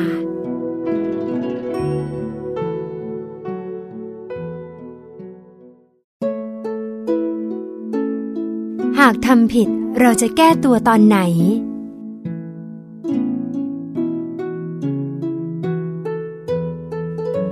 ต้องการมีความสุข ต้องมองความเป็นจริงของชีวิตให้ออกว่า เหตุการณ์ต่างๆ ที่ผ่านเข้ามาในชีวิตแต่ละเหตุการณ์นั้นล้วนแล้วแต่เป็นภาพจากการกระทำในอดีตของเราทั้งสิ้น เรื่องบางเรื่องดูเหมือนช่างไม่ยุติธรรมกับเราเลย จนบ่อยครั้งต้องตั้งคำถามกับตนเองว่าทำไมเรื่องราวร้ายๆ เช่นนี้ จึงต้องมาเกิดขึ้นกับตัวเรา ดูเหมือนไม่สมกับเหตุในปัจจุบัน แต่ถ้าสาวให้ลึกจะพบว่าเป็นสิ่งที่สมกับกรรมในอดีต ที่เราเป็นผู้กระทำไว้เองทั้งหมด ดังที่พระสัมมาสัมพุทธเจ้าได้ตรัสไว้ว่า ไม่มีสิ่งใดที่เป็นเรื่องบังเอิญ สิ่งที่เกิดขึ้นกับตัวเรา ล้วนเกิดจากการกระทำในอดีต และปัจจุบันของเราเองทั้งสิ้น แต่อย่างไรก็ตาม หากเรายังมีลมหายใจ นั่นหมายถึงว่า เรายังมีโอกาสแก้ตัว เพราะผลจากการกระทำในปัจจุบัน ก็จะกลายไปเป็นภาพของเราในอนาคต ในภพชาติเบื้องหน้า หากเราต้องการให้ชีวิตเราดี ให้สมบูรณ์ขึ้นมากแค่ไหน เราก็ต้องสร้างเหตุแห่งการได้มาในสิ่งนั้น มากขึ้นแค่นั้น ซึ่งจะเห็นว่า เราสามารถลิขิตชีวิตตัวเองได้ เมื่อได้ศึกษาให้เข้าใจความเป็นจริงของชีวิตอย่างนี้แล้ว เราต้องประกอบเหตุให้กับตนเองใหม่ โดยการสำรวจดูว่า ในอดีตเราทำผิดพลาดมาอย่างไร เราจึงต้องมาประสบกับสภาพที่ทุกข์ร้อนใจอย่างที่เป็นอยู่ในชาตินี้ และอะไรที่เป็นการกระทำที่ไม่ดี ที่จะเป็นเหตุทำให้เราไปเสวยวิบากใหม่ที่เลวร้ายยิ่งกว่านี้ หากเรารู้แล้ว เราต้องรีบปรับปรุง ต้องเลิกทำดูเหมือนยากในตอนต้น แต่มันก็ยากพอสู้ หากเราสู้ สิ่งนั้นก็ไม่ยาก เมื่อรู้และเข้าใจอย่างนี้ ให้เราลิขิตชีวิตของตัวเองใหม่ มุ่งทำความดีอย่างยิ่งยวด บกพร่องตรงไหนก็ให้รีบทำรีบแก้ไขให้ได้ ในขณะที่เรายังมีสิทธิ์ใช้ลมหายใจอยู่ เพื่อที่เราจะได้ไม่ต้องไปใช้วิบากกรรมอันยาวนาน และบันดาลให้เราได้เจอเจอแต่สิ่งที่ดีที่สุดเข้ามาในอนาคต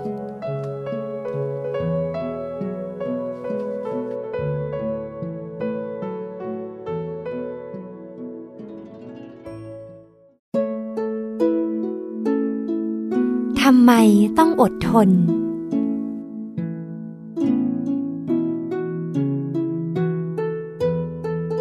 อดทน เป็นคุณธรรมที่ต้องใช้ตั้งแต่ปฐมชาติจนกระทั่งถึงนิพพาน หากมนุษย์ขาดความอดทนแล้ว จะไปนิพพานหรือที่สุดแห่งธรรมไม่ได้เลย หลายคนอาจจะคิดว่า การอดทนคือการกระทำที่พ่ายแพ้ คือการกระทำของคนไม่มีทางสู้ เพราะในหลายบทบาทเหมือนเราต้องยอม จนบางครั้งเกิดคำถามกับตนเองว่า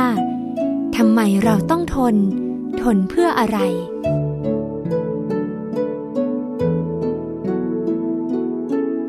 แต่หากเราได้รู้ถึงเป้าหมายของการเกิดมาเป็นมนุษย์ว่า แท้จริงแล้ว เราเกิดมาไม่ใช่เพื่อเป้าหมายอื่นใดเลย นอกจากการทำพระนิพพานให้แจ้ง เกิดมาเพื่อทำกาย วาจา ใจ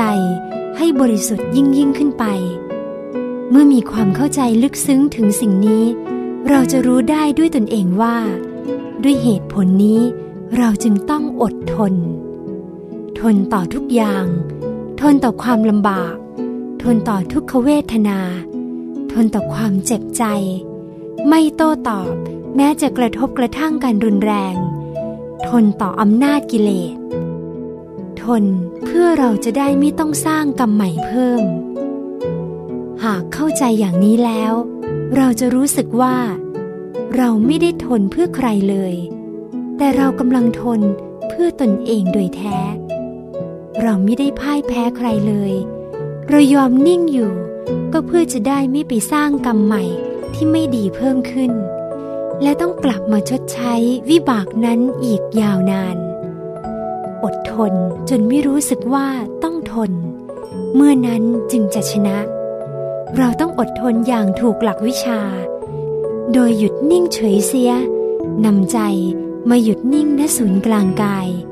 ลองทำอารมณ์เฉยๆ ตั้งแต่หยาบจนถึงละเอียด แล้วเราจะพบว่า เราคือผู้ชนะที่แท้จริง เป็นชัยชนะที่ไม่กลับมาแพ้อีก จะกลายเป็นผู้มีมรรคผลนิพพานเป็นแก่นสารในที่สุด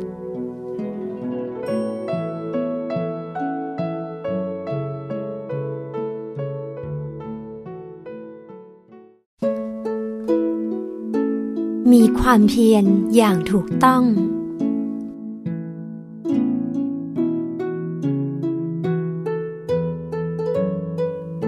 ความเพียรเป็นบันไดขั้นสำคัญที่จะทำให้มนุษย์ก้าวสู่ความสำเร็จของชีวิตในหลาย ๆ ด้าน แต่ในทางศาสนา ผู้ที่ประสบความสำเร็จในชีวิตอย่างสูงสุดนั้น หมายถึงผู้หมดกิเลส หรือหากยังไม่หมดกิเลสในชาตินี้ ก็เป็นผู้ที่สามารถดำรงชีวิตได้อย่างผาสุกมีจิตใจที่สงบระงับ ผ่องใสอยู่เป็นนิด แต่การจะหมดกิเลสได้นั้น ก็ต้องอาศัยคุณธรรมที่กล่าวมาแล้วในตอนต้น คือความเพียร ซึ่งพระสัมมาสัมพุทธเจ้าทรงให้หลักในการทำความเพียรอย่างถูกต้องไว้ คือ 1. เพียรระวังยับยัง้ง บาปอากุศลธรรมที่ยังไม่เกิดมิให้เกิดขึ้น 2. เพียรละบาปอากุศลธรรมที่เกิดขึ้นแล้ว 3. เพียรทำกุศลธรรมที่ยังไม่เกิดให้เกิดขึ้น 4. เพียรรักษากุศลธรรมที่เกิดขึ้นแล้ว ให้ตั้งมั่น ให้เจริญยิ่งยิ่งขึ้นไป ซึ่งการมีความเพียรทั้งสี่ประการนี้ นอกจากจะฝึกฝนให้เกิดขึ้นได้ในชีวิตประจำวัน ก่อนการคิด พูดทำแล้ว ความเพียรทั้งสี่ประการนี้ ยังสามารถทำให้เกิดขึ้นกับตัวเองด้วยวิธีง่าย ๆ โดยการหลับตาทำสมาธิเจริญภาวนา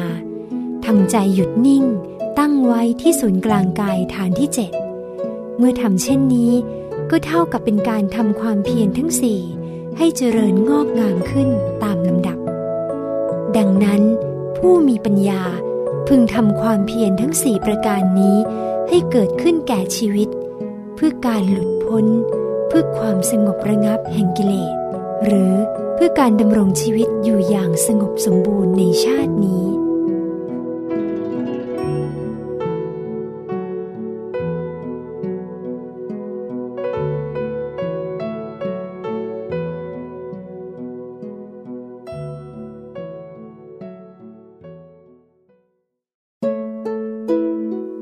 ากจำเป็นต้องอยู่กับคนพาล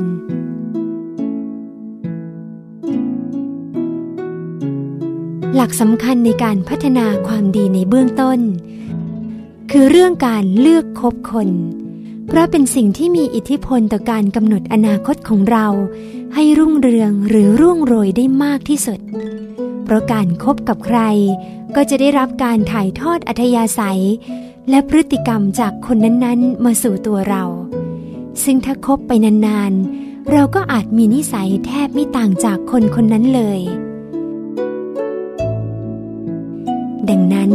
การเลือกคบคนจึงควรแบ่งเป็นหลายระดับ คือบางคนคบแบบสนิทได้ บางคนต้องคบห่างๆ และบางคนก็ไม่ควรครบเลย โดยเฉพาะ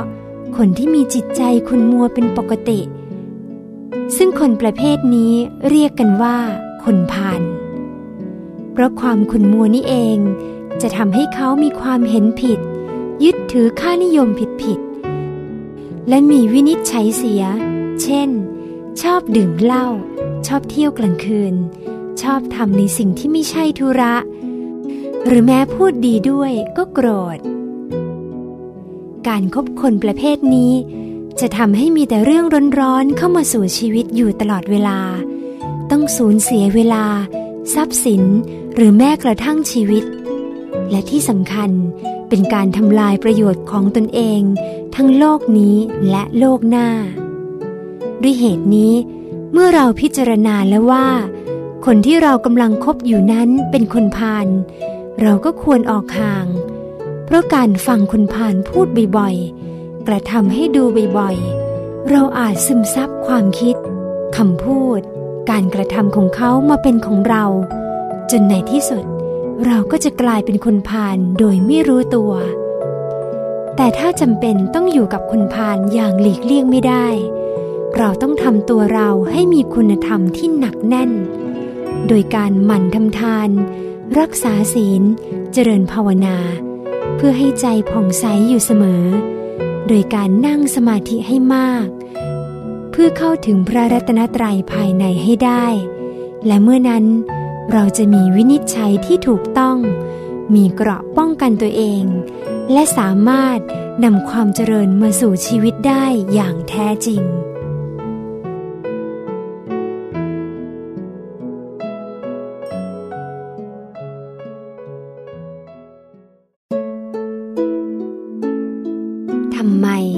เรายังไปไม่ถึงจุดที่น่าจะดีกว่านี้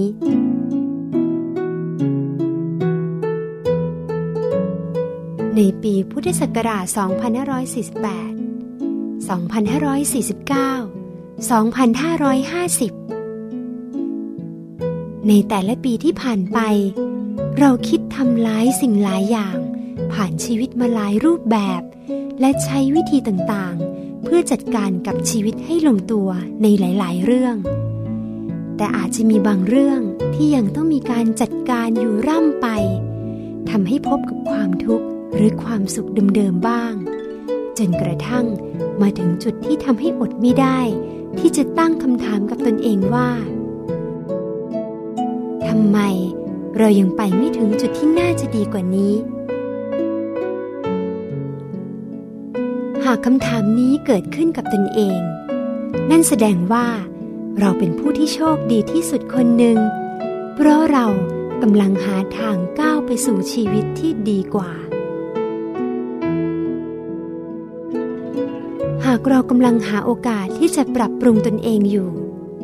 ปีใหม่นี้น่าจะเป็นโอกาสที่ดี ที่เราควรจะทำอะไรสักอย่าง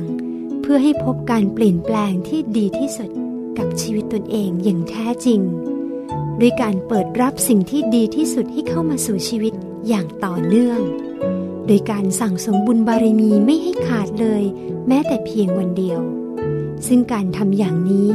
จะทำให้เราไปถึงจุดที่ดีที่สุดของชีวิตได้อย่างแตกต่าง และวันสิ้นปีหน้า จะกลายเป็นวันสิ้นปีที่ภาคภูมิใจมากที่สุด เท่าที่เคยมีมา เราจะสามารถพูดกับตนเองได้อย่างองอาจว่า ปีที่ผ่านมานี้ 365 วัน เราสร้างบุญไม่เคยขาดเลย แม้แต่เพียงวันเดียว ลองนึกดูนะคะ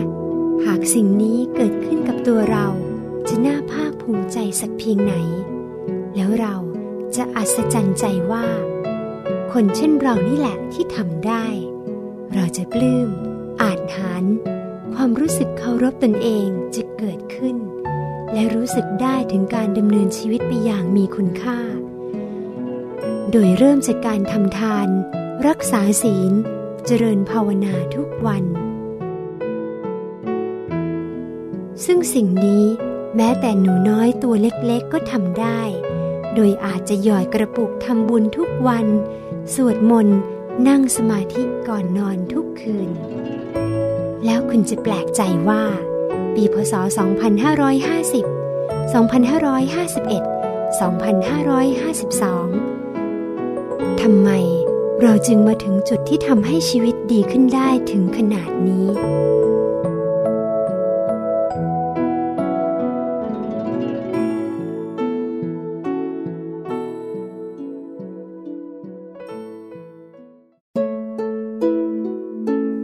สิ่งที่ได้รับหากเรารักที่จะเข้าถึงธรรม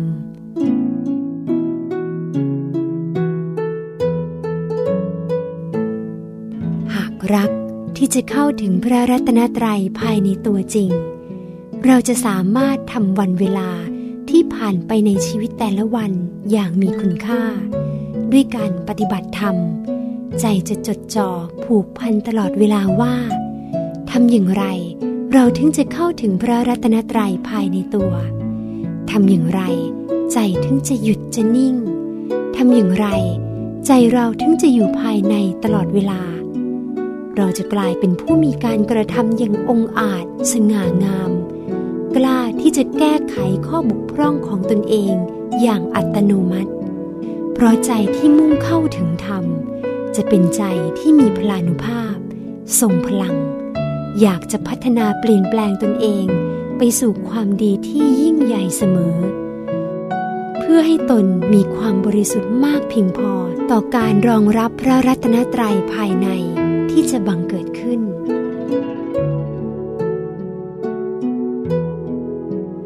และเมื่อนั้น ข้อแม้แห่งการทำความดีทุกรูปแบบก็จะหมดไป ใจจะมุ่งสร้างบุญบารมีไปข้างหน้าอย่างไม่ถอนถอย อย่างไม่ติดอะไรในเรื่องปลีกย่อย อุปสรรคที่เกิดขึ้นในชีวิต จะถูกก้าวข้ามไปด้วยวิธีการอัญชานฉลาด มากด้วยกำลังใจอย่างไม่มีประมาณ เพื่อมุ่งทำทาน รักษาศีล เจริญภาวนาอย่างยิ่งยวดให้พิสุทธิ์หลุดพ้น แม้เรา จะมีภารกิจหน้าที่การงานมากมายสักเพียงไร เราจะสามารถมีกุศโลบายที่ดีในการประคับประคองใจตัวเองให้อยู่ในบุญทำใจให้หยุดนิ่งไปพร้อมๆกับการทำงาน อย่างมีความสุข อย่างเย็นๆได้โดยไม่ยาก จะเห็นว่า หากเรารักและสมัครใจที่จะเข้าถึงพระรัตนตรัยภายในอย่างแท้จริงแล้ว ชีวิตเราจะได้รับการพัฒนาไปสู่สิ่งที่ดีอย่างมีความสุข มีบารมีเต็มเปี่ยม เร็วต่อการทำพระนิพพานให้แจ้ง และไปสู่ที่สุดแห่งธรรม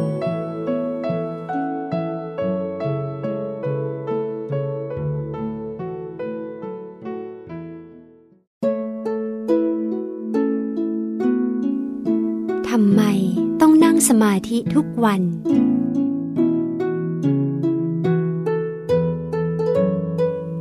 การนั่งสมาธิ เป็นการปรับสภาพใจให้เข้าสู่ความปกติสมดุล เมื่อใจสมดุล เราจะสามารถมองอะไรเป็นไปตามความเป็นจริงได้มากขึ้น ครั้นเมื่อเจอเรื่องร้ายๆเข้ามาในชีวิต เราก็จะไม่เสียใจจนเกินไป ใจเราจะถูกยกขึ้นเหนืออุปสรรคทั้งมวล เราจะไม่เสียใจ น้อยใจ กับเรื่องที่ไม่เป็นเรื่อง เราจะไม่ทำเรื่องเล็กให้เป็นเรื่องใหญ่ ใจเราจะถูกทำให้สงบ ท่ามกลางความวุ่นวายสับสน เราจะสามารถตัดความฟุ้งซ่านรำคาญใจ ออกไปได้หลาย ๆ เรื่อง ใจเราจะถูกกระแสบุญหล่อเลี้ยง สามารถเชื่อมต่อกับบุญเก่าที่เราเคยทำมาในอดีต ให้มีโอกาสส่งผลโดยง่าย และที่สำคัญ เป็นการกระทำที่มุ่งต่อหนทางบรรลุมรรคผลนิพพานโดยตรง ดังนั้นจงรีบทำความเพียรเถิด เพียรที่จะนั่งสมาธิให้สม่ำเสมอ เพื่อชีวิตที่ดีขึ้นเรื่อยๆ เพราะการปฏิเสธการนั่งสมาธิ เท่ากับเป็นการปฏิเสธการเข้าถึงธรรมของตัวเรา และการปฏิเสธการนั่งสมาธิอย่างเป็นประจำก็เท่ากับว่า เป็นการเลื่อนเวลาการเข้าถึงความสุขที่แท้จริงของตัวเราออกไปเช่นกัน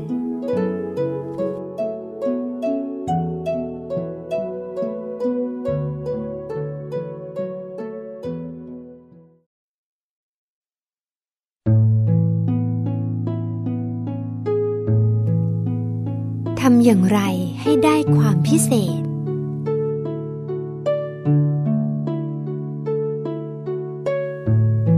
คนอยากเป็นคนพิเศษเสมอ อยากได้อะไรอะไรพิเศษ อยากมีคุณสมบัติพิเศษ อยากมีการดำรงชีวิตที่พิเศษที่ดีและแตกต่าง แต่การจะได้อะไรพิเศษไม่ใช่สิ่งที่ง่าย แต่ก็ไม่ยากจนเกินกว่าเราจะไม่มีสิทธิ์ หากเราหวังความพิเศษให้บังเกิดขึ้นกับตัวเราจริง ๆ แล้ว ก็อยากให้เราหวังต่อไปอีกว่า เราต้องได้ที่สุดของความพิเศษนั้น ไม่มากจนเกินไปหรอกนะคะ ที่จะคิดเช่นนี้ เพราะหากเราไม่คิด เราก็ไม่มีสิทธิ์ได้ หากเราคิด เรายังมีโอกาสที่จะทำแล้วก็มีโอกาสที่จะได้ ซึ่งก่อนจะได้ความพิเศษนั้น เราต้องไปศึกษาถึงเรื่องราวของบุคคลที่ได้ความพิเศษนั้น ว่าเขาเป็นใคร เขาทำอย่างไร ซึ่งก็เป็นอื่นไปไม่ได้เลย นอกเสียจาก พระสัมมาสัมพุทธเจ้า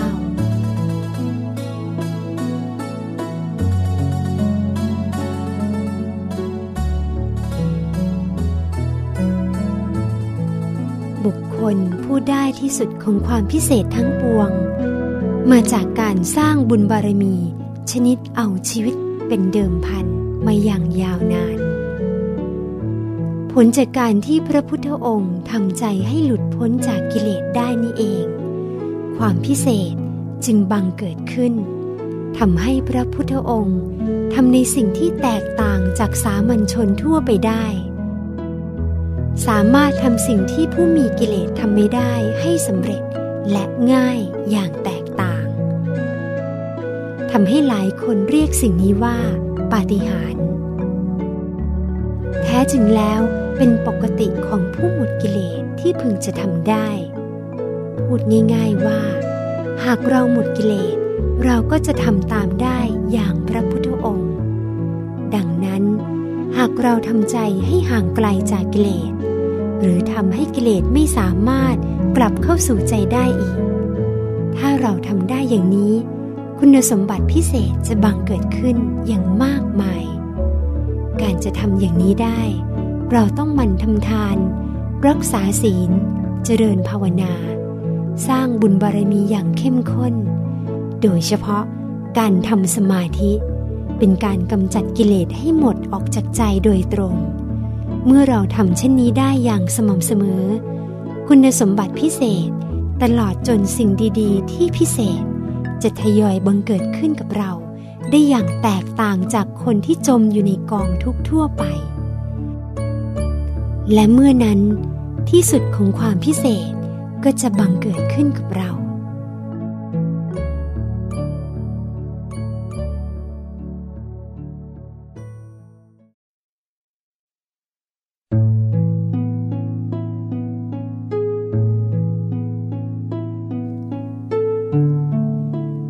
ธีเพิ่มคุณค่าให้ชีวิต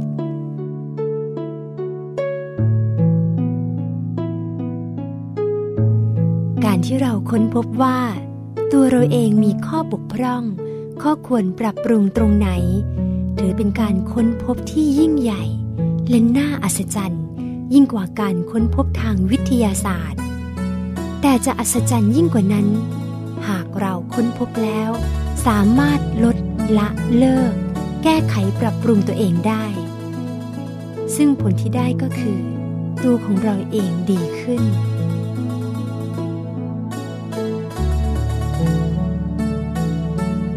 และถ้าเราพบคนไม่ดี เราก็ต้องเลี่ยงที่จะไม่คบ เพื่อไม่ให้ติดเชื้อไม่ดีมาถึงตัวเรา ซึ่งเราสามารถหลีกหนีเพื่อไม่ให้พบเจอกับเขาได้ แต่ถ้าตัวเราเป็นคนที่ไม่ดีเสียเอง เราก็ไม่รู้ว่าจะหนีตัวเองไปได้อย่างไร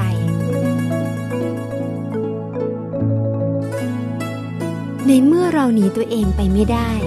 และไม่มีทางเลือกอื่นใดเลย ที่จะต้องอยู่กับตนเองตลอดเวลา เราก็ควรจะอยู่กับตนเองอย่างมีความสุขที่สุดให้ได้ ดังนั้นจึงมีความจำเป็นอย่างยิ่ง ที่เราจะต้องทำตัวเองให้มีคุณค่ามากที่สุด มีคุณค่าเพียงพอ ที่เราจะรู้สึกภูมิใจ มีคุณค่าเพียงพอที่เราจะรู้สึกภูมิใจในตัวเอง มีคุณค่าเพียงพอที่เราจะรู้สึกว่า เราเคารพตัวเอง สามารถกราบตัวเองได้ ซึ่งวิธีที่จะทำให้ชีวิตมีคุณค่า สมกับการเกิดมาได้ นั่นก็คือ ได้มีโอกาสทุ่มเทสร้างบุญบารมีอย่างเต็มที่ เกิดมาแล้ว สามารถปรับปรุงแก้ไขในสิ่งที่ไม่ดีของตนเอง จนกระทั่งเข้าถึงพระรัตนตรัยภายในตัวได้ในที่สุด เมื่อทำได้เช่นนี้ เราจะกลายเป็นผู้ที่มีความสุข และได้ขึ้นชื่อว่า เป็นผู้ที่สามารถเพิ่มคุณค่าให้ชีวิตได้อย่างแท้จริง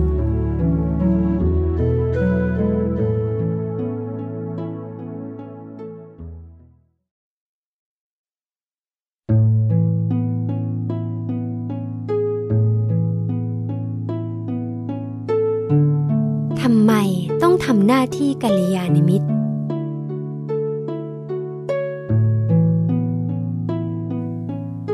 มนุษย์ทุกคนล้วนแล้วแต่อยากจะเป็นคนดี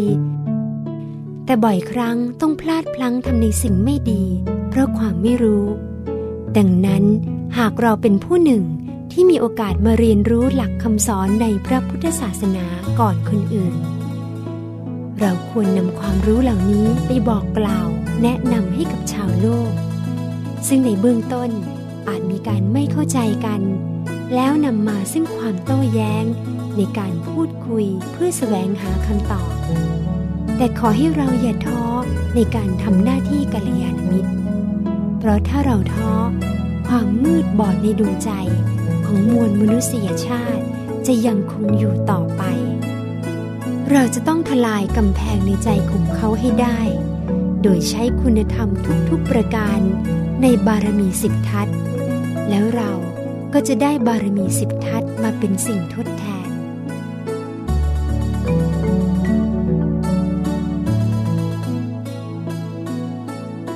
ถ้าหากเราไม่ทำหน้าที่กัลยาณมิตร ในเบื้องต้น ดูเผินๆเหมือนจะสบาย ไม่ต้องเหน็ดเหนื่อยอะไร ไม่ต้องต่อสู้กับหลายสิ่งหลายอย่าง คือเราจะเกิดความรู้สึกที่ว่า เราทำความดีโดยลำพังก็ได้ แต่หากเราเลือกที่จะเป็นนักสร้างบุญบารมีแล้ว จงทำความรู้สึกตรงนี้ให้หมดไป เพราะหากเราไม่ทำหน้าที่กัลยาณมิตร เราจะขาดบริวารสมบัติ ขาดดวงปัญญาและขาดคุณธรรมต่าง ที่จะทำให้เรามีบุญบารมีที่บริบูรณ์ติดตัวไป เมื่อเราเลี่ยงไม่ได้ ที่จะต้องเดินทางอันยาวไกลในวัฏสงสารแล้ว การทำหน้าที่กัลยาณมิตรก็ไม่ใช่เรื่องใหญ่เกินไป เมื่อเทียบกับงานที่แท้จริงของพวกเรา คือการหยุด การนิ่ง การศึกษาวิชาธรรมกาย เพราะเราจะทำงานที่แท้จริงนี้ได้อย่างบริบูรณ์ ต่อเมื่อบุญบารมีของเราเต็มเปี่ยม และเมื่อถึงเวลานั้น เรื่องยากที่สุดก็จะกลายเป็นเรื่องง่าย เพราะเรามีบุญบารมีมากพอที่จะมารองรับงานที่แท้จริง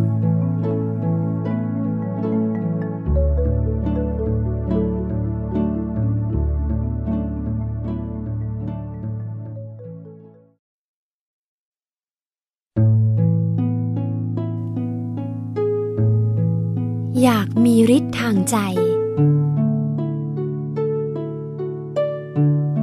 ฤทธิ์ทางใจ คือใจที่มีฤทธานุภาพพิเศษไปจากธรรมดา นึกให้เป็นอย่างไรก็เป็นไปตามนึก ดังเมื่อพระสัมมาสัมพุทธเจ้า เสด็จลงจากดาวดึง นึกจะให้เทวดาและมนุษย์มองเห็นกัน เทวดาก็มองเห็นมนุษย์ มนุษย์ก็มองเห็นเทวดา ซึ่งมีปรากฏในเทโวโรหณสูตร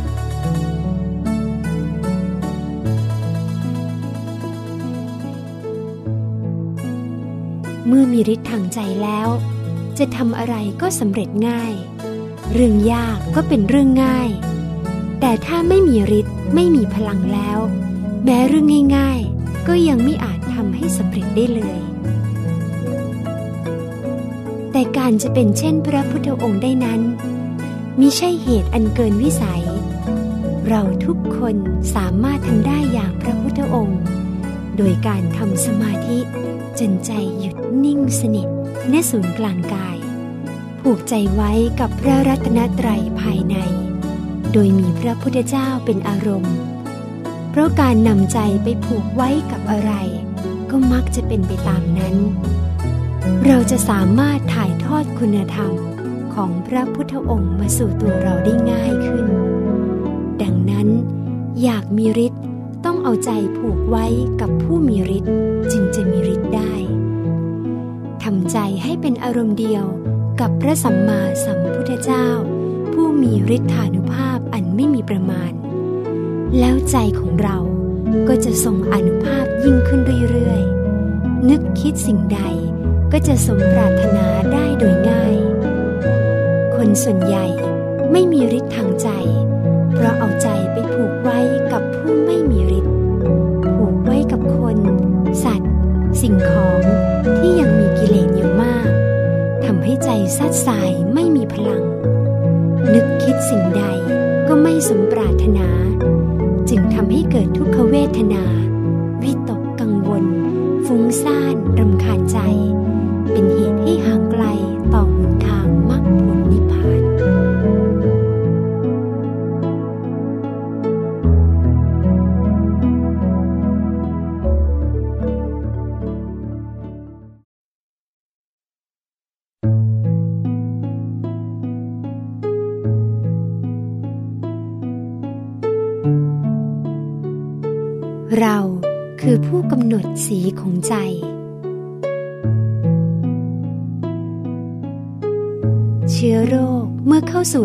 ายมนุษย์แล้ว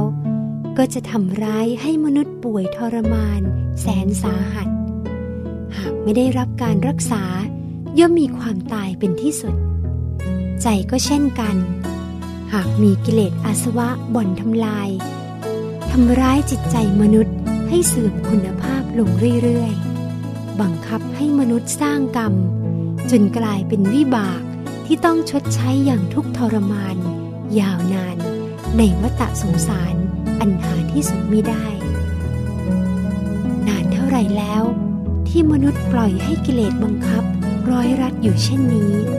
ทั้งๆทที่เรามีวิธีกำจัดมันออกจากใจได้ด้วยอำนาจของสมาธิ โดยมันเจริญภาวนา จนกระทั่งสิ้นกิเลสอาสวะ ตามอย่างพระสัมมาสัมพุทธเจ้า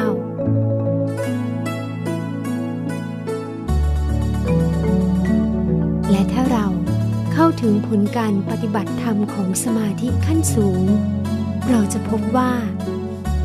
ทันทีที่กิเลสเข้าไปทำลายจิตใจแล้ว จะทำให้น้ำเลี้ยงของใจ จากเดิมที่เคยใส มีสีที่ผิดปกติไป ดังที่พระเดชพระคุณหลวงปู่วัดปักน้ำภาษีเจริญ ท่านกล่าวไว้ว่า โลภะหรือราคะ เมื่อเข้าทำลายจิตใจแล้ว จะทำให้น้ำเลี้ยงของใจกลายเป็นสีแดง โทสะเมื่อเข้าทำลายจิตใจแล้ว จะทำให้น้ำเลี้ยงของใจ กลายเป็นสีดำโมหะ เมื่อเข้าทำลายจิตใจแล้ว จะทำให้น้ำเลี้ยงของใจ กลายเป็นสีเหมือนน้ำล้างเนื้อ จากสภาพสีของน้ำเลี้ยงใจเช่นนี้ เมื่อตาของเรามองอะไร รับภาพอะไรมา ประสาทตาจะส่งไปยังใจ แต่เนื่องจากใจเป็นสีแดงบ้างดำบ้าง สีเหมือนน้ำล้างเนื้อบ้าง ด้วยอำนาจกิเลสบังคับ จึงทำให้เห็นอะไรไม่ตรงตามความเป็นจริงทำให้เห็นผิด เมื่อเห็นผิดก็จะทำให้จำผิด เมื่อจำผิดก็จะทำให้คิดผิดผิด เมื่อคิดผิด ก็ทำให้รู้ผิดผิด เข้าใจในสิ่งที่ผิด ส่งผลเป็นการกระทำที่ผิดไปตลอดชีวิต อย่างไม่ตรงไปตรงมาตามความเป็นจริง ด้วยเหตุนี้จะเห็นว่า การฝึกสมาธิมีความจำเป็นมากในชีวิตแต่ละวัน การฝึกสมาธิ มีความจำเป็นมากในชีวิตในแต่ละวันที่ต้องดำเนินไป เพื่อจะทำให้น้ำเลี้ยงของใจใสเป็นปกติ ไม่ตกอยู่ในอำนาจของกิเลสจนเกินไป แล้วเผลอไปสร้างกรรมเพิ่ม โดยคิดว่าสิ่งที่กระทำนั้นถูกต้องทำให้ต้องได้รับผลของวิบากนั้นอย่างทรมาน เนิ่นนานยิ่งหาที่สุดมิได้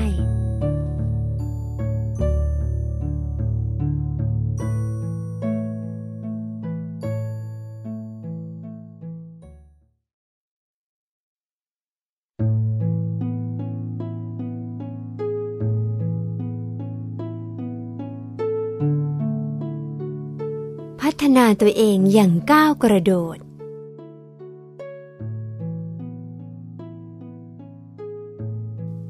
ไว้ปีใหม่ก่อนค่อยทำ เดี๋ยวถึงวันเกิดก่อนแล้วค่อยเริ่ม ไว้ทำในช่วงเข้าพรรษาก็ได้ อยากจะเปลี่ยนแปลงตัวเอง แต่จะทำอะไรสักอย่าง ต้องรอคอยเวลา หรือไว้ถึงเทศกาลใดเทศกาลหนึ่งค่อยเริ่มต้น จริงอยู่ แม้บางเรื่อง ต้องรอคอยจังหวะเวลาที่เหมาะสม แต่บางเรื่องโดยเฉพาะการทำความดี เราไม่ต้องรอคอยเวลาเลย เพราะในทุกอนุวินาทีที่ผ่านไป เราไม่อาจรู้ได้ว่า จะยังรักษาลมหายใจไว้ได้อยู่อีกหรือไม่ ดังนั้น การเริ่มทำความดี ตัดสินใจเปลี่ยนแปลงตัวเองไปสู่สิ่งที่ดีกว่าในทันทีที่คิด เช่น การเป็นคนตรงเวลา เลิกมาทำงานสาย เลิกขี้เกียจนั่งสมาธิ ซึ่งอะไรก็ตาม เมื่อเรารู้ว่าเป็นสิ่งที่ดี แล้วกล้าเปลี่ยนแปลงทันที สิ่งดีๆ อุปนิสัยที่ดีๆ ก็จะเกิดขึ้นกับเราในทันทีเช่นกัน ซึ่งเป็นเหตุให้สามารถดึงดูดสิ่งดีๆ เข้ามาในชีวิตเราก่อน โดยไม่ต้องรอเทศกาลและเมื่อเป็นเช่นนั้น ความมหัศจรรย์ และสิ่งพิเศษก็จะเกิดขึ้นกับเราได้ทุกวัน จะทำให้เราสามารถค้นพบการพัฒนาตัวเองได้อย่างก้าวกระโดด บุญบารมีเราจะเข้มข้น จนสามารถทำความบริสุทธิ์กาย วาจา ใจ ให้เกิดขึ้นกับตัวเราได้เร็วขึ้น เพื่อไปถึงเป้าหมาย คือทำพระนิพพานให้แจ้ง และไปถึงที่สุดแห่งธรรมในที่สุด